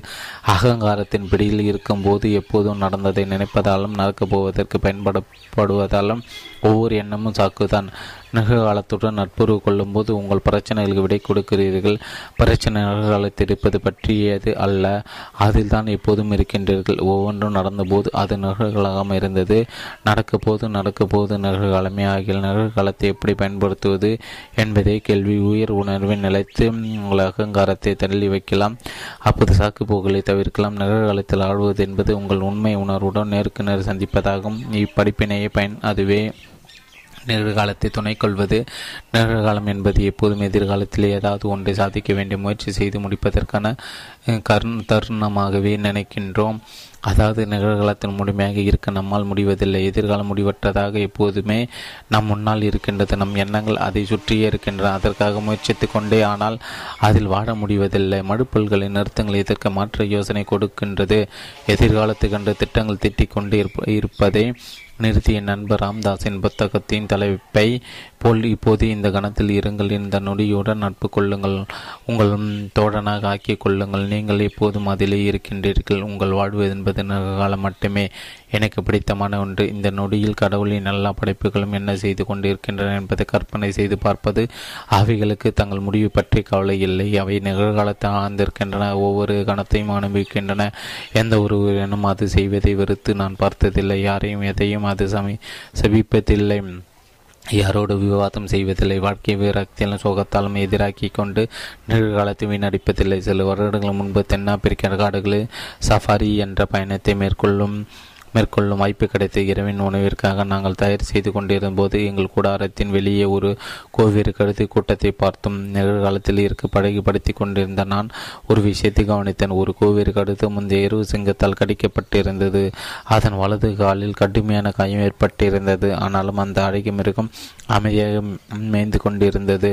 அந்த நிமிடத்தில் ஆழ்ந்திருந்தது. முந்தின நாள் அதன் கால் கால் மிக கொடுமையாக கொடூரமாக காயமடைந்த போதிலும் ஒரு மிருகத்தால் அமைதியாக இருக்க முடியும் போது நான் எப்படி நடந்ததையோ நடக்கப் போவதை நினைத்து கவலைப்படுவது என்ற எண்ணம் தோன்றியது. இந்த நிமிடம் மட்டுமே என்னிடம் இருக்கின்றது. அதை முழுமையாக வாழ்வேன் என்ற அந்த கருதி என்னிடம் கூறியது போல் இருந்தது. இது ஒரு அதீதமான நிகழ்வாக இருந்தால் இப்போதெல்லாம் நாம் சக்குப்போக்குகளின் நகர்காலத்தை எதிரியாக்கிக் கொள்கிறோனோ அப்போதெல்லாம் அந்த அழகிய கோவியர் கருதியை நினைத்துக் கொள்வேன். உடனே நடந்ததை நினைத்து வருத்தப்படுவதையோ அல்லது நடக்கப் போவது பற்றிய கவலை கொள்வதை நிறுத்தி இப்போது என்ன செய்வது என்று யோசிப்பேன். நிகழ்காலத்துடன் நம் தொடர்பு நம் வாழ்க்கை எனக்கு ஏற்பட்ட பெரிய ஞானம் இதுதான். காலம் ஒரு மாயை. கடந்த காலத்தில் என்ன நகர் நடந்திருந்தாலும் அது எவ்வளவு வருடங்கள் நூற்றாண்டுகள் முன் நடந்ததாக இருந்தாலும் அது நடந்தபோது அது நிகழ்காலமே. நிகழ்காலத்தை தவிர வேறு எதையும் நாம் அனுபவிக்க முடியாது. ஆகியால் கடந்த காலத்தில் நிகழ்ந்ததென்று ஒன்றும் கிடையாது. ஏனென்றால் அனுபவம் என்பது நிகழ்காலம் மட்டுமே. அதனால் காலம் என்பது மாயை. இதுவே எதிர்காலத்திற்கு பொருந்தும். நாம் என்ன கற்பனை செய்தாலும் அது நடக்கும்போது நிகழ்காலமாகிவிடும். கடந்த காலத்தின் கணக்கில் அடங்கா கடிகை அடங்காம் காலன்று ஆகியவற்றை உபயோகிக்கின்றோம். உண்மையில் அது பல தற்போதைய நொடிகளால் ஆனது. இதன் மூலம் நாம் கொடுக்கும் செய்தி என்னவென்றால் நீங்கள் நிகழ்காலத்தில் இருக்கும்போது உச்சநிலை அடைவதில் இருக்கும் தடைகளை வெல்ல முடியும். வாழ்க்கையுடன் உங்கள் உறவு என்பது இந்த நொடிய நொடியுடனான உங்கள் உறவே. அகில் நடந்ததை நினைத்து உணர்க்கும் போது பற்றி வெறுப்பு உங்கள் மனதில் நிறைந்திருந்தால் வாழ்வுடன் நல்ல உறவை ஏற்படுத்திக் கொள்ள முடியாது. வாழ்வில் தோல்வி என்பது ஒவ்வொரு நொடியும் வாழாததால் ஏற்பட்டதை வாழ்க்கை இந்த நொடியில் வாழ்வதற்கே இந்த நிமிடத்தை தடங்களாக பார்ப்பதை விட ஒரு அதிசயமாக பாருங்கள். இதை எப்போதெல்லாம் மறைக்கின் மறைக்கின்றனோ அப்போது இந்த நொடி இந்த ஒரு நொடி உனக்கானது என்று எனக்கு நானே சொல்லிக் கொள்வேன். அப்படி நினைத்தால் என்னவாகும்? உடனே ஒரு தன் நன்றி உணர்ச்சி உங்களை ஆட்கொள்ளும் நான் கடினமான ஆசனம் செய்யும் போது இதனை பயிற்சி செய்வேன். ஒரு காலில் நின்று மறு காலை வீறு கைகளால் தூக்கி பிடிக்கும் போது மனமே சோர்வடைய இது நேரமில்லை ஓய்வெடுக்க நிறைய நேரம் இருக்கின்றது. இப்போது இதிலே கவனம் செலுத்து என்று எனக்கு நானே சொல்லிக் கொள்வேன். அந்த நொடியை கடந்து போகும். அடுத்த நொடி வரும்போது அதுவும் நிகழ்காலமாகவே இருக்கும். வாழ்வின் ஒவ்வொரு அனுபவமும் இப்படித்தான். இந்த நிமிடத்தை தடங்களாக பார்ப்பதை விட ஒரு அதிசயமாக பாருங்கள்.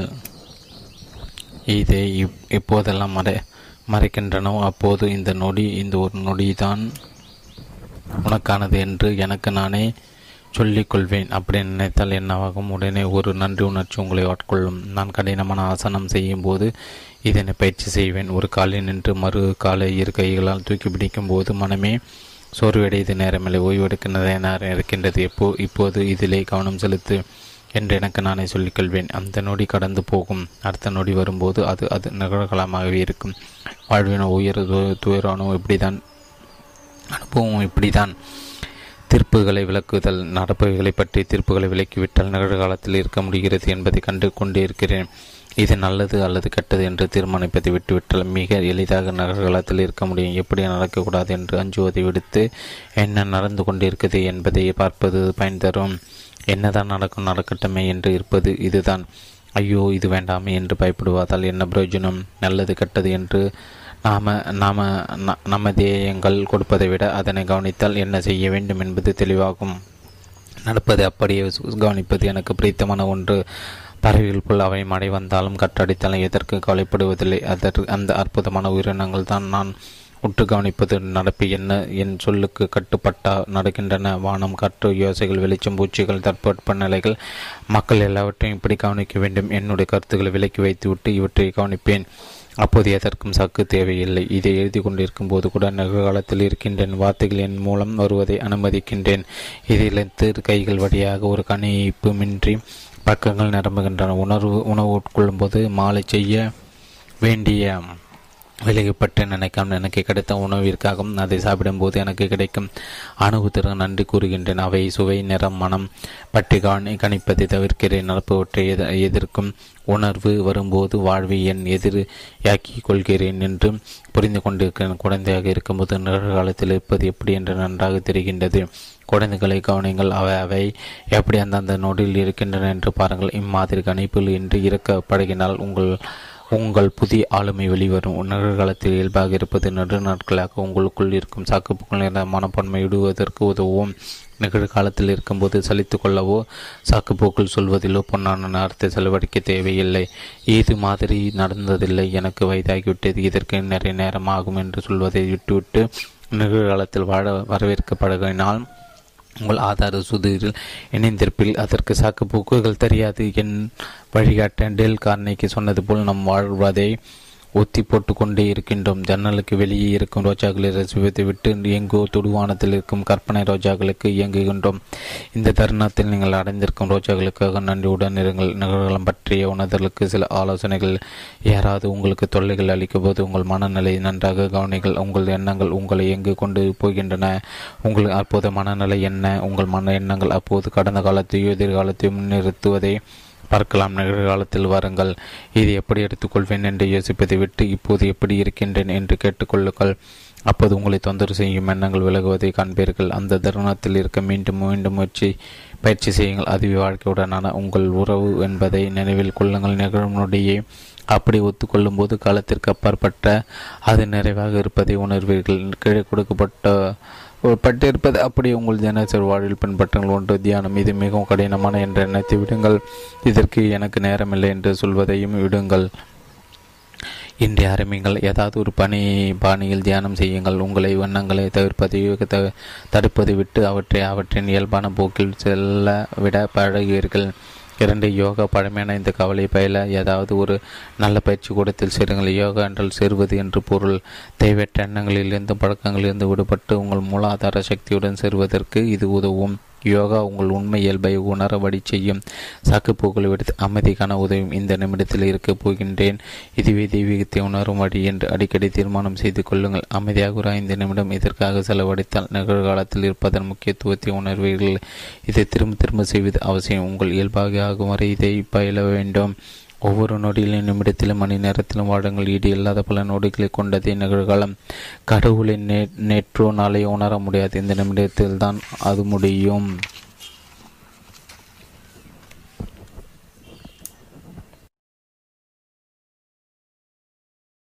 நிறுத்துங்கள். நூற்றி முப்பதாம் பக்கம் தொடர்ச்சி. அத்தியாயம் பத்து ஏழாவது கொள்கை கருணை. கருணை என்பது பிச்சைக்காரருக்கு காசை விட்டு எறிவது அல்ல. பிச்சைக்காரர்களை உருவாக்கும் இந்த சமுதாயத்தின் அடித்தளம் மாற வேண்டும் என்று புரிந்து கொள்வது மார்ட்டின் லூதர் கிங் ஜூனியர். கருணையின் மதிப்பை உணர்த்தும் புகழ்மிக்க கதை ஒன்று உண்டு. தாவ் தத்துவத்தின்படி வாழ்ந்து கொண்டிருந்த ஒரு பெண் ஒரு நாள் விலை மதிப்பில்லாத ஒரு கல்லை ஆற்றங்கரையில் கண்டெடுத்தாளாம். அதனை தன் பையில் எடுத்து வைத்து கொண்டாள். அடுத்த நாள் பசியுடன் வந்த வழிபோக்கன் அவளிடம் சாப்பிடுவதற்கு ஏதாவது கொடுக்கும்படி கேட்டான். வெட்டு துண்டுகளாக அவள் பையில் கைவிட்ட போது அந்த வழிபோக்கன் கல்லை கண்டான். அது தன்னிடம் இருந்தால் அதன் தன் எதிர்காலம் கவலை இல்லாமல் இருக்கும் என்று நினைத்து அவளிடம் அதை கொடுக்குமாறு கேட்டான். அவளும் கொடுத்தாள். மீத மகிழ்ச்சியுடன் பாதுகாப்பு உணர்வு அங்கிருந்து சென்றான். கொஞ்ச நாட்கள் கழித்து அவளிடம் திரும்பி அதை கொடுக்க வந்தபோது அவள் சொன்னான் இந்த விலைமதி முடியாத ஒன்று என்று எனக்கு நன்றாக தெரியுமானால் இதைவிட விலைமதிக்க முடியாத ஒன்றை உன்னால் கொடுக்க முடியுமா? என்று நினைத்தேன். அதனால் திருப்பி கொடுக்க வந்தேன். அது என்னவாக இருக்கும்? என்று அந்த பெண் கேட்டவுடன் எந்த உணர்வு நான் கேட்டவுடன் இந்த கல்லை கொடுக்க தூண்டியதோ அந்த உணர்வு தான் நான் உன்னிடம் பெற விரும்புவது என்றானாம். அந்த பெண் கருணை என்பதை முழுவதுமாக உணர்ந்து செயல்பட்டு கொண்டிருந்தால் அதுவே மழுப்புகளின் நிறுத்துகளின் ஏழாவது மற்றும் கடைசி கொள்கை. கருணையும் சாக்குப்போக்குகள் நான் எப்படியெல்லாம் மற்றவர்களுக்கு சேவை செய்யலாம் என்று நினைக்கும் போது அங்கு சாக்குப்போக்களுக்கிடமே இல்லை. எப்போதும் அடுத்தவர்கள் பற்றி நினைப்பது நமக்கு அது கஷ்டத்தை கொடுத்தாலும் அடுத்தவர்கள் பெறும் நன்மையை பற்றி நினைப்பு மகிழ்ச்சி கொடுக்கிறது. அதை தான் அந்த வழிபோக்கனும் விரும்பினான். நல்ல உணர்வு என்பது சேவையிலும் பணியிலும் இருக்கின்றது. அன்றி பெரும்புவதிலும் அதிகாரத்திலும் இல்லை. கனிவாக இருக்கும்போது உங்கள் வாழ்க்கையில் குற்றம் கண்டுபிடிப்பது என்பது இருக்காது. சாக்கு போக்குகள் எப்போதும் எந்த உருவத்தில் இருந்தாலும் குற்றம் கண்டுபிடிப்பதை சார்ந்தே இருக்கும். கடந்த காலத்தில் பொருளாதாரத்தை தனிப்பட்ட உங்கள் குறைகளையோ கடவுளையோ உங்கள் பெற்றோரையோ குழந்தைகளையோ உங்கள் துணையையோ எதை பற்றியாவது குறை கூறுவது உங்கள் மரபணு சந்தர்ப்பம் எப்படி ஏதாவது காரணங்களுக்கு பஞ்சமே இல்லை. கருணை என்ற உணர்வுடன் செயல்படும் போது இது காணாமல் போய்விடும். உங்களுக்கென்று ஏதாவது பெறுவது என்று நினைப்பது நினைப்பதை விட வேறு யாருக்கோ அதை செய்ய வேண்டும் என்று நினைக்க ஆரம்பியுங்கள். அப்போது உங்களுக்குள் கருணை பொங்கி சாக்குப்போக்குகளை காணாமல் செய்துவிடும். கடவுள் மாதிரி செயல்படுவீர்கள் சேவை செய்வது அளிப்பது கொடுப்பது அன்பை பொழிவது அந்த பெண் ஏழ்மை பற்றியோ அல்லது இந்த சமுதாயத்தின் பேராசை பற்றியோ எந்த விதமான தப்பான அபிப்பிராயம் கொண்டிருக்கவில்லை. அவள் அகந்த இந்த இடத்தில் செயல்படவில்லை. கருணையும் சேவையும் அங்கே ஆட்சி புரிந்தன. நான் எப்போதெல்லாம் கனிவாக இருக்கிறேனோ அப்போது என் வாழ்வு அமைதியானதாக இருப்பதை பார்த்திருக்கிறேன். பெறுவதை கொடுக்குவது எவ்வளவு சந்தோஷமாக இருக்கிறேன் என்பதை உணர்ந்திருக்கின்றேன். தலாய் லாமா கருணை பற்றிய சில வருடங்களில் முன் பேசியதை நான் கேட்டேன். அவரின் பேச்சு கீழ்கண்ட செய்தி உள்ளடக்கியிருந்தது ஒன்று. கருணை என்பது மனித இனம் கற்றுக்கொள்ள வேண்டிய ஒரே குணம். நிம்மதியும் மகளும் பெற்று வெற்றிகரமாக செயல்பட இதுவே வழி. இரண்டு எல்லா குழந்தைகளும் ஐந்து வயதிலிருந்து வாரம் ஒரு மணி நேரம் கருணை பற்றி தியானம் செய்ய சொன்னால் ஒரு காலத்தில் போர் என்பது உலகில் இல்லாமல் போகும். தொன்று தொட்டு வரும் வாழ்க்கைக்கான சர சரியான அணுகுமுறை இதுவே. சாக்குப்போக்கில் தோன்றும் அந்த நேரத்தில் நான் மற்றவர்களுக்கு என்ன செய்யலாம் என்று யோசியுங்கள். அதற்கு கிடைக்கும் பதில்களின் படி செயல்படுங்கள். இப்பிரபஞ்ச உணர்வுடன் இணைந்து செயல்படும் அதே நேரம் உலகம் உங்களை நோக்கி நான் உனக்கு எப்படி உதலாம் என்று கேட்கும் அடுத்தவர்களால் நீங்கள் காட்டும் பதிவு உங்களை நோக்கி திரும்பும் போது நான் ஏற்கனவே கூறிய ஒன்றை நினைவில் வைத்துக் கொள்ளுங்கள். நீங்கள் விரும்புவதை நீங்கள் கவருவதில்லை. உங்கள் இயல்பு எதுவோ அதனை கவருகிறீர்கள். ஆகிய கருணை உங்கள் குணமாக கொள்ளுங்கள் மூன்று கேள்வியில் கடந்த பல வருடங்களாக தந்தையர் தினத்தை இந்த அத்தியாயம் எதை பற்றி பேசுகிறதோ அதன்படி கொண்டாடி வருகின்றேன். எனது எட்டு குழந்தைகளையும் விசேஷமான பரிசு பொருட்கள் கொடுப்பேன். நாற்பது வருடங்கள் நான் அனுபவித்துக் கொண்டிருக்கும் ஒரு உன்னதமான பதவி என்றே தந்தை என்ற ஸ்தானத்தை நான் நினைக்கின்றேன். என் அழகான ஆறு பெண் குழந்தைகளும் கவர்ச்சியான தோற்றமுடைய இரண்டு ஆண் குழந்தைகளும் என்னை தந்தையை தென்றெடுத்ததை பெருமையாக கருதுகிறேன். அவர்கள் வாழ்வில் எனக்கு இந்த உன்னதமான பாத்திரம் கொடுத்ததுக்கு மகிழ்ச்சி அடைகிறேன். ஒரு குழந்தை வளர்ப்பதுள்ள பொறுப்பு ஒரு நிஜமான பரிசு என்றால் ஒரு மனிதனை ஆளாக்குவது என்பது கடவுளின் பொறுப்பை உணர்வதற்கு ஒப்பானது. கடவுள் நம்மை உருவாக்கிய போது நம்மை காப்பாற்ற நினைக்கவில்லையோ? கருணையுடன் நாம் இருப்பதற்கான சுதந்திரம் நமக்கு அளிக்கவில்லையா? கடந்த தந்தைய நாளில் எனது குழந்தைகள் எனக்கு லியோ டால்சா செய்த மூன்று கேள்விகள் என்ற நாவலை பரிசாக அளித்தார்கள். அதில் டால்டாய் ஒரு ராஜா பற்றி கூறுகின்றார். மிக முக்கியமான சமயம் எது? யார் முக்கியமானவர் என்றும் எல்லாவற்றுக்கும் மேல் எது மிக முக்கியமானது என்பதும் தெரிந்திருந்தால் தான் செய்யும் எதிலும் தோல்வியை காண முடியாது என்று அந்த ராஜா நினைத்தான். அகில என்ற மூன்று கேள்விகளும் பதில் கூறுபவர்களுக்கு தக்க சன்மானம் அளிப்பதாக பறைச்சாற்றினான் பல சான்றோர்களுக்கு இக்கேள்விகள் பதில் கொடுத்தாலும் அவற்றை அவனால் ஒப்புக்கொள்ள முடியவில்லை. இக்கேள்விக்கு பதில் கிடைக்க வேண்டிய பேராவாளால் ஒரு முனிவரிடம் செல்கின்றான். சாதாரண மனிதர் மட்டுமே அவர் பேசுவார் என்பதால் அவனும் சாதாரண பாமரன் போல் பரிவாரங்கள் எல்லாம் தனியாக செல்கின்றான். அவரிடம் சென்று இந்த மூன்று கேள்விகளை கேட்கிறேன் அவர் பதில் சொல்லவில்லை. வேறு வேலையில் அடைந்திருந்தால் மிகவும் சோர்வாக இருந்தார். சிலர் செடிகளை நடுவதற்கு ஏற்பாடு செய்து கொண்டிருப்பதை பார்த்த அரசன் தானும் மண் வெட்டியால் மண்ணை தோண்ட ஆரம்பித்தான். அப்போது அவ்வழியே ஒரு மனிதன் தன் வயிற்றை பிடித்து கொண்டு ரத்தம் சொட்ட சொட்ட ஓடுவதை பார்த்து உடனே முனிவரும் அரசனும் அவன் பின்னால் ஓடினார்கள். அவனை ஆசிரமத்தின் உள்ளே அடித்து முதல் உதவி செய்தார்கள். அடுத்த நாள் காலை அம் மனிதன் அரசனிடம் தன்னை மன்னிக்கும்படி வேண்டினான். அரசனோ அவனை பார்த்ததே இல்லை என்று வியந்தான். காயம்பட்ட மனிதனை இவ்வாறு விளக்கினான். நான் உன்னை கொள்வதற்காக வந்தவன். என் எந்த எதிரியின் சகோதரனை கொண்டு அவன் ராஜ்யத்தினை நீ வெற்றி கொண்டாயோ? அவன் அவன் நான் தான். நீ தனியாக இங்கு வருவதை பார்த்து உன்னை கொல்ல தக்க தருணம் பார்த்து ஒளிந்திருந்தேன் வெகு நெடுநேரம் நீ வராதால். புதர் மறைவில் சமயம் உனது காவலர்கள் என்னை கண்டு கொண்டு வெட்டிவிட்டார்கள் நீ மட்டும் தக்க சமயத்தில் எனக்கு முதலுதவி அளிக்காவிட்டால் நான் இறந்திருப்பேன். இனி நான் உயிருடன் இருக்க அனு அனுமதிப்பேயானால் நானும் என் சந்தேக உனக்கு நன்றி அடிமைகளாக. நன்றியுடன் அடிமைகளாக இருப்போம் என்று கூறினான். ஹாசன் அவனை மன்னித்து மன்னித்தது மட்டுமல்லாமல் தன் காவலர்களிடம் தன்னுடைய மருத்துவரிடம் அனுப்பி அவனுக்கு சிகிச்சை அளித்தான். அவன் நாட்டை அவனுக்கு திருப்பி கொடுப்பதாகவும் உறுதி அளித்தான் முனிவருடன் அந்த மூன்று கேள்விகளையும் கேட்டு விட்டதாக அவர் கூறியதை கேட்டு வியந்தான் எப்படி என்று கேட்டதற்கு அவர் கூறினான் நீ என் மேல் இரக்கம் கொண்டு கொண்டு எனக்கு உதவுவதற்கு மண்ணை தோன்றியிருக்காவிட்டால் இவனிடம் மாட்டிக்கொண்டு அறிந்திருப்பாய் என்னுடன் தங்க தங்காமல் இருப்பதற்கு வருந்தி இருப்பாய். ஆனால் மிக முக்கியமான தருணம் அது. மிக முக்கியமான ஆள் அப்போது நானே. எனக்கு உதவியது மிக முக்கியமான செயல். பிறகு இந்த மனிதன் காயம் பட்டிருந்த போது அவனுக்கு உதவினாய். அப்போது அவனை மிக முக்கியமான மனிதன் அதுவே முக்கியமான செயல். ஏனென்றால் அவனை காப்பாற்றி இருக்காவிட்டால் அவனுடன் உடன்பாடு செய்து கொண்டிருக்க முடியாது. ஆகிய இந்த நிமிடம் மட்டுமே முக்கியமானது. அப்போது யாருடன் இருக்கின்றாயோ அவரே முக்கியமான மனிதர். என்ன செய்து கொண்டிருக்கிறாய்? அதுவே முக்கியமான செயல் என்பதை நினைவில் வைத்துக்கொள் என்று கூறினார். ஏனென்றால் நிகழ்காலத்தில் மட்டுமே செயல்படும் சக்தி இருக்கின்றது.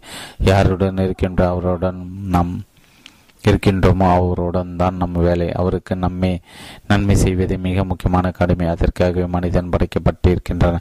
கருணை பட்ட இந்த அத்தியாயத்தில் நான் கூறப்போவதற்கு இந்த கதை மிகவும் உபயோகப்படும். அரசனின் கேள்விகளுக்கு முனிவர் அளித்த பதில்களையும் இருக்கமுள்ள அந்த பெண்ணின் கதையையும் கதையில் இருந்த செய்தி இதை படிக்கும் நினைவில் வைத்துக் கொள்ளுங்கள். எதையும் செய்ய சிறந்த நிறைமது அந்த முனிவர் மற்றும் பெண் இருவரும் டால்சாய் குறை மைய கருத்தை புரிந்து கொண்டவர்கள். அதாவது இப்போது என்பதே மிக முக்கியமான நேரம். அதில் தான் நாம் இயங்குவதற்கு சக்தி உடையவர்களாய் இருக்கிறோம்.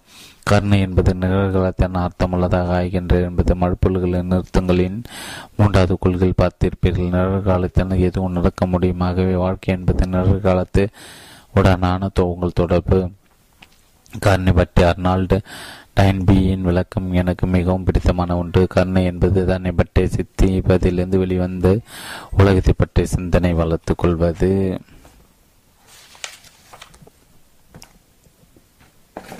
மழுப்புகளை நிறுத்துங்கள். நூற்றி முப்பத்தி நூற்றி முப்பத்தி நாலாம் பக்கம். தொடர்ச்சி. நான் தான். நீ தனியாக இங்கு வருவதை பார்த்து உன்னை கொல்ல தக்க தருணம் பார்த்து ஒளிந்திருந்தேன். நெடுநேரமாகி நீ வராதால் புதர் மறைவிலிருந்து வெளிவந்த சமயம் உன் காவலர்கள் என்னை கண்டு கொண்டு வெட்டி விட்டார்கள். நீ மட்டும் தக்க சமயத்தில் எனக்கு முதலுதவி அளித்திருக்காவிட்டால் நான் இறந்திருப்பேன். இனி நான் உயிரிடம் இருக்க அனுமதிப்பேன் நானும் என் சொந்த தினம் உனக்கு நன்றியுடன் அடிமையிலாக இருப்போம் என்று கூறினான்.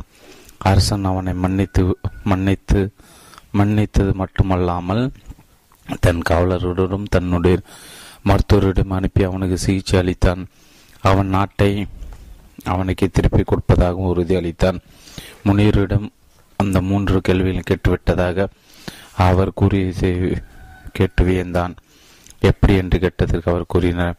நீ என் மேல் இறக்கம் கொண்டு எனக்கு உதவுவதற்காக மண்ணை தோண்டியிருக்காவிட்டால் வினிடம் மாட்டிக்கொண்டு அழிந்திருப்பாய். என்னுடன் தங்காமல் இருப்பதற்காக வருந்தியும் இருப்பே ஆகையால் மிக முக்கியமான தருணம் அதுவே. மிக முக்கியமான நாள். அப்போதுதான் அப்போது நானே எனக்கு உதவியது. மிக முக்கியமான செயல்.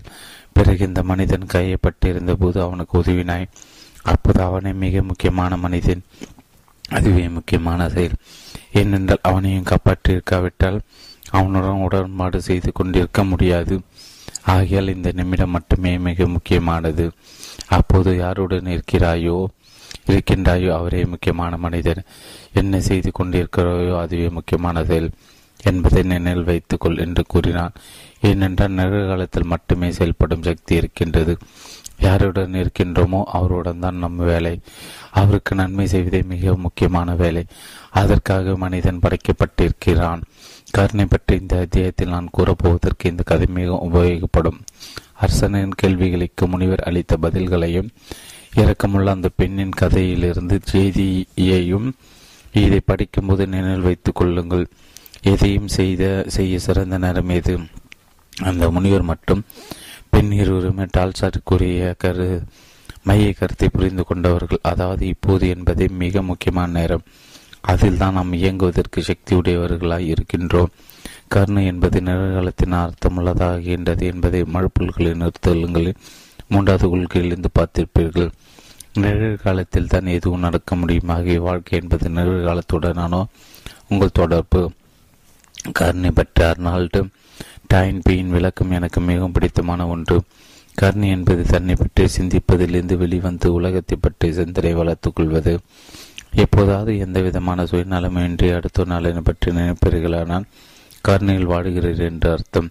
அப்போது சாக்கு போக்கு இல்லாமல் போய்விடும். டால்டாயின் முனிவர் டால்ஸ்டாயின் முனிவருக்கும் அந்த பெண்ணிற்கும் தெரிந்த ரகசியம் உங்களுக்கு இப்போது தெரிந்திருக்கும். உங்களை பற்றி நினைப்பதை விட்டு உலகத்தை பற்றி முக்கியமாக உங்கள் முன் இப்போது யார் இருக்கிறார்களோ அவர்களை பற்றி நினைக்க இதுதான் சிறந்த தருணம். அந்த முனிவரோ அல்லது பெண்ணோ தங்கள் நிலையிலிருந்து செயல்படாமல் ஏதாவது சாக்கு போக்கு சொல்லியிருப்பார்கள் என்பதை உங்களால் நினைத்து பார்க்க முடிகின்றதா? ஆகியால் அவர்களைப் போல இந்த தருணத்தை உங்களை பற்றிய நினைவுகளை விடுத்து கருணையால் வெற்றிக் கொள்ளுங்கள் உங்கள் வாழ்க்கை நிகழ்காலத்தை தான் இருக்கின்றது. யார் மிக முக்கியமானவர்கள்? எங்கேயோ இருப்பவர்கள் ஆபத்தில் இருப்பதை கேட்டு எல்லோரும் உதிகரம் நீட்டுவதை பற்றி அடிக்கடி கேள்விப்படுகின்றோம். உலகத்தில் அமைதி நிலை வேண்டி அதற்காக செயல்படும் நிறுவனங்களோடும் கைக்கு கோர்த்து கை கோர்த்து உதவி வேண்டும். நலிந்தோருக்கு நம்மாலான உதவிகளை செய்ய நேசக்கரம் நெட்டுகின்றோம். இருந்தாலும் மேலே காணப்படும் கேள்விக்கு சரியான விடை நடக்க கிடைக்கவில்லை என்று தோன்றுகின்றது.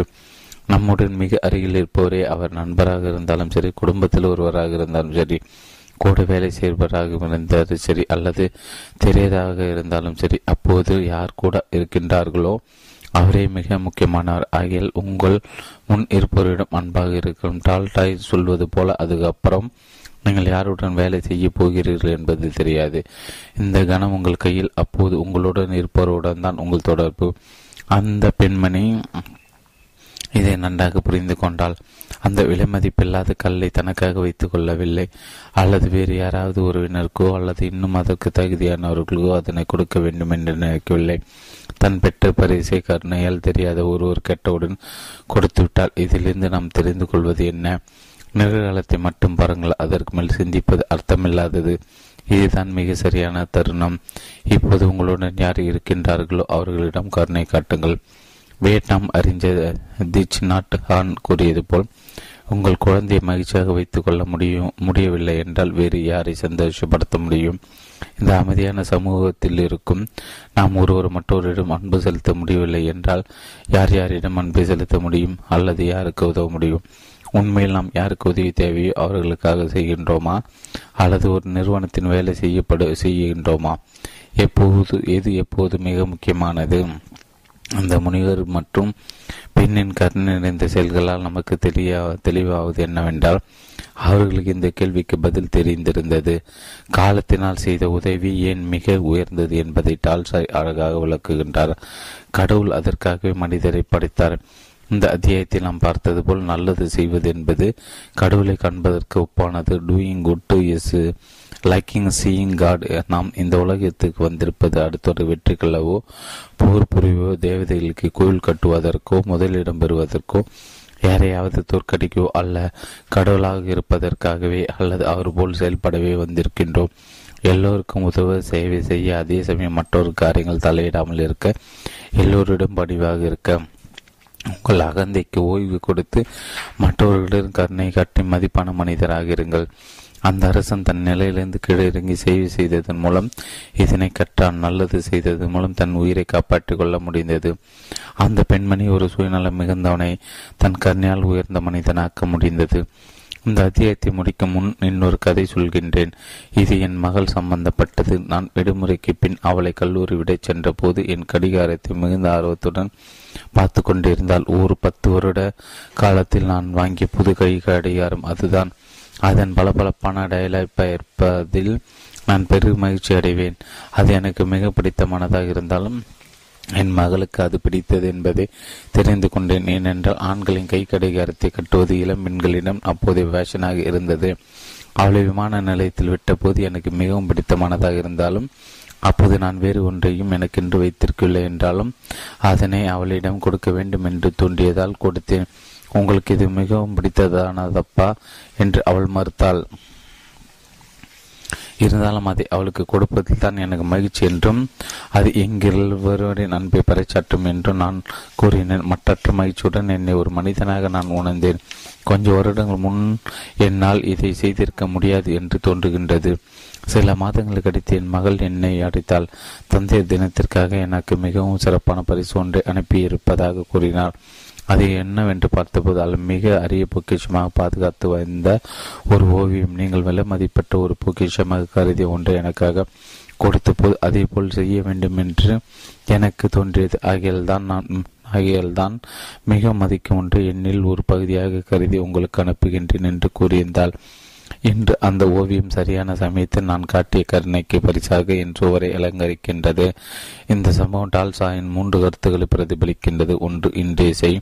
இரண்டு அதை நன்றே செய். மூன்று யார் அப்போது உன்னுடன் இருக்கின்றார்களோ அவர்களுக்கு செய். என்ன அதற்காக தான் நீ பிறந்திருக்கின்றாய். கருணை காட்டுவதால் அடுத்தவர்களுக்கு உதாரணமாகி அவர்களை எப்படி இருக்க தூண்டுகிறீர்கள்?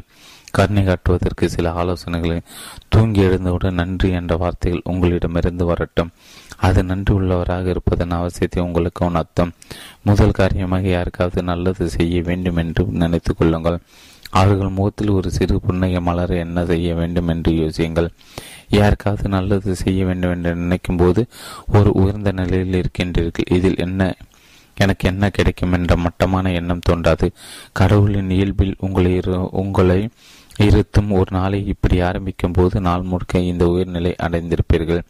இது ஆரம்பிக்க சில வழிகள் நீங்கள் குவித்து கொண்ட உங்கள் குழந்தைக்கோ அல்லது சுடு சொல் கூறி யாருக்காவது ஒரு அன்பான கடிதமோ அல்லது மன்னிப்பு கேட்டு ஒரு மின்னஞ்சலோ அனுப்புங்கள்.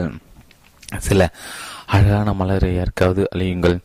நீங்கள் மிக அரிதாக கருது ஒன்று யாருக்காவது பரிசீலிங்கள் மிக குறைந்தபட்சம் யாராவது பார்த்து புன்னகை செய்யுங்கள் அதற்காக நீங்கள் பணம் செலவழிக்க வேண்டும் என்ற அவசியமில்லை. அன்பு காட்டுவதுதான் முக்கியம். ஏதாவது செய்து முடிக்காமல் சாக்கு போக்குகள் கூறும்போது அதனுடைய நீங்கள் இப்படி அன்பு காட்டிய ஒருவரை பற்றி நினைத்து கொள்ளுங்கள். அன்பின் சக்தியில் சாக்கு போக்குகளை மறைவதை காண்பீர்கள். இப்படி ஏதாவது மனிதரிடம் என்று இல்லை. ஒரு குப்பை தொட்டியில் போடுவது கூட இப்படிப்பட்ட செயலே. நீங்கள் வாழ இடமளிக்கும் பூமியை தூய்மையாக வைத்திருக்க உதவுவதுதானே. உங்களுக்கென்று வாழாமல் சேவை மனப்பான்மையுடன் வாழ்வது உங்கள் அகந்தையின் தேவைகளை குறைக்க உதவும். இந்த அத்தியாயத்தின் முதல் மார்டின் லூதர் கிங் ஜூனியர் கூறியது போல் இந்த சமூகத்தின் கூறுகள் மாற வேண்டும். கர்ணியே அதற்கு வழி. பொதுமக்களுக்கு சேவை செய்வர்களை தேர்ந்தெடுக்கும் போது இந்த குணத்திற்கு முக்கியத்துவம் அழியுங்கள் அகதிகளுக்காக உழைப்பவர்கள் வன்முறையால் பாதிக்கப்பட்டவர்களுக்கும் பாலியல் கொடுமைகளுக்கு ஆளானவர்களுக்கும் சமூக தாழ்த்தப்பட்டவர்களுக்கு உதவிகரம் நீட்டுபவர்கள் மத போதகர்கள் ஆகியோர்களிடம் இந்த குணம் மிகுந்து காணப்படும். யாரிடமாவது கருணை மிகுந்த மனம் இருக்கிறதா என்று பாருங்கள். அவர்களை தேர்ந்தெடுங்கள். பழி வாங்குவவர்களும் பதவி துஷ்பிரயோகம் செய்பவர்களும் தவிர்த்து விடுங்கள். நம்மை ஆள்பவர்களை கருணை மிக்கவர்களாக இருந்தால் அந்த உலகத்தை ஏன் இன்னும் சுருக்கமாக ஆக்க முடியவில்லை என்பதற்கு காரணங்கள் கூறிக்கொண்டிருக்க மாட்டோம். இந்த ஏழு கொள்கைகளை கூறும்போது நான் திரும்ப திரும்ப கூறிய ஒன்றில் நினைவில் கொள்ளுங்கள். எதையும் உங்களை நீங்களே மந்திரம் போல் கூறிக்கொள்ளுங்கள். அதேபோல் ஐந்து நிமிடம் இதையும் சொல்லுங்கள். நான் கருணை மிகுந்தவன் அது என் இயல்பு அதை மற்றவர்களிடம் காட்டுவேன். இதை எழுதி ஒரு இடத்தில் வீட்டிலோ அல்லது அலுவலகத்திலோ கண்ணில் படும்படி வைத்து விடுங்கள் தன் கட்டளைகள் இயேசுநாத கூறியதை இந்த உலகம் பின்பற்றினால் நாம் எல்லோரும் அமைதியாக வாழ்வோம். உலகத்தில் மற்றவர்கள் பின்பற்றாவிட்டாலும் அது நம்மிடமிருந்து ஆரம்பிக்கலாமே. இது பின்பற்றினால் உங்கள் வாழ்க்கைக்கு சாக்கு போக்குள் இல்லாமல் போய்விடும். உங்களுக்கு இதுவரை சொல்லப்பட்டது உங்கள் பக்கத்தில் இருப்பதை நேசிகள் உங்கள் எதிரிடம் வெறுப்பை காட்டுங்கள். நான் உங்களுக்கு சொல்வது உங்கள் எதிரிகளையும் நேசியுங்கள். உங்களை செபிப்பவர்களை ஆசீர்வதியுங்கள். உங்களை வெறுப்பவர்களுக்கு நன்மை செய்யுங்கள். உங்களுக்கு கெடுதல் செய்பவர்களுக்கு ஆண்டவனை பிரார்த்தியுங்கள். பிரார்த்தனை செய்யுங்கள். மாத்திய ஃபைவ் டூ நாற்பத்தி மூணு ஹைஃபன் நாற்பத்தி இதுவே கருணை காட்டுவது என்பது. பகுதி மூன்று. நிலை மாற்றம். உங்கள் மனதை சரியாக்கி விட்டாய். சரியாக்கி கொண்டால் உங்கள் வாழ்க்கை நேரம் நேராகும். நிலை மாற்றம். உங்கள் மனதை சரியாக்கி கொண்டால் உங்கள்